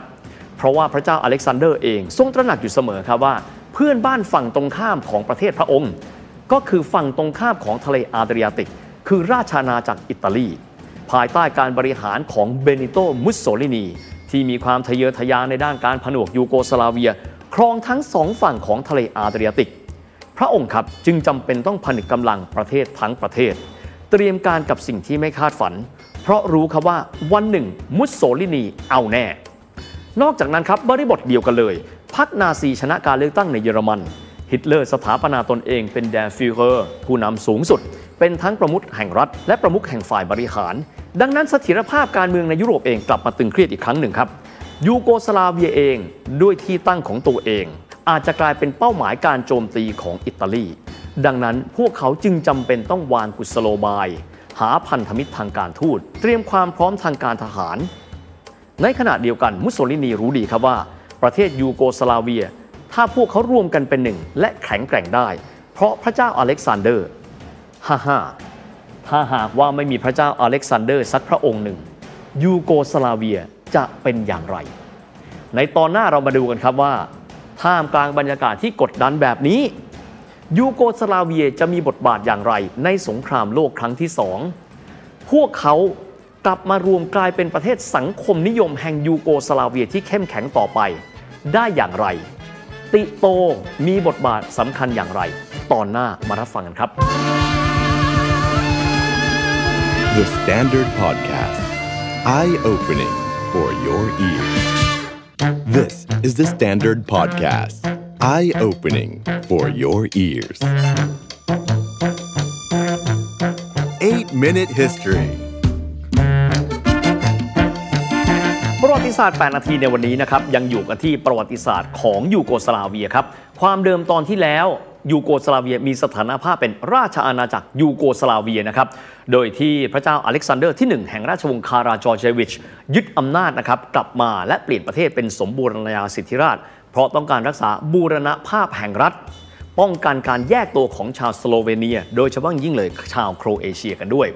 แต่ว่าเสถียรภาพการเมืองยุโรปในเวลานั้นครับมีความท้าทายมาก เพราะว่าเบนิโตมุสโสลินีต้องการที่จะยึดครองพื้นที่ยูโกสลาเวีย เพื่อที่ตัวเองนั้นจะได้มีอิทธิพลเหนือทะเลอาดริยาติกทั้งสองฝั่งกันด้วยครับดังนั้นครับในช่วงเวลาดังกล่าวทุกประเทศพยายามที่จะหามิตร เพื่อที่จะเป็นพันธมิตรให้ตัวเองนั้นมีความแข็งแกร่ง ในปี 1934 ครับ พระเจ้าอเล็กซานเดอร์ได้รับเทียบเชิญจากรัฐบาลฝรั่งเศสครับ ที่สามารถสัมผัสได้เหมือนกัน ถึงความตึงเครียดอย่างมหาศาลในเรื่องของภูมิรัฐศาสตร์ในยุโรป โดยที่ณเวลานั้นครับฝรั่งเศสเนี่ยทูลเชิญพระองค์ในฐานะประเทศที่เป็นจุดยุทธศาสตร์หลักเลย ไปหารือเรื่องความร่วมมือฝรั่งเศสยูโกสลาเวีย โดยพื้นที่ที่ถูกจัดเอาไว้สำหรับการประชุมกระชับสัมพันธ์ในครั้งนั้น ก็คือเมืองท่าทางตอนใต้ของฝรั่งเศสก็คือเมืองมาร์เซย์ในวันที่ 9 ตุลาคม ปี 1934 ครับสำหรับผู้รับเสด็จ ในนามของรัฐบาลฝรั่งเศสในครั้งนั้น ก็คือรัฐมนตรีกระทรวงการต่างประเทศ Monsieur ลุยส์บาร์ตู ทั้งสองคนนั้นนั่งรถเปิดประทุนครับ แล้วก็ทักทายประชาชนในเมืองมาร์เซย์โดยที่ในยุคดังกล่าวครับการเริ่มต้นการบันทึกภาพด้วยแผ่นฟิล์ม การทำเป็นภาพยนตร์นั้นเป็นแฟชั่นใหม่ครับ จึงได้มีการจับภาพการเยือนฝรั่งเศสของพระเจ้าอเล็กซานเดอร์ ทุก ๆ จังหวะเอาไว้ด้วย ครั้งนั้นครับรัฐบาลฝรั่งเศสนั้นเตรียมเจ้าหน้าที่ตำรวจเอาไว้อารักขาประมุข แห่งยูโกสลาเวีย 2,000 นายนะครับ แต่ว่าดูเหมือนมันจะไม่พอนะครับ เพราะว่าวลาโดเชอร์โนเซมสกี้ซึ่งเป็นชายชาวบัลแกเรีย ซึ่งเป็นประเทศเพื่อนบ้าน ที่สนับสนุนมาซิโดเนีย รัฐทางใต้ของยูโกสลาเวียนี้เนี่ยใช้อาวุธปืน บุกเข้าไปสังหารพระเจ้าอเล็กซานเดอร์ สิ้นพระชนม์คารถพระที่นั่งเปิดประทุน ก่อนที่พระองค์สิ้นพระชนม์ได้รับสั่งครั้งสุดท้ายว่า ขอให้ยูโกสลาเวียจงเจริญ เจ้าหน้าที่ตำรวจกราดยิงคนร้ายครับแต่ว่ากระสุนปืนมันไม่มีตาครับ ลูกหลงก็เลยยิงเข้าไปที่รัฐมนตรีต่างประเทศฝรั่งเศส Monsieur บาร์ตูเสียชีวิตพร้อมกับพระเจ้าอเล็กซานเดอร์คาราจอร์เจวิชไปด้วย ด้วยความที่ยุคนั้นครับเป็นยุคที่มีฟิล์มการถ่ายภาพยนตร์ไปแล้ว จึงสามารถที่จะจับภาพการถูกลอบสังหารเอาไว้ได้อย่างชัดเจน และฟิล์มแผ่นนี้ถือได้ว่าเป็นฟิล์มอ้างอิง ฟิล์มประวัติศาสตร์ การลอบสังหารผู้นำม้วนแรก ๆ ของโลกเลยครับ พระโอรสของพระเจ้าอเล็กซานเดอร์ผู้สิ้นพระชนม์ในเวลานั้น คือเจ้าชายปีเตอร์ครับ มีพระชนมายุแค่ 11 ชันษา พระองค์ก็เด็กเกินกว่าที่จะรับภาระที่หนักอึ้งนะครับ ดังนั้นอำนาจจึงถูกบริหารโดยเจ้าชายพอล ซึ่งเป็นลูกพี่ลูกน้องกับพระเจ้าอเล็กซานเดอร์คาราจอร์เจวิชนี่แหละครับ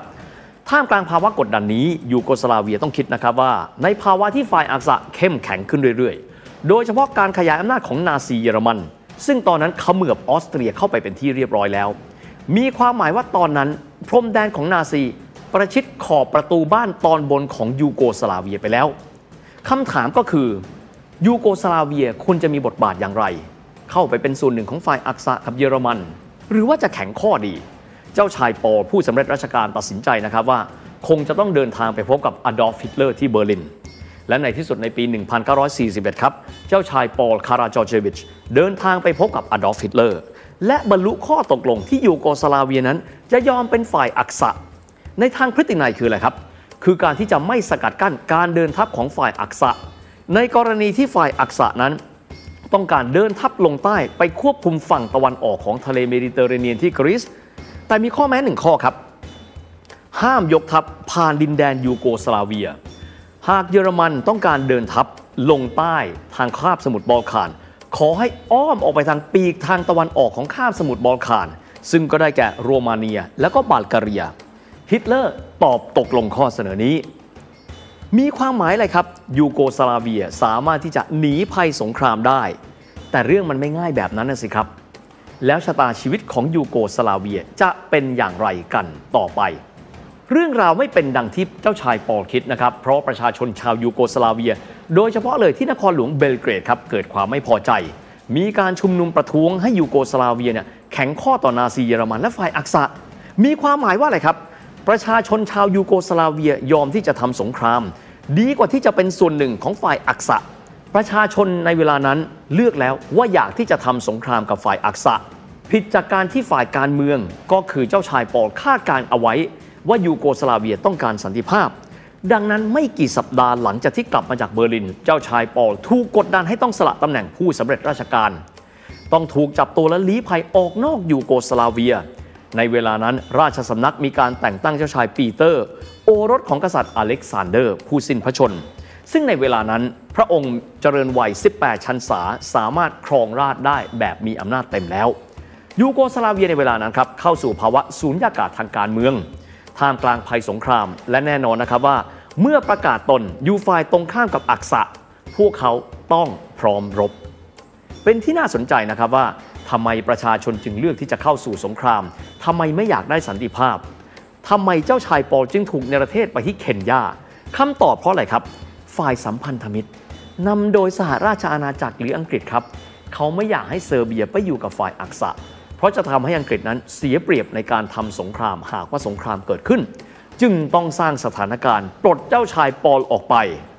และทำให้ยูโกสลาเวียกลายมาเป็นฝ่ายสัมพันธมิตร เป็นอีกหนึ่งแนวรบในการที่จะยันทัพของกองทัพฝ่ายอักษะในตอนใต้คาบสมุทรบอลข่าน แต่ทีนี้ครับเมื่อไม่ยอมเป็นส่วนหนึ่งของมหาอำนาจผู้ดุร้ายก็คือเยอรมัน พวกเขาก็เลยกลายเป็นหนึ่งในสมรภูมิในการรบอย่างหลีกเลี่ยงไม่ได้ ในปี 1941 ครับ คือไม่กี่เดือนหลังจากนั้น นาซีเยอรมันบุกข้ามพรมแดนออสเตรียเข้าสู่ยูโกสลาเวียอย่างไม่รอช้า และก็เหมือนกันกับหลาย ๆ ประเทศเลย ที่เกิดขึ้นภายในประเทศตัวเอง กล่าวคือกองกำลังที่จะต้านทานฝ่ายอักษะนั้นไม่รวมกันเป็นเอกภาพหนึ่งเดียว เรามาดูกันครับว่า 3 ฝ่ายในช่วงเวลาดังกล่าวมีอะไรกันบ้าง ฝ่ายแรกครับคือดราซามิไฮโลวิชเป็นผู้นำกองกำลังเชตนิกส์ซึ่งเป็นชาวเซอร์เบียสายอนุรักษ์นิยม ยืนหยัดปกป้องเอกราชของยูโกสลาเวีย ต้องการฟื้นฟูยูโกสลาเวียกลับมาอีกครั้งหนึ่งครับอีกฝ่ายหนึ่งคืออันเตพาเวลิชจำได้ไหมครับ เราเคยเกริ่นถึงในตอนที่แล้ว อันเตพาเวลิชนั้นเป็นชาวโครเอเชียนะครับครั้งหนึ่งเขาเคยต่อต้านพระเจ้าอเล็กซานเดอร์ที่ 1 ไปแล้วสำหรับชายคนนี้คือบุคคลที่เชื่อกันนะครับว่าประสานกับมุสโสลินีในการวางแผนลอบสังหารพระเจ้าอเล็กซานเดอร์ที่มาร์กเซย์เพื่อบั่นทอนเสถียรภาพและเอกภาพของยูโกสลาเวีย เพราะตัวเองคือฝ่ายพาเวลิชต้องการที่จะให้โครเอเชีย ประกาศตัวเป็นอิสระจากยูโกสลาเวียนั่นเอง ดังนั้นการที่เขาเข้ามามีบทบาท เขาจึงเข้าร่วมกับฝ่ายอักษะก็คือนาซีเยอรมัน เพื่อที่ต้องการว่าหากนาซีชนะโครเอเชียจะได้กลายเป็นประเทศอิสระ และพาเวลิชเองก็จะได้กลายเป็นผู้นำประเทศนั่นแหละครับสำหรับกองกำลังของพาเวลิชเอง ถือว่าไม่ต่างจากอันธพาลนาซีแล้วครับเพราะนอกเหนือไปจากทำสงครามแล้ว ยังไล่สังหารชาวเซอร์เบีย ชาวยิว และคนกลุ่มน้อยเผ่าพันธุ์อื่น ๆ ว่าง่าย ๆทำตามนาซีเยอรมันฆ่าล้างเผ่าพันธุ์คนอื่น นอกจากนี้ครับยังมีการก่อตั้งค่ายกักกันที่มีชื่อว่ายาเซโนวิชก็เหมือนเหมือนกันกับอัลสวิชประมาณนั้นแหละครับ แต่พียงแต่อยู่ในพื้นที่ของโครเอเชียสำหรับอีกหนึ่งกองกำลังครับ ที่ถือว่าเป็นกองกำลังมานอกสายตามากๆ คือกองกำลังที่มีชื่อว่าปาร์ติซานนะครับซึ่งก็แปลว่ารักชาตินั่นแหละครับ มาจากทหารลูกชาวนาครับที่ได้รับการฝึกฝนมาจากโซเวียต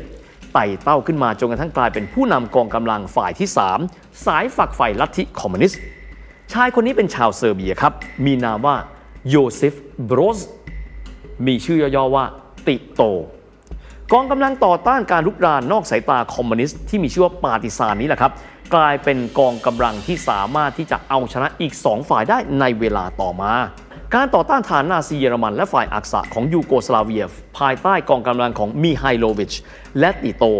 ถือเป็นการปฏิบัติการที่แข็งแกร่งที่สุด ไล่นาซีเยอรมันออกจากแผ่นดินตัวเองได้ก่อนประเทศใด ๆ แต่ปัญหาที่เกิดขึ้นครับ จากการที่มีกองกำลัง 3 ฝ่ายที่ไม่มีเอกภาพ หลังจากที่ไล่นาซีเยอรมันออกไปแล้ว พวกเขาหันมาจับอาวุธรบกันเองครับ กลุ่มแรกครับ ก็คือกลุ่มที่ฝักใฝ่นาซีอันเทพาเวลิชก็คือกลุ่มที่มีชื่ออุตาชา ต้องลี้ภัยการเมืองออกไป ดังนั้นจึงเหลืออีก 2 ฝ่ายก็คือฝ่ายของมิไฮโลวิชที่พวกเขาจะต้องรบกับฝ่ายปาร์ติซานของติโต แต่อย่างไรก็ตามครับ ประเทศเล็กอย่างยูโกสลาเวียที่สุดก็กลายเป็นเบี้ยหมากของมหาอำนาจสหภาพโซเวียตเล็งเห็นแล้วครับว่า ถ้าหากว่ามิไฮโลวิชกลายมาเป็นผู้นำยูโกสลาเวียหลังสงครามโลกจะกลับไปเป็นระบอบกษัตริย์ อย่างดีก็คือเป็นกษัตริย์ภายใต้รัฐธรรมนูญ แต่ไม่มีทางเป็นสังคมนิยมคอมมิวนิสต์ดังนั้นสหภาพโซเวียตจึงเลือกให้การสนับสนุนกลุ่มปาร์ติซานของติโต และทำให้ติโตกลายเป็นผู้ชนะในสงครามกลางเมืองในที่สุด หลังจากนั้นดราซา มิไฮโลวิชถูกจับตัวต้องขึ้นศาลและเสียชีวิตในเวลาต่อมาทำให้ผู้ชนะเบ็ดเสร็จหลังจากนั้นคือกลุ่มปาร์ติซาน กลุ่มผู้สถาปนารัฐคอมมิวนิสต์ยูโกสลาเวีย การก้าวขึ้นมาของโยซิฟบรสติโต หรือว่ากลุ่มปาติซานนะครับ เป็นการเกิดขึ้นของการสถาปนารูปแบบของรัฐใหม่ ก็คือสาธารณรัฐ สมาพันธรัฐสลาฟใต้ ก็คือยูโกสลาเวียนี่แหละครับ เพียงแต่เป็นรูปแบบการปกครองจากราชอาณาจักรกลายมาเป็นสาธารณรัฐ ในรูปแบบของสมาพันธรัฐ เพราะมีหลายพื้นที่ที่รวมอยู่กันภายใต้รัฐบาลกลางนั่นเอง พื้นที่ของพวกเขาประกอบไปด้วยสโลเวเนีย ซึ่งอยู่ตอนเหนือ ติดกับฮังการีและออสเตรีย โครเอเชีย ซึ่งตอนนี้อันเตพาเวลิชลี้ภัยออกไปแล้วกลายมาเป็นส่วนหนึ่งของอาณาจักรยูโกสลาเวียบอสเนียเฮอร์เซโกวีนามอนเตเนโกร มาซิโดเนียทางตอนใต้ สำคัญที่สุดครับเซอร์เบียเป็นรัฐที่ใหญ่ที่สุด ภายในเซอร์เบียกันเองครับเขายังมีพื้นที่ปกครองตนเองอีก 2 แห่งครับ ได้แก่พื้นที่มณฑลวอยโวดีนาทางตอนเหนือ และโคโซโวทางตอนใต้ ดังนั้นจึงถือได้ว่ารูปแบบของสมาพันธรัฐยูโกสลาเวีย เป็น 6 สาธารณรัฐ และ 2 มณฑลปกครองตนเอง 29 พฤศจิกายน 1943 ครับ คือวันร่วมต้นรัฐยูโกสลาเวีย ธงชาติของพวกเขาจึงประกอบไปด้วยคบไฟ 6 คบไฟด้วยกัน อันหมายถึงรัฐทั้ง 6 โดยที่ใต้คบไฟนั้นมีวงแหวนรวงข้าว หรือที่เรียกกันว่า Ring of Rye อันเป็นสัญลักษณ์ในการปกครองประเทศของประเทศที่ใช้ระบบคอมมิวนิสต์ในเวลานั้น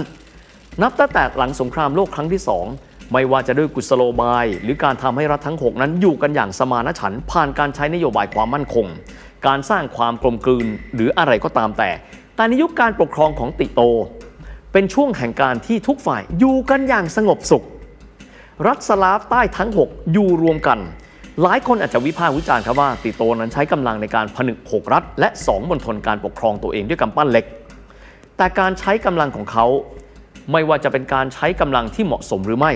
แต่เขาไม่เคยนำประเทศไปสู่การฆ่าล้างเผ่าพันธุ์กันเองระหว่างชาติพันธุ์ไม่นำไปสู่การฆ่าล้างเผ่าพันธุ์เหมือนที่เกิดขึ้นหลังจากการตายของเขา ที่สะเทือนโลกและยุโรปนั้นไปทั้งใบ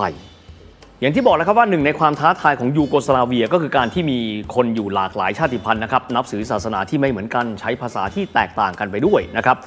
ดังนั้นครับในช่วงของติโตหนึ่งในความท้าทายก็คือการสร้างความสมานฉันท์กันด้วยนะครับซึ่งในยุคดังกล่าวครับแต่ละกลุ่มยังสามารถดำรงเอกลักษณ์ทางวัฒนธรรมของพวกเขาต่อไปได้ไม่ว่าจะเป็นการใช้ตัวอักษรนะครับเช่นเซอร์เบีย ใช้ตัวอักษรซีริลลิกหรืออักษรสไตล์รัสเซีย โครเอเชียใช้ตัวอักษรโรมันก็คือสไตล์แบบยุโรปตะวันตก ชาวบอสเนีย หรือว่าชาวบอสเนียกส์นะครับที่นับถือศาสนาอิสลาม ยังคงมีเสรีภาพในการนับถือศาสนาของพวกเขานั้นต่อไป ยิ่งไปกว่านั้นครับ ถึงแม้ว่าชื่อเขาจะเป็นประเทศคอมมิวนิสต์นะครับแต่ว่าเขาไม่เหมือนคอมมิวนิสต์อื่นครับเพราะว่าพวกเขานั้นไม่ยอมจำนนให้กับสหภาพโซเวียต แต่แตกต่างไปจากรัฐบริวารอื่นๆนะครับในภูมิภาคบอลข่าน เขาได้มีการประกาศชัดเจนนะครับว่า พวกเขาคือยูโกสลาเวีย ไม่ใช่บริวารของสหภาพโซเวียต และไม่เคยกลัวการคุกคามของสหภาพโซเวียต ถึงแม้ว่าเหตุอิทธิพลของสหภาพโซเวียต จะอยู่ห่างจากเขาแค่นิดเดียวเท่านั้นเองติโตได้มีการประกาศจุดยืนชัดเจนนะครับในการที่จะเป็นรัฐที่ไม่ฝักใฝ่ฝ่ายใดในสงครามเย็น ซึ่งก็เหมือนกันนะครับกับอินเดีย ซึ่งณเวลานั้นไม่ฝักใฝ่ฝ่ายใด อันนั้นอยู่ภายใต้ยุคของยาวาราลเนรู อินโดนีเซียภายในยุคของซูฮาร์โต ทำให้พวกเขาตัดเรื่องของความสมดุลระหว่างประเทศนะครับแต่แน่นอนว่าประเทศที่ประกาศตัวเป็นกลางคือ ต้องยืนอยู่บนลำแข้งของตัวเอง จะไม่ได้รับการสนับสนุนจากฝ่ายใดฝ่ายหนึ่งกันเลยนะครับการปกครองของติโตถือว่าเป็นคอมมิวนิสต์ที่แนวมากนะครับเพราะว่าเป็นสังคมนิยมคอมมิวนิสต์ที่ทำให้เศรษฐกิจเติบโตดีนะครับเศรษฐกิจของพวกเขาเติบโตปีละ 6%สูงกว่าประเทศสังคมนิยมทุกประเทศในภูมิภาคนั้น และกลายเป็นประเทศสังคมนิยมประเทศแรกที่ได้รับ เกียรตินะครับให้จัดกีฬานานาชาติ ก็คือฟุตบอลชิงแชมป์แห่งชาติยุโรปในปี 1976 และได้รับการเลือกให้เป็นเจ้าภาพกีฬาโอลิมปิกฤดูหนาวที่เมืองเซราเยโวกันด้วย ด้วยนโยบายการต่างประเทศที่เปิดกว้าง พวกเขาก็ยังคุยกับสหภาพโซเวียต สหรัฐพวกเขาก็คุย ดังที่เราจะเห็นภาพนะครับติโตกับนิกสันกันด้วย เป็นประเทศคอมมิวนิสต์ที่อนุญาตให้มีงานศิลปะ อนุญาตให้มีแฟชั่นโชว์อนุญาตให้มีการนำเข้าสินค้าจากโลกตะวันตก นอกจากนี้ครับยังสร้างประเทศนะครับ ให้เป็นประเทศที่มีความหลากหลายทางเชื้อชาติได้อย่างสมบูรณ์แบบ แน่นอนครับเศรษฐกิจดีผู้คนในรัฐต่างๆ ก็ไม่มีความตั้งใจในการที่จะรวมตัวกันเรียกร้องเอกราช เรียกร้องอิสระภาพจากรัฐบาลกลาง ดังนั้นก็จะไม่พบเรื่องของการประท้วง แต่ทุกคนนั้นดูแล้วเหมือนกับจะเป็นการอยู่ร่วมกันอย่างมีความสุข อย่างไรก็ตามครับ ติโตไม่ได้อยู่ค้ำฟ้าครับ ในที่สุดติโตก็ถึงแก่อสัญญกรรมในปี 1980 และหลังจากนั้น 11 ปียูโกสลาเวีย เดินหน้าเข้าสู่สิ่งที่คงไม่เคยมีใครคิดถึง นั่นก็คือสงครามกลางเมืองและการฆ่าล้างเผ่าพันธุ์ที่เหี้ยมโหด The Standard Podcast. Eye opening for your ears. This is the Standard Podcast. Eye opening for your ears. Eight Minute History. ประวัติศาสตร์ 8 นาทีในวันนี้ยังคงอยู่กันที่ประวัติศาสตร์ของยูโกสลาเวียนะครับ ยูโกสลาเวียหลังสงครามโลกครั้งที่ 2 กลายเป็นรัฐสังคมนิยมคอมมิวนิสต์ที่ค่อนข้างจะแนวทันสมัย แต่ขณะเดียวกันนะครับก็มีความสมานฉันท์ภายในกันด้วย นั่นก็คือภายใต้การนำของโยซิฟ บรอซ ติโตนะครับแต่ว่าติโตก็เหมือนคนทุกคนครับไม่ได้อยู่ค้ำฟ้า ในที่สุดปี 1980 โยซิฟ บรอซ ติโต บิดาแห่งชาติของสหพันธรัฐยูโกสลาเวีย ซึ่งเป็นรัฐสังคมนิยมนั้น ถึงแก่อสัญกรรมลงไปด้วย หลังจากการถึงแก่อสัญกรรมของเขา การเมืองยูโกสลาเวียไม่นิ่งนะครับ เพราะไม่สามารถหาผู้นำที่มีบารมีมากเท่ากับติโตได้ จึงมีการใช้ระบบการเลือกผู้นำแบบหมุนเวียนครับ กล่าวคือประมุขทั้งหมดจากสาธารณรัฐทั้ง 6 นั้น จะผลัดเปลี่ยนกันเข้ามาเป็นผู้นำประเทศหนึ่งคนก็มีวาระหนึ่งปีนะครับ ที่เหลือแต่ละสาธารณรัฐนั้นก็ปกครองตัวเอง มีอิสระจากรัฐบาลกลาง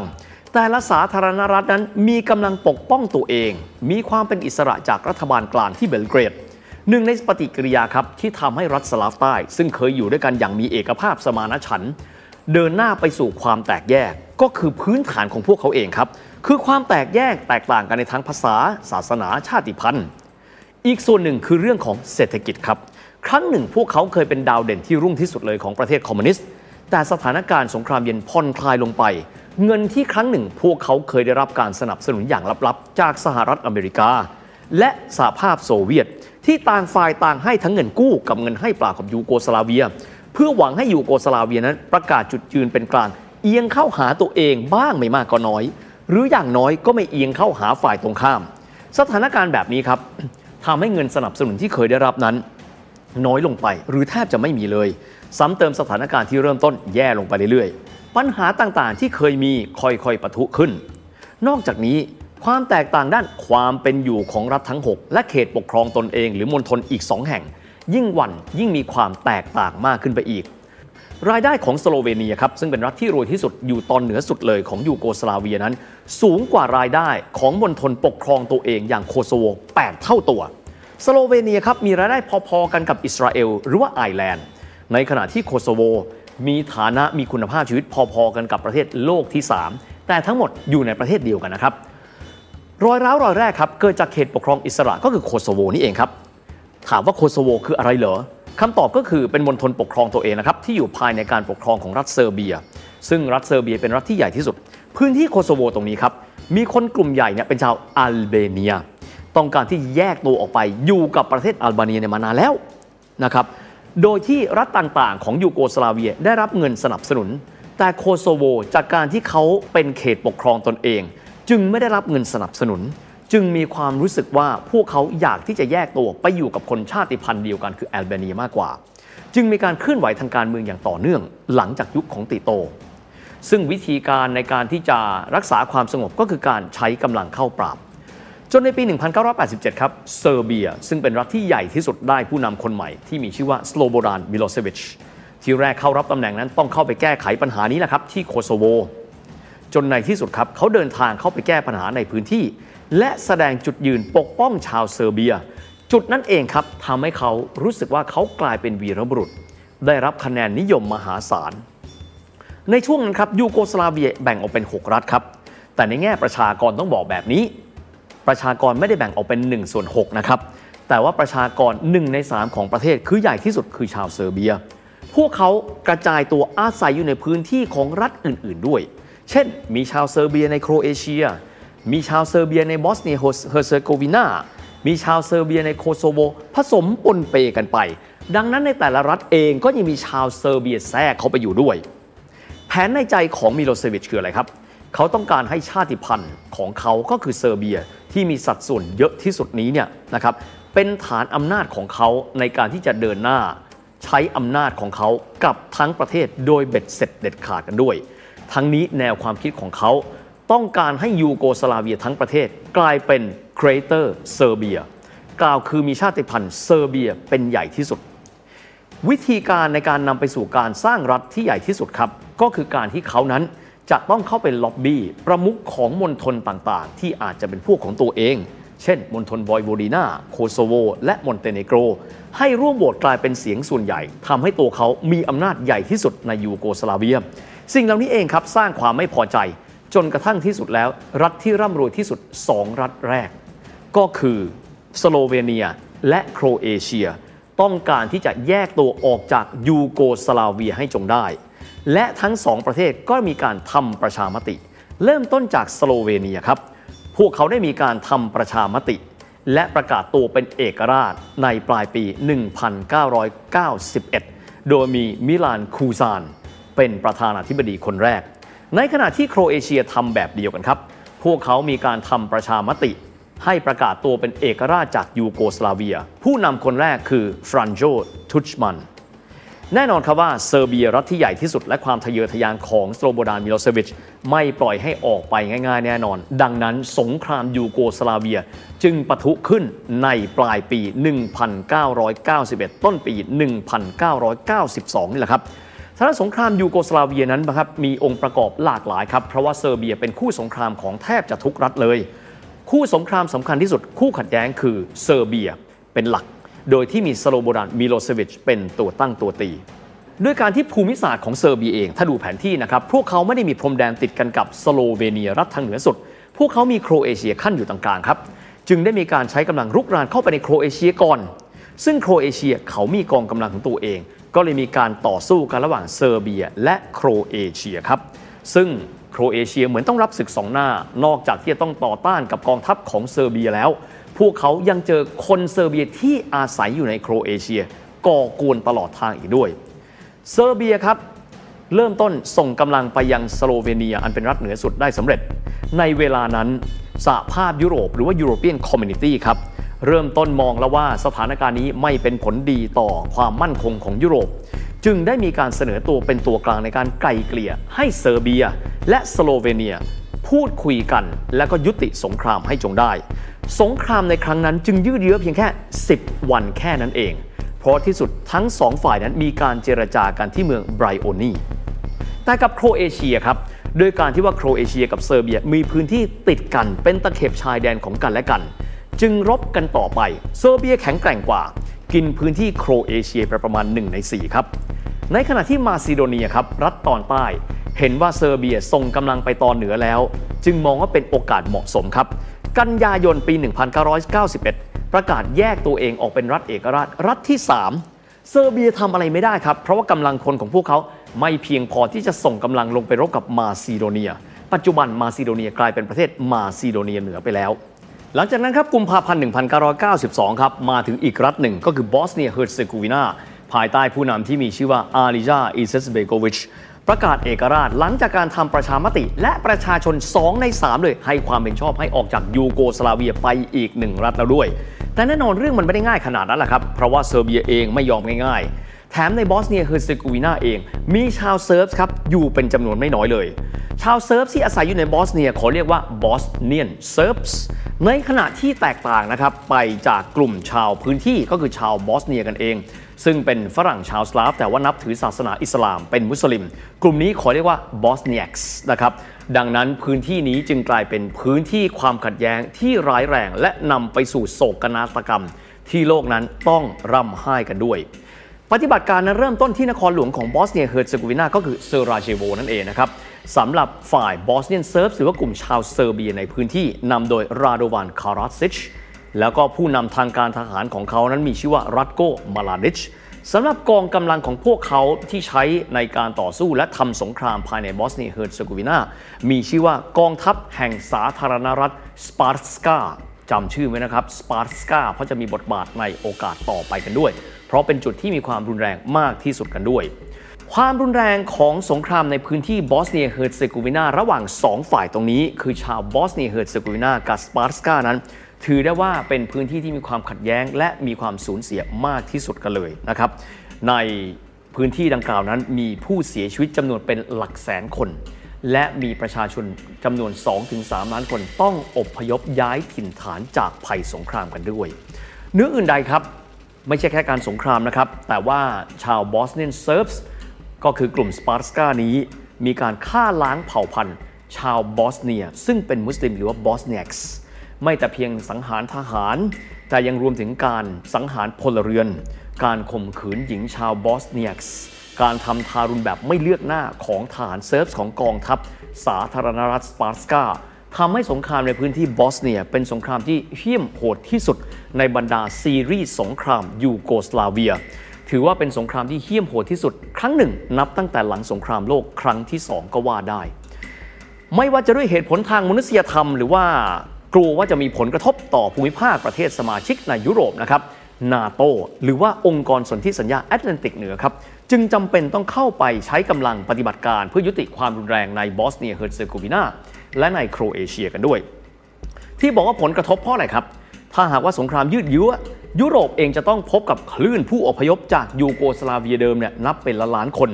ทะเลอาดริยาติกครับซึ่งถือได้ว่าเป็นทะเลทางทิศตะวันออกของอิตาลี ซึ่งเป็นสมาชิกคนสำคัญของนาโตจะได้รับผลกระทบทันทีครับ เพราะว่าทะเลอาดริยาติกคือทะเลที่กั้นระหว่างยูโกสลาเวียเดิมกับอิตาลี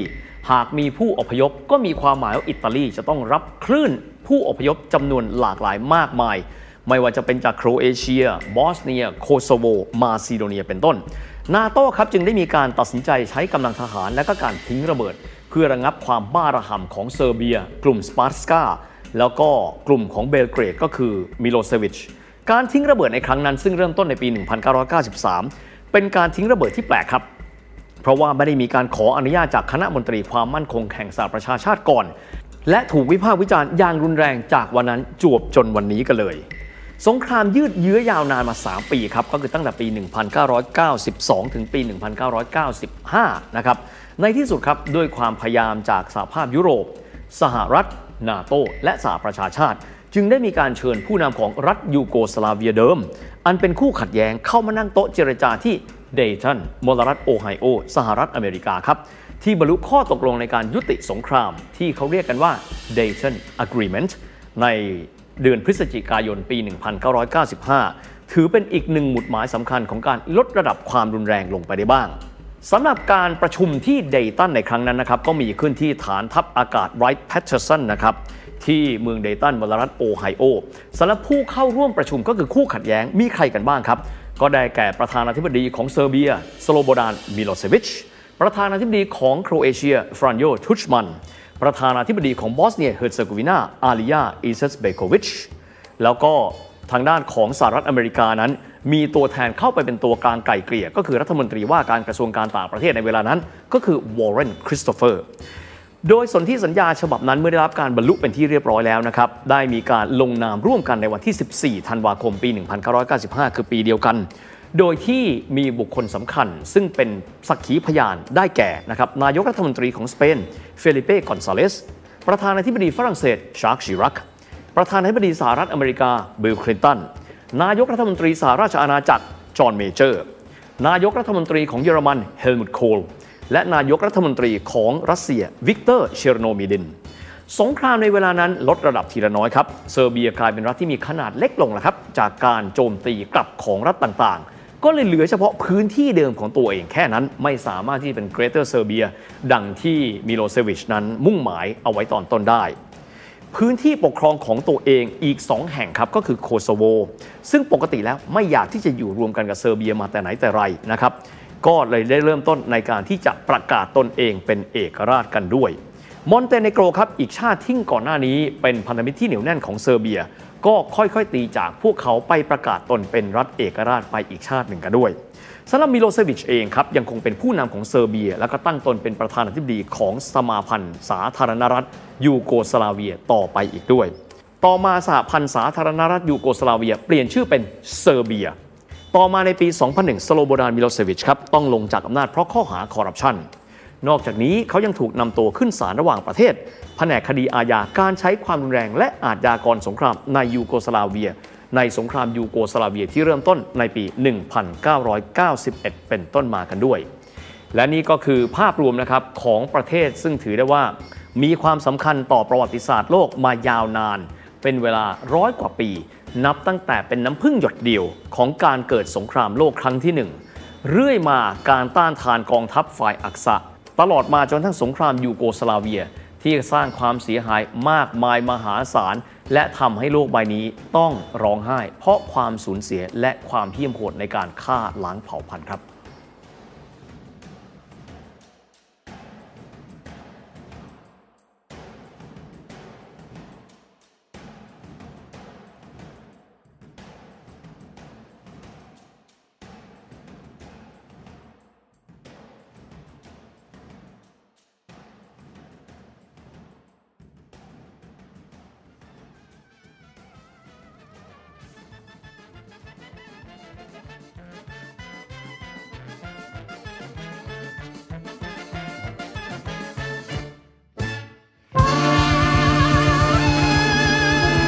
Standard Podcast. Eye opening for your ears. This is the Standard Podcast. Eye opening for your ears. Eight Minute History. ติศาสตร์ 8 นาที และประวัติศาสตร์หลายนาทีในวันนี้จะมาคุยถึงเรื่องของสงครามกลางเมืองอเมริกันนะครับ เป็นสงครามที่กินเวลายาวนาน 4 ปีกับ 27 วัน ระหว่างปี 1861 ถึง 1865 ครับ ถือเป็นเหตุการณ์ที่ใหญ่และพลิกโฉมสังคมอเมริกัน จนกระทั่งกลายเป็นสังคมที่มีความเท่าเทียมเป็นพื้นฐานจวบจนวันนี้กันด้วยนะครับ แต่การที่จะอธิบายถึง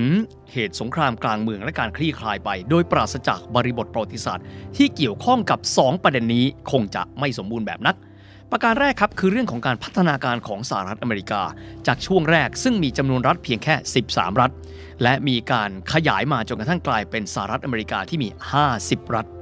ประการที่ 2 ครับก็คือประเด็นความคิดเห็นที่แตกต่างกันของคนในสังคมต่อประเด็นเรื่อง การมีทาสในสหรัฐอเมริกา เพราะนั่นแหละครับก็คือรากของความขัดแย้งของคู่สงครามกล่าวคือฝ่ายเหนือที่เรียกกันว่า Unionist และฝ่ายใต้ที่เรียกกันว่าฝ่าย Confederates ความสำคัญของการเข้าใจเรื่องการขยายพื้นที่ของสหรัฐอเมริกาจาก 13 รัฐเป็น 50 รัฐ มีความสำคัญต่อประเด็นนี้ครับ เพราะว่าแต่ละพื้นที่นั้นมีทัศนคติต่อเรื่องของการมีทาสที่ไม่เหมือนกัน และต้องบอกนะครับว่าประเด็นเรื่องของการมีทาสในรัฐเดิมของสหรัฐอเมริกา ตั้งแต่ที่มีการประกาศเอกราชจากสหราชอาณาจักรนั้น มิได้ขัดต่อรัฐธรรมนูญ เพราะถ้าขัดต่อรัฐธรรมนูญแล้วก็คงไม่มีทาสตั้งแต่การที่โทมัสเจฟเฟอร์สันนั้น ร่างรัฐธรรมนูญและประกาศเอกราชจากสหราชอาณาจักรไปแล้ว แต่การขยายการมีทาสในรัฐสมาชิกใหม่ ที่เข้ามาร่วมสหรัฐอเมริกา ว่าควรจะมีหรือไม่มีนั่นแหละ ก็คือประเด็นที่นำไปสู่สงครามกลางเมืองกันด้วย ย้อนกลับไปในรัชสมัยของพระเจ้าจอร์จที่ 3 แห่งราชวงศ์ฮันโนเวอร์ครับในปี 1776 บริเตนใหญ่หรือสหราชอาณาจักรนั้น เสียพื้นที่บริ i ิชอเมริกาก็คือสหรัฐอเมริกาเดิมนั้นไป จากการที่สหรัฐอเมริกาภายใต้การนำของนายพลจอร์จวอชิงตันได้มีการประกาศเอกราช จากบริเตนใหญ่ไปด้วย เบื้องต้นมีทั้งหมด 13 รัฐ หากไปดูตามแผนที่แล้วจะพบว่า 13 รัฐดังกล่าว คือมลรัฐที่อยู่ริมฝั่งแอตแลนติกด้วยกันทั้งหมดทั้งสิ้น จากนั้นมีการขยายรัฐนั้นออกมาเรื่อยๆกันด้วย การขยายพื้นที่ของสหรัฐอเมริกามี 2 พื้นที่หลักครับ ได้แก่การขยายพื้นที่ครั้งที่ 1 คือการที่โทมัสเจฟเฟอร์สันนั้น ได้มีการทำสัญญาซื้อพื้นที่ที่เขาเรียกกันว่าพื้นที่หลุยเซียนาย้ำไม่ได้มีความหมายเฉพาะแต่มลรัฐหลุยเซียนานะครับแต่เรียกว่าพื้นที่หลุยเซียนาเป็นการซื้อจากฝรั่งเศสในปี 1803 ณ เวลานั้นผู้นำของฝรั่งเศสซึ่งเป็นคู่เจรจา ได้แก่กงสุลใหญ่ที่มีนามว่านโปเลียนโบนาปาร์ตก็คือก่อนหน้าที่นโปเลียนจะสถาปนาตนเองเป็นจักรพรรดิ สหรัฐอเมริกาโดยโทมัสเจฟเฟอร์สันได้มีการเสนอข้อเสนอไป 10 ล้านเหรียญสหรัฐในการซื้อพื้นที่ลุยเซียนานโปเลียนเองได้มีการเสนอกลับมาที่ 15 ล้านเหรียญครับ โดยที่บอกว่าจะสามารถที่จะได้ครอบครองพื้นที่ริมสองฝั่งแม่น้ำมิสซิสซิปปี แล้วก็จะมีการครอบคลุมท่าเรือนิวออร์ลีนส์ไปด้วย ข้อตกลงนั้นได้รับการบรรลุจากทั้งสองฝ่าย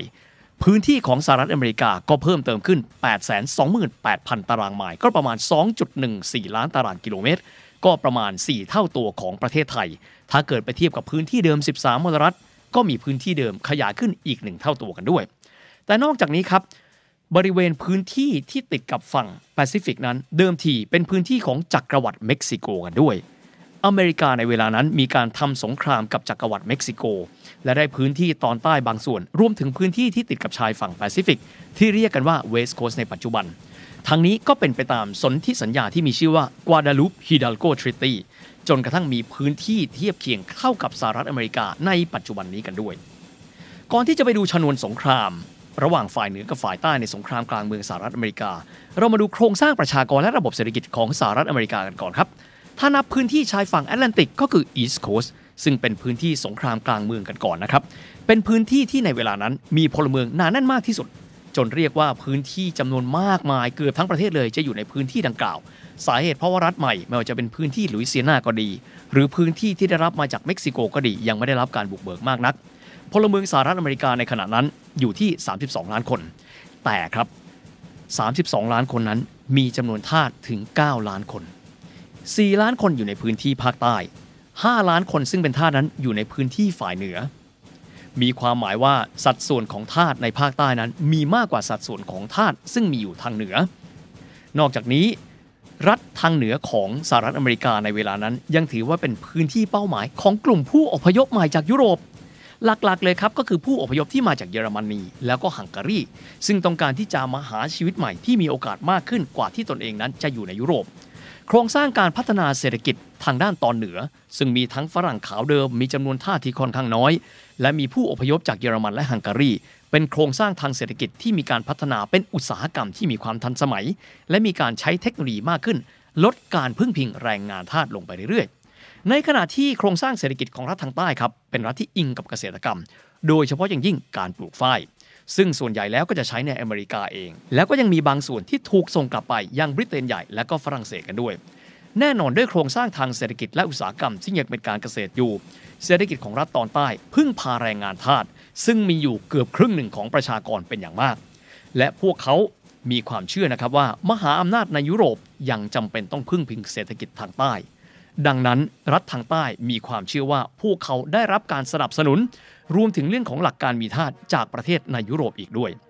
มาสู่เรื่องของความคิดเห็นต่อคนอเมริกัน ต่อเรื่องของการมีทาสกันบ้างนะครับ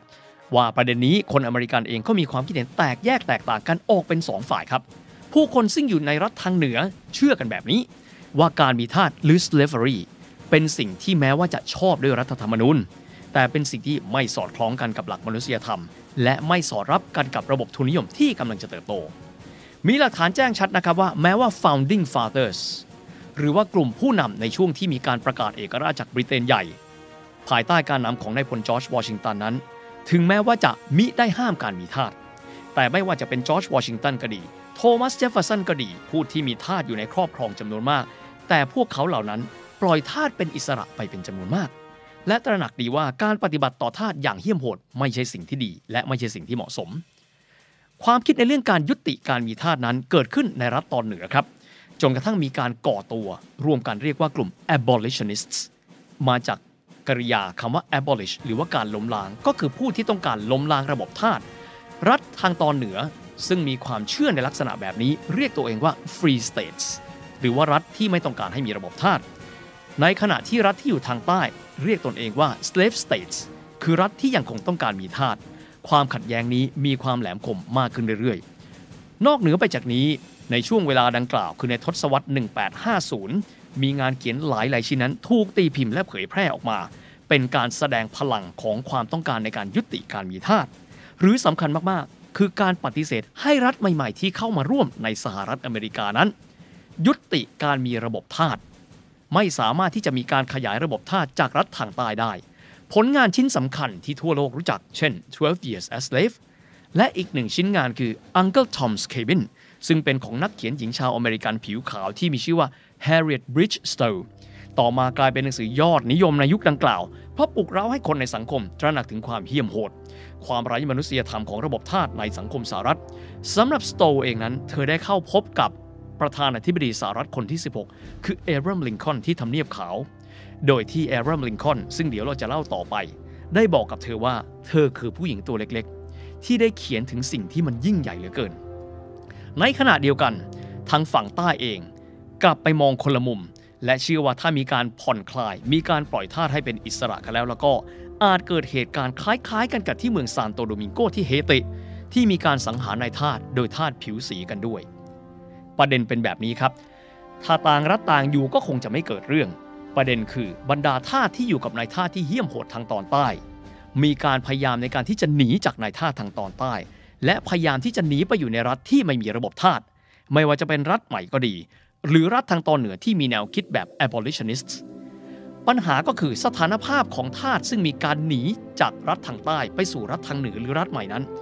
สถานภาพของพวกเขาเป็นอะไร ยังคงเป็นทาสอยู่ หรือเป็นเสรีชน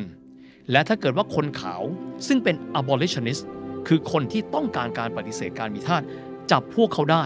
ปล่อยเขาเป็นอิสระได้หรือไม่ สถานภาพของพวกเขาเป็นเสรีชนหรือไม่ คำตอบครับ รัฐบาลกลางสหรัฐอเมริกาเองมีกฎหมายสำหรับเรื่องนี้มาตั้งแต่ปีคริสตศักราช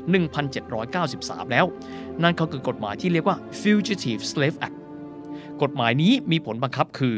ผู้ใดก็ตามที่พบทาสมีความหมายว่าคนขาวที่พบทาสจำเป็นต้องมีการนำทาสนั้นกลับไปสู่นายทาสเดิม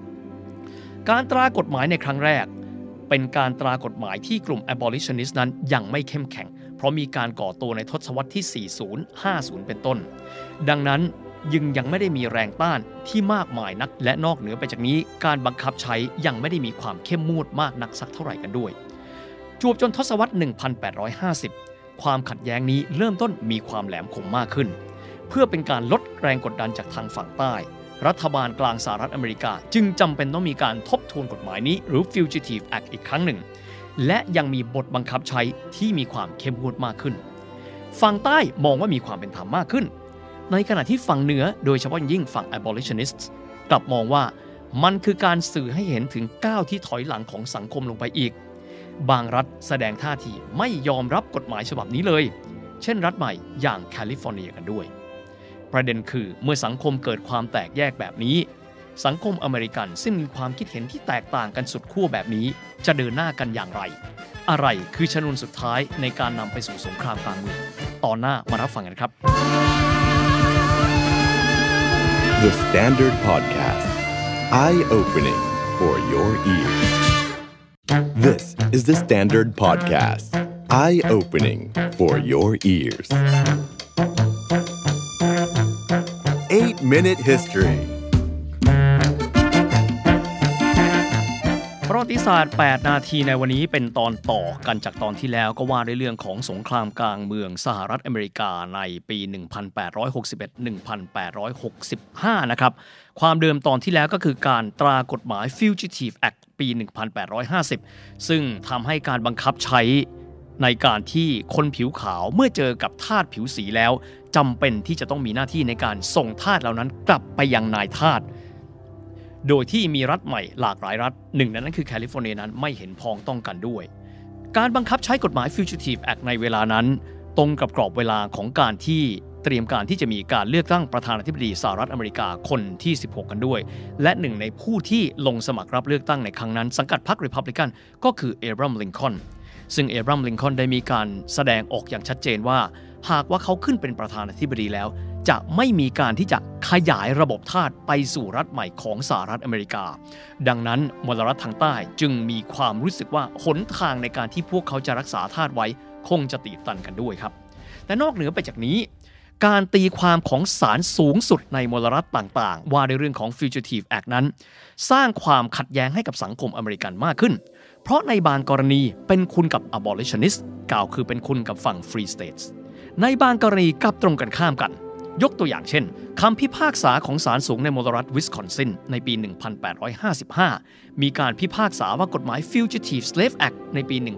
1850 กล่าวคือกฎหมายที่มีผลบังคับ ให้นายทาสจำเป็นต้องมีการส่งตัวทาสผิวสีกลับไปยังนายทาสนั้น ถือว่าขัดต่อรัฐธรรมนูญ เพราะว่าเป็นสิ่งที่ขัดกับเจตนารมณ์ของรัฐธรรมนูญที่ Founding Fathers หรือคณะผู้ก่อตั้งสหรัฐอเมริกาได้มีการกำหนดเอาไว้ แต่ไม่แต่เพียงวิสคอนซินแต่เพียงรัฐเดียว ศาลยุติธรรมในหลากหลายรัฐทางตอนเหนือ มีการพิพากษาในลักษณะเดียวกันด้วย แต่ในกรอบเวลาใกล้เคียงกันในปี 1857 มีกรณีของเดรดสกอตซึ่งเป็นทาสผิวสี ซึ่งเขาได้มีการย้ายไปมาระหว่างรัฐทางเหนือและก็รัฐทางใต้กันด้วย โดยระหว่างที่เขาอยู่ที่ภาคเหนือที่มลรัฐวิสคอนซินเขาเคยได้รับอิสรภาพจากนายทาสผิวขาวไปแล้ว แต่ทันทีที่เขากลับไปที่มิสซูรี เขาถูกจับกลับมาอีกครั้งหนึ่ง เพราะว่าเขานั้นยังมีสถานภาพความเป็นทาสตัวเขาเองคือเดรดสกอตจึงได้มีการฟ้องร้องต่อศาลเพื่อที่จะขอเสรีภาพ ด้วยให้เหตุผลที่ว่าเขาเคยได้รับเสรีภาพมาแล้ว ดังนั้นเขาจึงควรที่จะเป็นเสรีชนตลอดไปคำตัดสินนั้นมีการกลับไปกลับมาจนท้ายที่สุดในชั้นศาลสูง มีคำพิพากษาว่าตัวเขาซึ่งเป็นทาสมิได้มีสถานภาพเป็นพลเมืองอเมริกัน ดังนั้นจึงมิได้มีสิทธิ์ในการที่จะยื่นคำร้องตั้งแต่ต้น สิ่งเหล่านี้แน่นอนครับ สร้างความไม่พอใจแก่เหล่า abolitionists นอกจากนี้ยังมีความขัดแย้งทางความคิดระหว่างคนผิวขาวกันเองในประเด็นนี้ และนำไปสู่เหตุการณ์ความรุนแรง เมื่อฝั่ง abolitionist หรือฝั่งที่ไม่ต้องการที่จะเห็นการมีท่าดีต่อไป ก็คือจอห์นบราวน์ซึ่งเป็นชายชาวคอนเนคติคัตก่อเหตุการณ์สังหารหมู่ผู้นิยมการมีทาสและเหตุการณ์รุนแรงที่แคนซัส จนกระทั่งนำไปสู่กระบวนการยุติธรรม โดยจอห์นบราวน์ถูกตัดสินประหารชีวิตในอีก 2 ปีต่อมา คือปี 1859 นั่นก็คือ 2 ปีก่อนที่จะเกิดเหตุสงครามกลางเมืองนั่นเอง ความวุ่นวายนี้ไปกันใหญ่พอสมควร รัฐทางใต้ เชื่อว่าหนทางแห่งการประนีประนอมนั้นจบสิ้นลงไปแล้ว สิ่งที่พวกเขาคิดในเวลานั้นคือ เขาจะใช้สิทธิตามรัฐธรรมนูญ คือการถอนตัวออกจากรัฐบาลกลาง คือรัฐบาลสหรัฐอเมริกาแล้วไปตั้งประเทศใหม่ พวกเขายึดหลักการที่ว่า ในตอนที่รัฐต่างๆ เข้าร่วมในสหรัฐอเมริกา ก็เข้าร่วมบนพื้นฐานของความสมัครใจของแต่ละรัฐ ถ้าพวกเราไม่อยากจะอยู่ พวกเราก็ถอนตัวออกจากสหรัฐอเมริกา แล้วไปตั้งเป็นกลุ่มรัฐใหม่ก็ได้ สิ่งนี้เรียกกันว่า secession มาจากคำกริยาที่ว่า secede ก็คือการถอนตัวนั่นเอง ณ เวลานั้นมี 11 รัฐที่มีการถอนตัวจากการเป็นภาคีของสหรัฐอเมริกา หรือ USA มีการตั้งกลุ่มรัฐใหม่ที่เรียกกันว่า Confederate States of America หรือ CSA แปลเป็นไทยว่าสมาพันธรัฐแห่งอเมริกา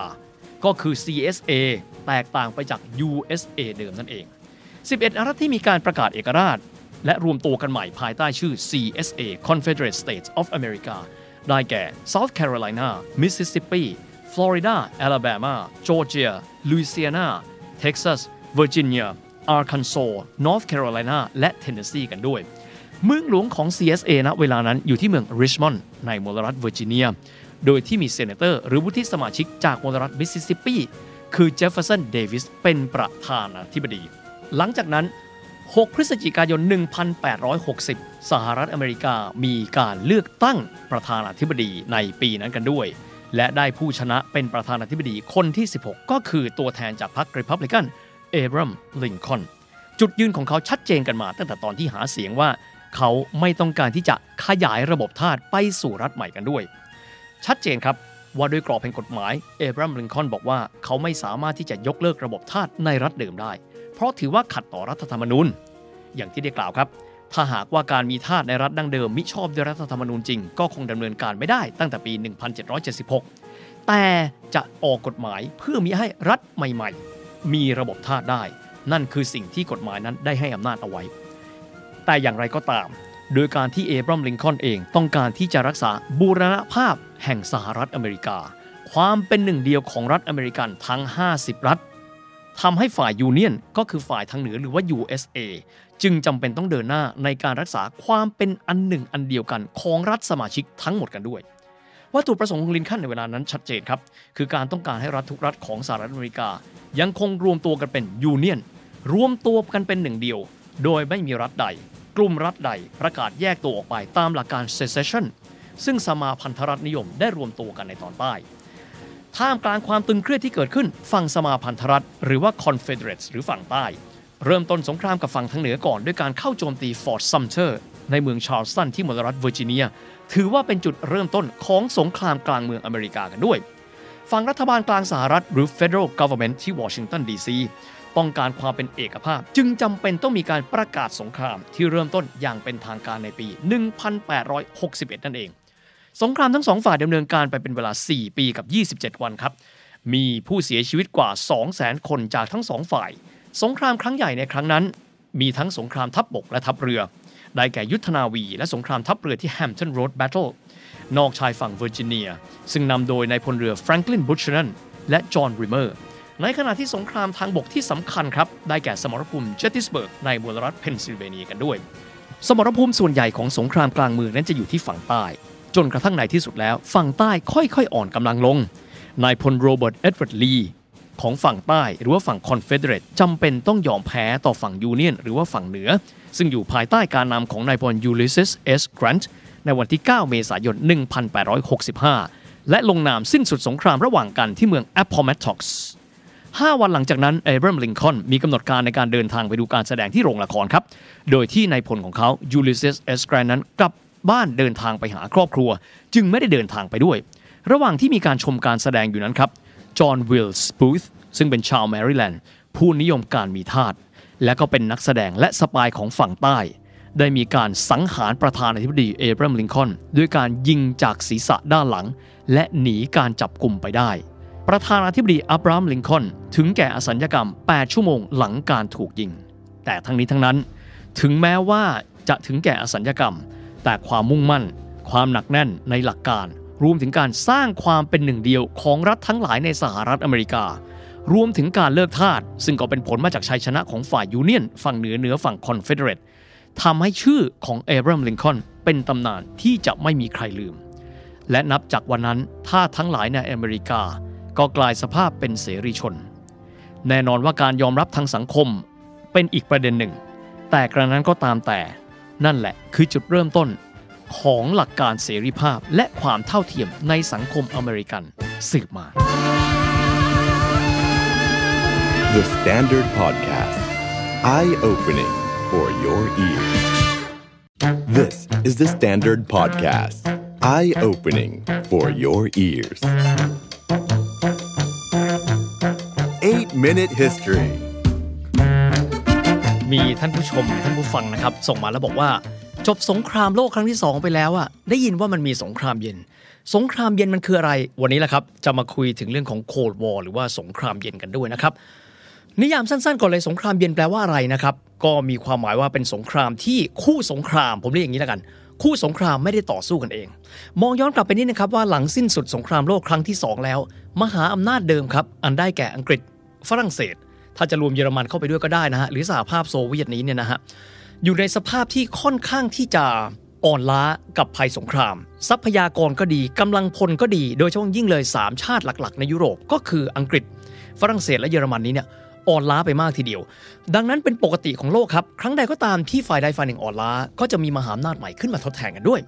มหาอำนาจขั้วใหม่สองขั้วซึ่งถือได้ว่าได้รับผลกระทบจากสงครามน้อยกว่าชาติอื่น ก็ได้แก่สหรัฐอเมริกา แน่นอนครับว่าเพราะว่าสงครามโลกครั้งที่ 2 นี้เนี่ยไม่ได้มีการใช้พื้นที่สหรัฐอเมริกานั้นเป็น battlefield หรือเป็นสมรภูมิเลย ในขณะเดียวกันสหภาพโซเวียตเองนะครับถึงแม้ว่าระหว่างสงครามโลกครั้งที่ 2 นี้เนี่ยจะถูกเยอรมันบุกค่อนข้างรุนแรง แต่กระนั้นถือได้ว่าจำกัดขอบวงของภัยสงครามเอาไว้ได้ค่อนข้างจำกัดทีเดียว ดังนั้นมหาอำนาจใหม่ที่เกิดขึ้นมาก็คือสหรัฐอเมริกา แล้วก็สหภาพโซเวียตครับ ในช่วงนั้นเป็นช่วงที่เรื่องของอุดมการณ์ทางการเมือง อันได้แก่เสรีนิยมประชาธิปไตย และสังคมนิยมคอมมิวนิสต์ บางคนก็เรียกว่า Marxist-Leninist นั้น ถือว่าเติบโตขึ้นอย่างรวดเร็ว ผู้ที่ถือได้ว่าเป็นแกนนำของลัทธิสองลัทธินี้ก็คือขั้วมหาอำนาจสองขั้วนี้นี่เอง แต่แทนที่ทั้งสองขั้วนี้จะใช้วิธีการรบกันโดยตรง ไม่ใช่ครับ รูปแบบคือการใช้สงครามตัวแทน บางคนก็เรียกว่า proxy war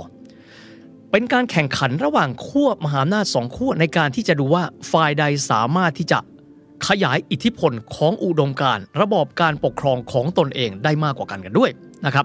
อย่างที่ย้ำไม่ได้ใช้บ้านตัวเองเป็นสมรภูมิครับดังนั้นต้องไปดูว่าเขาใช้สมรภูมิอะไรบ้าง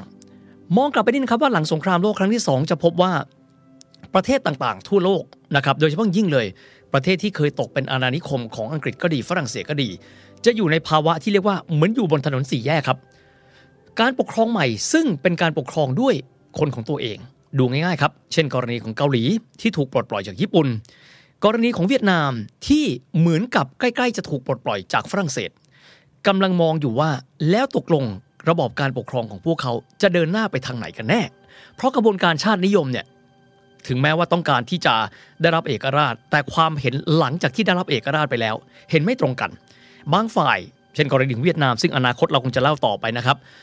อาจจะมองว่าสังคมนิยม Marxist Leninist น่าจะเหมาะกับตัวเอง ในขณะเดียวกันก็มีเวียดนามบางส่วนก็มองว่าประชาธิปไตยน่าจะเหมาะกับตัวเองนะครับเช่นเดียวกันนะครับเกาหลีเองก็ไม่ต่างกัน ดังนั้นช่วงที่โลกยังอยู่ในช่วงของการที่เรียกว่ายังไม่สะเด็ดน้ำหรือยังคิดอยู่ว่าจะเดินไปทางไหนกันบ้าง ก็เป็นโอกาสครับทำให้มหาอำนาจทั้งสองขั้วคือสหรัฐอเมริกาและสหภาพโซเวียตนั้น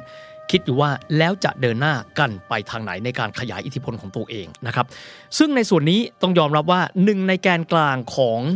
สงครามเย็นในครั้งนี้ก็คือพื้นที่ของประเทศเยอรมันนะครับในฐานะที่เยอรมันเองครับเป็นประเทศผู้พ่ายแพ้สงครามครับท้ายที่สุดก็กลายเป็นพื้นที่ที่มหาอำนาจ 4 ฝ่าย ซึ่งถือได้เป็นมหาอำนาจของผู้ชนะสงคราม อันได้แก่สหรัฐอเมริกา อังกฤษและฝรั่งเศสในฝั่งหนึ่งกับฝ่ายสังคมนิยมก็คือสหภาพโซเวียตนั้น เข้าไปยังเยอรมัน ส่วนหนึ่งคือการที่จะหั่นประเทศเยอรมันนั้นออกเป็น 4 ส่วนด้วยกันนะครับ ก็คือในปี 1945 เรื่อยมาจนกระทั่งปี 1947 นะครับ ซึ่งในช่วงนั้นมีการแบ่งเยอรมันออกเป็น 4 ส่วน ก่อนที่จะมีการแบ่งออกเป็น 2 ส่วน ส่วนหนึ่งก็คือเสรีประชาธิปไตย อีกส่วนก็เป็นของสหภาพโซเวียต ก็ใช้ลัทธิและก็รูปแบบการปกครองที่ไม่เหมือนกัน นอกไปจากนี้ในเบอร์ลินเองนะครับ ถ้าหากว่าใครดูแผนที่เยอรมันก็จะพบว่าเบอร์ลินนั้น ทั้งเมืองเลยอยู่ในพื้นที่ของแคว้นบรานเดนบวร์ก ในเบอร์ลินเองก็มีการแบ่งออกเป็น 2 ซีก ก็คือเบอร์ลินตะวันตก และก็เบอร์ลินตะวันออกกันด้วยนะครับจนกระทั่งเรื่อยมาจนกระทั่งถึงปี 1989 เรื่องของสงครามเย็นจึงจบลง ซึ่งเดี๋ยวจะอธิบายต่อไป ว่าการคลายตัวของสงครามเย็นนั้นเป็นอย่างไรกันแน่นะครับเกาหลีเองก็เช่นเดียวกันครับอย่างที่ได้บอกไปแล้ว หลังจากที่มีการปลดแอกจากญี่ปุ่นไปแล้ว เกาหลีเองนะครับก็มีผู้ที่ฝักใฝ่สังคมนิยม อีกฝ่ายก็ฝักใฝ่ประชาธิปไตย และแนวความคิดเห็นที่แตกแยกกันในประเทศใดประเทศหนึ่ง ก็จะมีมหาอำนาจ ซึ่งถือว่าเป็นเจ้าสำนักของลัทธิเหล่านี้เข้าไปให้การสนับสนุน ความขัดแย้งเหล่านี้โดยที่มีมหาอำนาจ เป็นผู้ที่ใช้ตัวแทนในการรบนอกพื้นที่ของตัวเอง ก็คือสงครามเย็น เวียดนามซึ่งในอนาคตตอนต่อไปก็จะเล่าก็ลักษณะเช่นเดียวกันนั่นเอง ก็คือมีการที่จะแบ่งพื้นที่ออกเป็น2ส่วนเวียดนามหรือและเวียดนามใต้คำถามครับ หลังจากที่มีสงครามเย็นในลักษณะแบบนี้แล้วเนี่ยโลกเปลี่ยนไปยังไงบ้าง โลกก็จะเต็มไปด้วยสงครามในหลากหลายพื้นที่ด้วยกันนะครับ หรือแม้กระทั่งในกลุ่มประเทศที่มีการพัฒนาแล้วเองก็ดีนะครับสหรัฐอเมริกาเองครับรู้ดีว่าสหภาพโซเวียตนั้น มีอิทธิพลเหนือกลุ่มประเทศยุโรปตะวันออกด้วยกันนะครับ ก็เลยได้มีการตั้งองค์การสนธิสัญญาแอตแลนติกเหนือ หรือที่เรียกกันว่า NATO North Atlantic Treaty Organization นั้นขึ้นมา เป็นเหมือนกับการรวมกลุ่มกันของประเทศเสรีประชาธิปไตยก็คืออเมริกา Transatlantic ก็คือยุโรปตะวันตก ทางด้านของสหภาพโซเวียตเองก็มีการระดมพลครับ รวมตัวกันเป็นกลุ่มก้อนเรียกกันว่า Warsaw Pact นะครับซึ่งสองส่วนนี้ก็มีการแข่งขันในเรื่องของกำลังทหาร เพื่อย้ำให้มั่นใจนะครับว่า พลังทางความมั่นคงของแต่ละฝ่ายนั้น ไม่มีใครเพียงพล้ำฝ่ายใด ลองจินตนาการดูแล้วกันนะครับว่าสงครามเย็นนี้เนี่ยทำให้กีฬาโอลิมปิกสองครั้ง ต้องกร่อยไปโดยสิ้นเชิง โอลิมปิกในปี 1980 นะครับ เจ้าภาพคือสหภาพโซเวียต ครั้งนั้นสหรัฐอเมริกาปฏิเสธก็คือบอยคอรดไม่ส่งนักกีฬาของตัวเองเข้าไปแข่งขัน 4 ปีถัดมาครับ จัดขึ้นที่สหรัฐอเมริกาที่ลอสแองเจลิส ในครั้งนั้นสหภาพโซเวียตเอง ก็บอยคอตแล้วก็ไม่ส่งนักกีฬาไปด้วยนะครับท่าทีเหมือนกับจะไม่คลายตัวกันง่าย ๆ แต่ท้ายที่สุดครับ ผู้นำของสหภาพโซเวียตคนใหม่ที่มีชื่อว่ามิคาอิลกอร์บาเชฟ เข้ามารับตำแหน่งแทนที่เลโอนิดเบรชเนฟนะครับเขาเริ่มต้นมีแนวความคิดที่หลายคนรู้จักกันในนามของนโยบาย เปิดและปรับก็คือ Glasnost และ Perestroika ทำให้เริ่มมีการทบทวนแล้วว่า มีความจำเป็นด้วยหรือที่สหภาพโซเวียตนั้นจำเป็นต้องใช้กำลังและทรัพยากรมหาศาล ในการที่จะครอบครองพื้นที่เพื่อขยายอิทธิพลของตัวเอง มีการสนับสนุนกำลังทหารและอาวุธให้กับประเทศที่อาจจะอยู่ห่างไกลจากตนเอง โดยทางด้านของโรนัลด์เรแกนเองได้มีการส่งสปีชเหมือนเป็นการท้าทายครับ ทางด้านของมิคาอิลกอบาชอฟบอกว่า เขาอยากเห็นพื้นที่ตรงนี้ ซึ่งก็แน่นอนว่าส่วนหนึ่งนะครับอยู่ภายใต้อิทธิพลของสหภาพโซเวียตนี้เนี่ยกลับมาฟรี และกลับมามีอำนาจในการที่จะกำหนดชะตาชีวิตของพวกเขาเองในปีถัดมา 1988 ครับ มิคาเอลกอบาชอฟก็ได้มีการประกาศนโยบาย Glasnost ลว่าเปิด และเปเรสตรอยกาแปลว่าปรับหรือการปฏิรูปขึ้นมา และครั้งนั้นเองเป็นการที่สหภาพโซเวียตเอง เริ่มต้นคลายกรงเล็บเหล็กของตัวเอง จากกลุ่มประเทศสังคมนิยม และนำไปสู่จุดเริ่มต้นของการจบสิ้นลงของสงครามเย็น และนั่นก็คือการพังทลายลงของกำแพงเบอร์ลิน ในเดือนพฤศจิกายน 1989 ในตอนนั้นหน้าเราจะมาคุยกันนะครับว่า หลังจากจบสิ้นสงครามเย็น แต่ละประเทศและโลกใบนี้อยู่กันอย่างไรครับ The Standard Podcast. Eye opening for your ears. This is the Standard Podcast. Eye opening for your ears. Eight Minute History. หลายคนพูดเสมอเลย โอ้เวียดนามนี่เป็นเหมือนคู่แข่งของประเทศไทยที่ขยับเข้ามาใกล้เราเรื่อยๆนะครับ ในเวลานี้ถ้าพูดถึงเรื่องของเศรษฐกิจแล้วเนี่ยเวียดนามมีขนาดของเศรษฐกิจอยู่ประมาณที่ครึ่งหนึ่งของประเทศไทย ไปดูย้อนอดีตกันบ้างนะครับว่าเวียดนามนั้นเป็นอย่างไรและเขาผ่านเรื่องของสงครามเย็น และสำคัญมากๆเขากลายเป็นชาติที่สามารถเอาชนะมหาอำนาจ 3 เจ้าหลักของโลกได้ อันได้แก่ญี่ปุ่น ในช่วงที่ญี่ปุ่นนั้นเข้าไปยึดครองเวียดนามในช่วงสงครามโลกครั้งที่ 2 การเอาชนะฝรั่งเศสในช่วงสงครามเดียนเบียนฟูนะครับแล้วก็สำคัญมากๆคือการเอาชนะมหาอำนาจโลกอย่างสหรัฐอเมริกาได้สำเร็จนั้น ความเป็นมาเป็นไปในทางประวัติศาสตร์ของเขานั้นเป็นอย่างไรกันบ้างครับ เวียดนามนั้นก็เป็นประเทศที่ต้องยอมรับนะครับว่าเขาเป็นชาติที่มีความเป็นชาตินิยมแต่ไหนแต่ไรแล้ว โดยที่พวกเขามีความเชื่อมั่นนะครับว่าเขามีอารยธรรมที่สูงส่งจูบจนกระทั่งช่วงหนึ่งครับที่ฝรั่งเศสนั้นเริ่มต้นเดินเรือสินค้านั้น มาถึงพื้นที่ของเวียดนาม นักปราชญ์สำคัญของเวียดนามสองคนก็คือฟานบอยชาวและฟานชูตริน ได้เห็นเรือขนาดยักษ์ของฝรั่งเศสถึงกับอุทานออกมา และมีการเขียนเอาไว้ในบทประพันธ์ว่าไม่เคยคิดเลยว่า จะเห็นเรือเหล็กที่มีขนาดใหญ่เป็นพันเป็นหมื่นช่างนั้น ลอยอยู่เหนือน้ำนั้นได้นะครับนักประวัติศาสตร์หลายคนบอกแบบนี้ครับบอกว่า การที่ฟานบอยชาและฟานชูตรินนั้นออกมายอมรับในสิ่งเหล่านี้ว่ามีความทึ่งกับเทคโนโลยีตะวันตก เป็นเหมือนกับการตระหนักว่าเวียดนามนั้นเป็นประเทศที่คงจะต้องคิดถึงเรื่องของการพัฒนาตัวเองให้สูงขึ้นด้วยนะครับ แต่ท้ายที่สุดครับ ในท่ามกลางกระแสของจักรวรรดินิยมโลก หรือว่าลัทธิ colonialism ลัทธิล่าอาณานิคมนั้น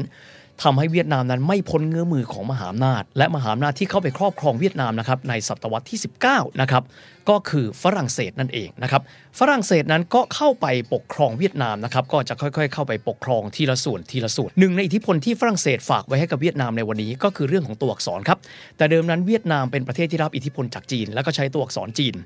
หลังจากที่ฝรั่งเศสเข้าไปแล้วฝรั่งเศสได้ใช้ตัวหนังสือโรมันนะครับก็คือตัวหนังสือที่เรียกภาษาอังกฤษนี้เนี่ย เข้าไปใช้ในเวียดนาม ด้วยการแทนคำศัพท์ต่างๆ ของเวียดนาม ตัวอักษรและก็การที่พูดภาษาเวียดนาม เขียนภาษาเวียดนามด้วยตัวอักษรโรมันเขาเรียกว่าตัวอักษรคกหยูดังที่เราได้เห็นมาจนกระทั่งถึงปัจจุบันนี้ แล้วก็เช่นเดียวกับประเทศในภูมิภาคเอเชียตอนออกเฉียงใต้ครับ ซึ่งเวียดนามกันเองนั้นก็ได้รับผลกระทบจากสงครามโลกครั้งที่ 2 แน่นอนว่าผู้ปกครองในครั้งนั้นคือฝรั่งเศสครับ ถูกทางด้านของญี่ปุ่นนี้เนี่ยนะครับ ก็รุกไล่อยู่พอสมควร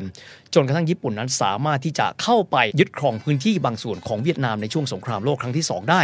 แต่แน่นอนว่าขบวนการชาตินิยมของเวียดนามในเวลานั้น นอกเหนือไปจากการต่อต้านฝรั่งเศส ซึ่งอ่อนตัวลงไปค่อนข้างเยอะ จากการรบกับญี่ปุ่นในแผ่นดินเวียดนาม ในช่วงนั้นเองกองกำลังชาตินิยมของเวียดนามก็นำโดยโฮจิมินห์ก็สามารถที่จะต่อสู้กับญี่ปุ่นได้อย่างมีประสิทธิภาพสูงมากจนกระทั่งญี่ปุ่นนั้น จำเป็นต้องมีการถอยร่นไปในบางครั้งบางคราวด้วย หลังจากที่สิ้นสงครามโลกครั้งที่ 2 เป็นเรียบร้อยแล้วนะครับเวียดนามเองเหมือนกับหลายๆชาติครับ ที่ครั้งหนึ่งเคยตกเป็นอาณานิคม เริ่มต้นที่จะคิดว่าจะทำอย่างไรให้ตัวเองเป็นประเทศเอกราช มีการปกครองเป็นของตัวเองนะครับได้มีความพยายามของโฮจิมินห์ในการที่จะพูดคุยกับฝรั่งเศสครับว่าอยากให้เริ่มต้นคลายตัวในเรื่องของการเป็นอาณานิคม และอยากให้ฝรั่งเศสนั้นปรับเปลี่ยนบทบาทครับในการที่จะเข้ามา แล้วก็ วางพื้นฐานในการพัฒนาให้กับเวียดนาม แต่ทั้งนี้ทั้งนั้นตรงกันข้ามครับ ฝรั่งเศสเลือกที่จะเดินหน้าในการส่งกำลังทหารกลับมา และปกครองเวียดนามอีกครั้งหนึ่งอย่างเบ็ดเสร็จเด็ดขาดด้วยนะครับ ซึ่งณเวลานั้นเองเนี่ยทำให้ทางด้านของโฮจิมินห์แล้วก็ชาวเวียดนาม ได้มีการที่จะรวมตัวกัน แล้วก็ต่อสู้กับฝรั่งเศส จนกระทั่งท้ายที่สุด ฝรั่งเศสต้องยอมรับว่ามีกำลังพลและเทคโนโลยีอาวุธเนี่ยเหนือกว่าถึงแม้ว่าจะ พิ่งบอบช้ำจากสงครามโลกครั้งที่ 2 มา ลองจินตนาการดูนะครับว่าในปี 1954 ก็คือ 9 ปีหลังเสร็จสิ้นสงครามโลกนั้นเนี่ยฝรั่งเศสบุกไปที่เวียดนามด้วยการที่มียุทโธปกรณ์ครบถ้วน โดยเฉพาะยิ่งเลยมีกองทัพอากาศ ซึ่งณเวลานั้นเวียดนามไม่มีกองทัพอากาศนะครับมีเครื่องบินลำเลียงพลแต่ท้ายที่สุดกลับพ่ายแพ้สงครามให้กับชาวเวียดนาม เพราะฉะนั้นเนี่ยสงครามที่ถือว่าเป็นการประกาศความยิ่งใหญ่ของเวียดนาม คือการที่เวียดนามนั้น